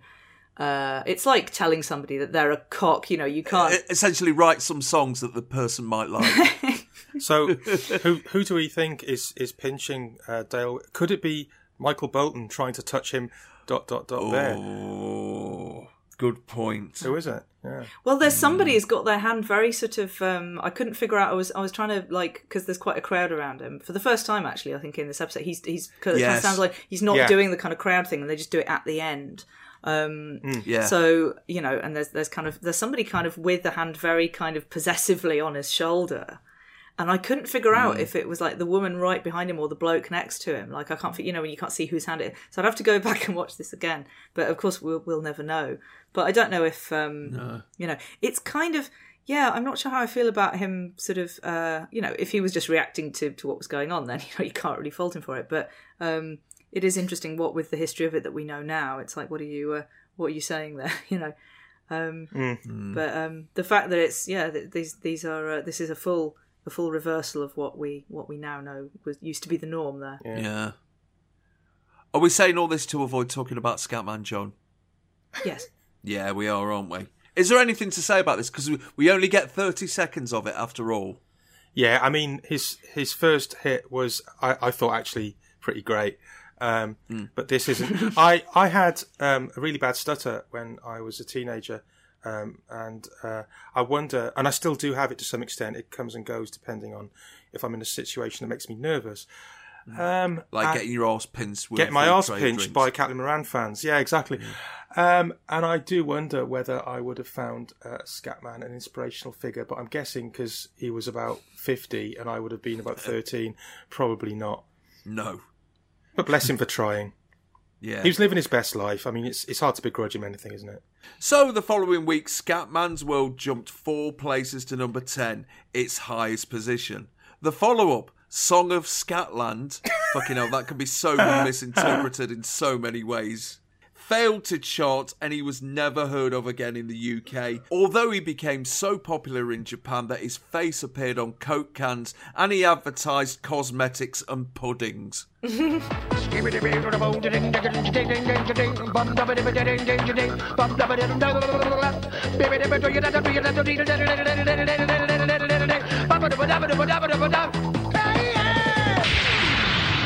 And that is the end of this episode of Top of the Pops.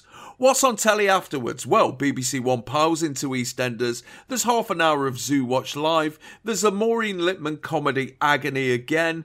The 9 o'clock news, a repeat of French and Saunders. The first part of Carry On Hollywood, where Carrie Fisher unpacks her life story as the daughter of famous parents, a repeat of the BBC Proms 1995, and finishes with the 1987 adventure movie The Lion of Africa. BBC Two is about to screen Richard Ingram's On the Trail of Malcolm Muggeridge's wartime spy career in Mozambique in the documentary series African Footsteps. Then Wildlife Showcase focuses on the singing apes of Khao Yai in Thailand. And then there's a repeat of Whatever Happened to the Likely Lads, the Blitz of England's historic buildings in One Foot in the Past, Grace Under Fire, a Newsnight special on the first anniversary of the IRA ceasefire, and finishes off with Two Ceasefires and a Wedding, the Northern Irish comedy drama about love through the barricades. ITV is running the bill. A repeat of The Upper Hand, the final part of Catherine Cookson's The Cinder Path, News at 10, the Canadian law firm series Street Legal, Just a Minute with Tony Slattery, Lisa Goddard, Wendy Richard, and Dale Winton, and then piles into night time while Channel 4 is showing The Black Bag, the documentary series about Feltham Young Offenders and Remand Centre, the fashion show Very G. Muir, the documentary show War Cries about the mining industry, then the 1993 film Visions of Murder, Just for Laughs with Emo Phillips, and rounds off the night with good and bad ideas of the 20th century. So, me dears, what are we talking about in the playground tomorrow? Um, country house, inevitably, in that, that whole that whole business, I think. Mm. Even though it's two weeks past now.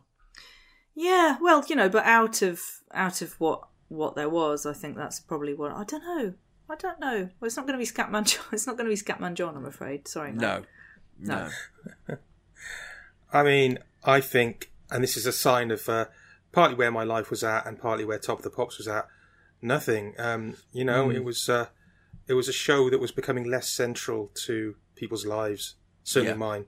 Yeah. And um, I, I don't even think I bothered watching this episode. What are we buying on Saturday? Again, I'm not being a smart ass, but I'm going to say nothing for the 1st Mhm. time for the first ever chart music podcast. There's a literally nothing in this um, show that I particularly liked, and b um, I didn't need to buy records because I was getting them sent to me for nothing. So there we go. Sorry, Well, you know, sorry. It's like yeah, even if you were, you know, imagine yourself as you know a sort of ten year old boy at this point, you know, like it's No, still nothing. yeah, still nothing. Um, yeah, probably Echobelly. I mean, I didn't, you know, um, Mm. but uh, I might have done if it was, you know, if it's if it's I had to choose, then yeah. And what does this episode tell us about August 1995? I think in a way, stuff was still up for grabs. I think there was still a battle, you know, between the good guys and the bad guys in culture, um, and that there was a possibility that we, we could save things and it wouldn't all go to absolute shit. There was still a certain amount of optimism, um, but I think it's easy to say this in retrospect, of course, Mm. but you can see also that we were doomed. we're doomed. We're doomed. Doomed. Yeah, I think it's, it, it says probably that it's a it's a year that kind of won't live in as much infamy as it thought that it would at the time. And that, my dears, is the end of another episode of Chart Music. All that remains for me to do now is fling the usual URLs at you, which are www.chart-music.co.uk, facebook.com slash chartmusicpodcast, and you can join us on Twitter at chartmusictotp. But more importantly, fling us some dollar at patreon.com slash chartmusic. Thank you very much, Simon Price. You're welcome. Tar ever so, Sarah Bee Cheers, love. My name's Al Needham, and if you're banking on a wanking, I'm the man that you'll be thanking. that was my uh, catchphrase when I was David Dickey. I forgot to, forgot to put that in earlier.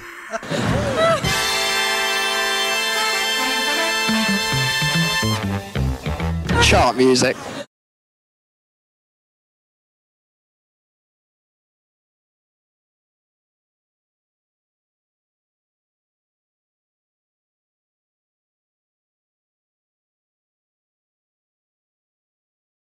Right, I promised this to the pop craze youngsters earlier. I, I can't walk away from it. Here is the greatest porn letter ever written to a wank mag.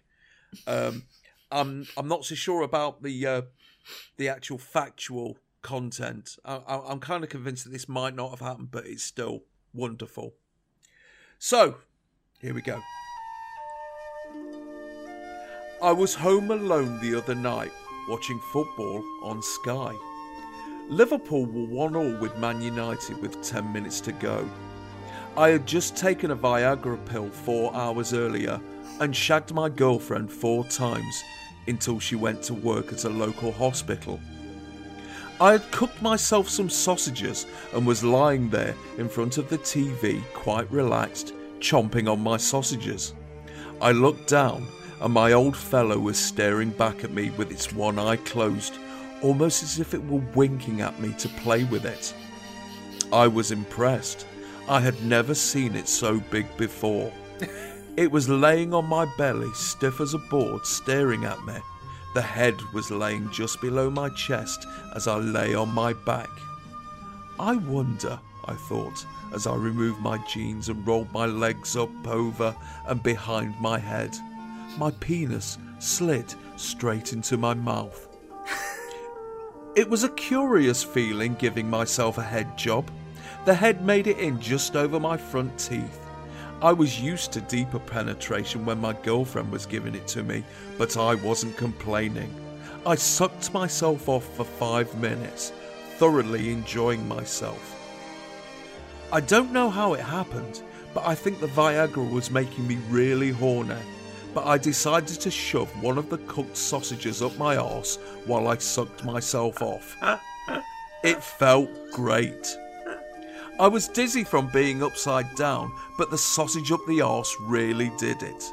I was going to come any minute now and started moaning out loud. This was definitely the best sex I had ever received, and it was all from myself.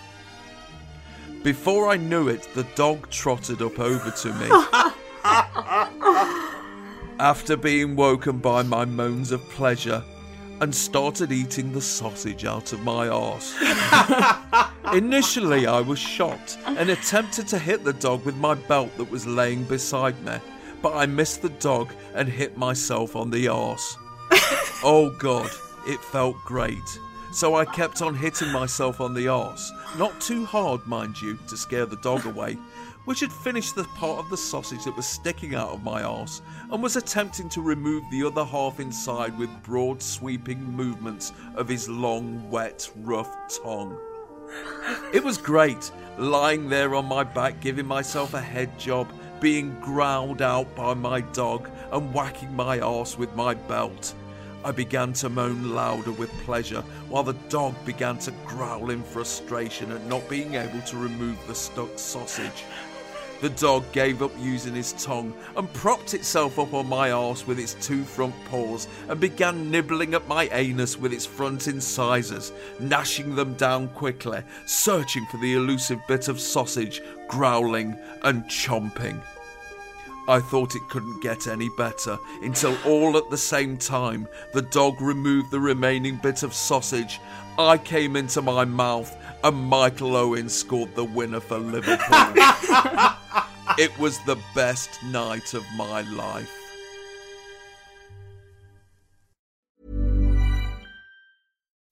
When you make decisions for your company, you look for the no brainers. If you have a lot of mailing to do, stamps.com is the ultimate no brainer. Use the stamps.com mobile app to mail everything you need to keep your business running with up to 89% off USPS and UPS. Make the same no brainer decision as over 1 million other businesses with stamps.com. Use code PROGRAM for a special offer. That's stamps.com code PROGRAM.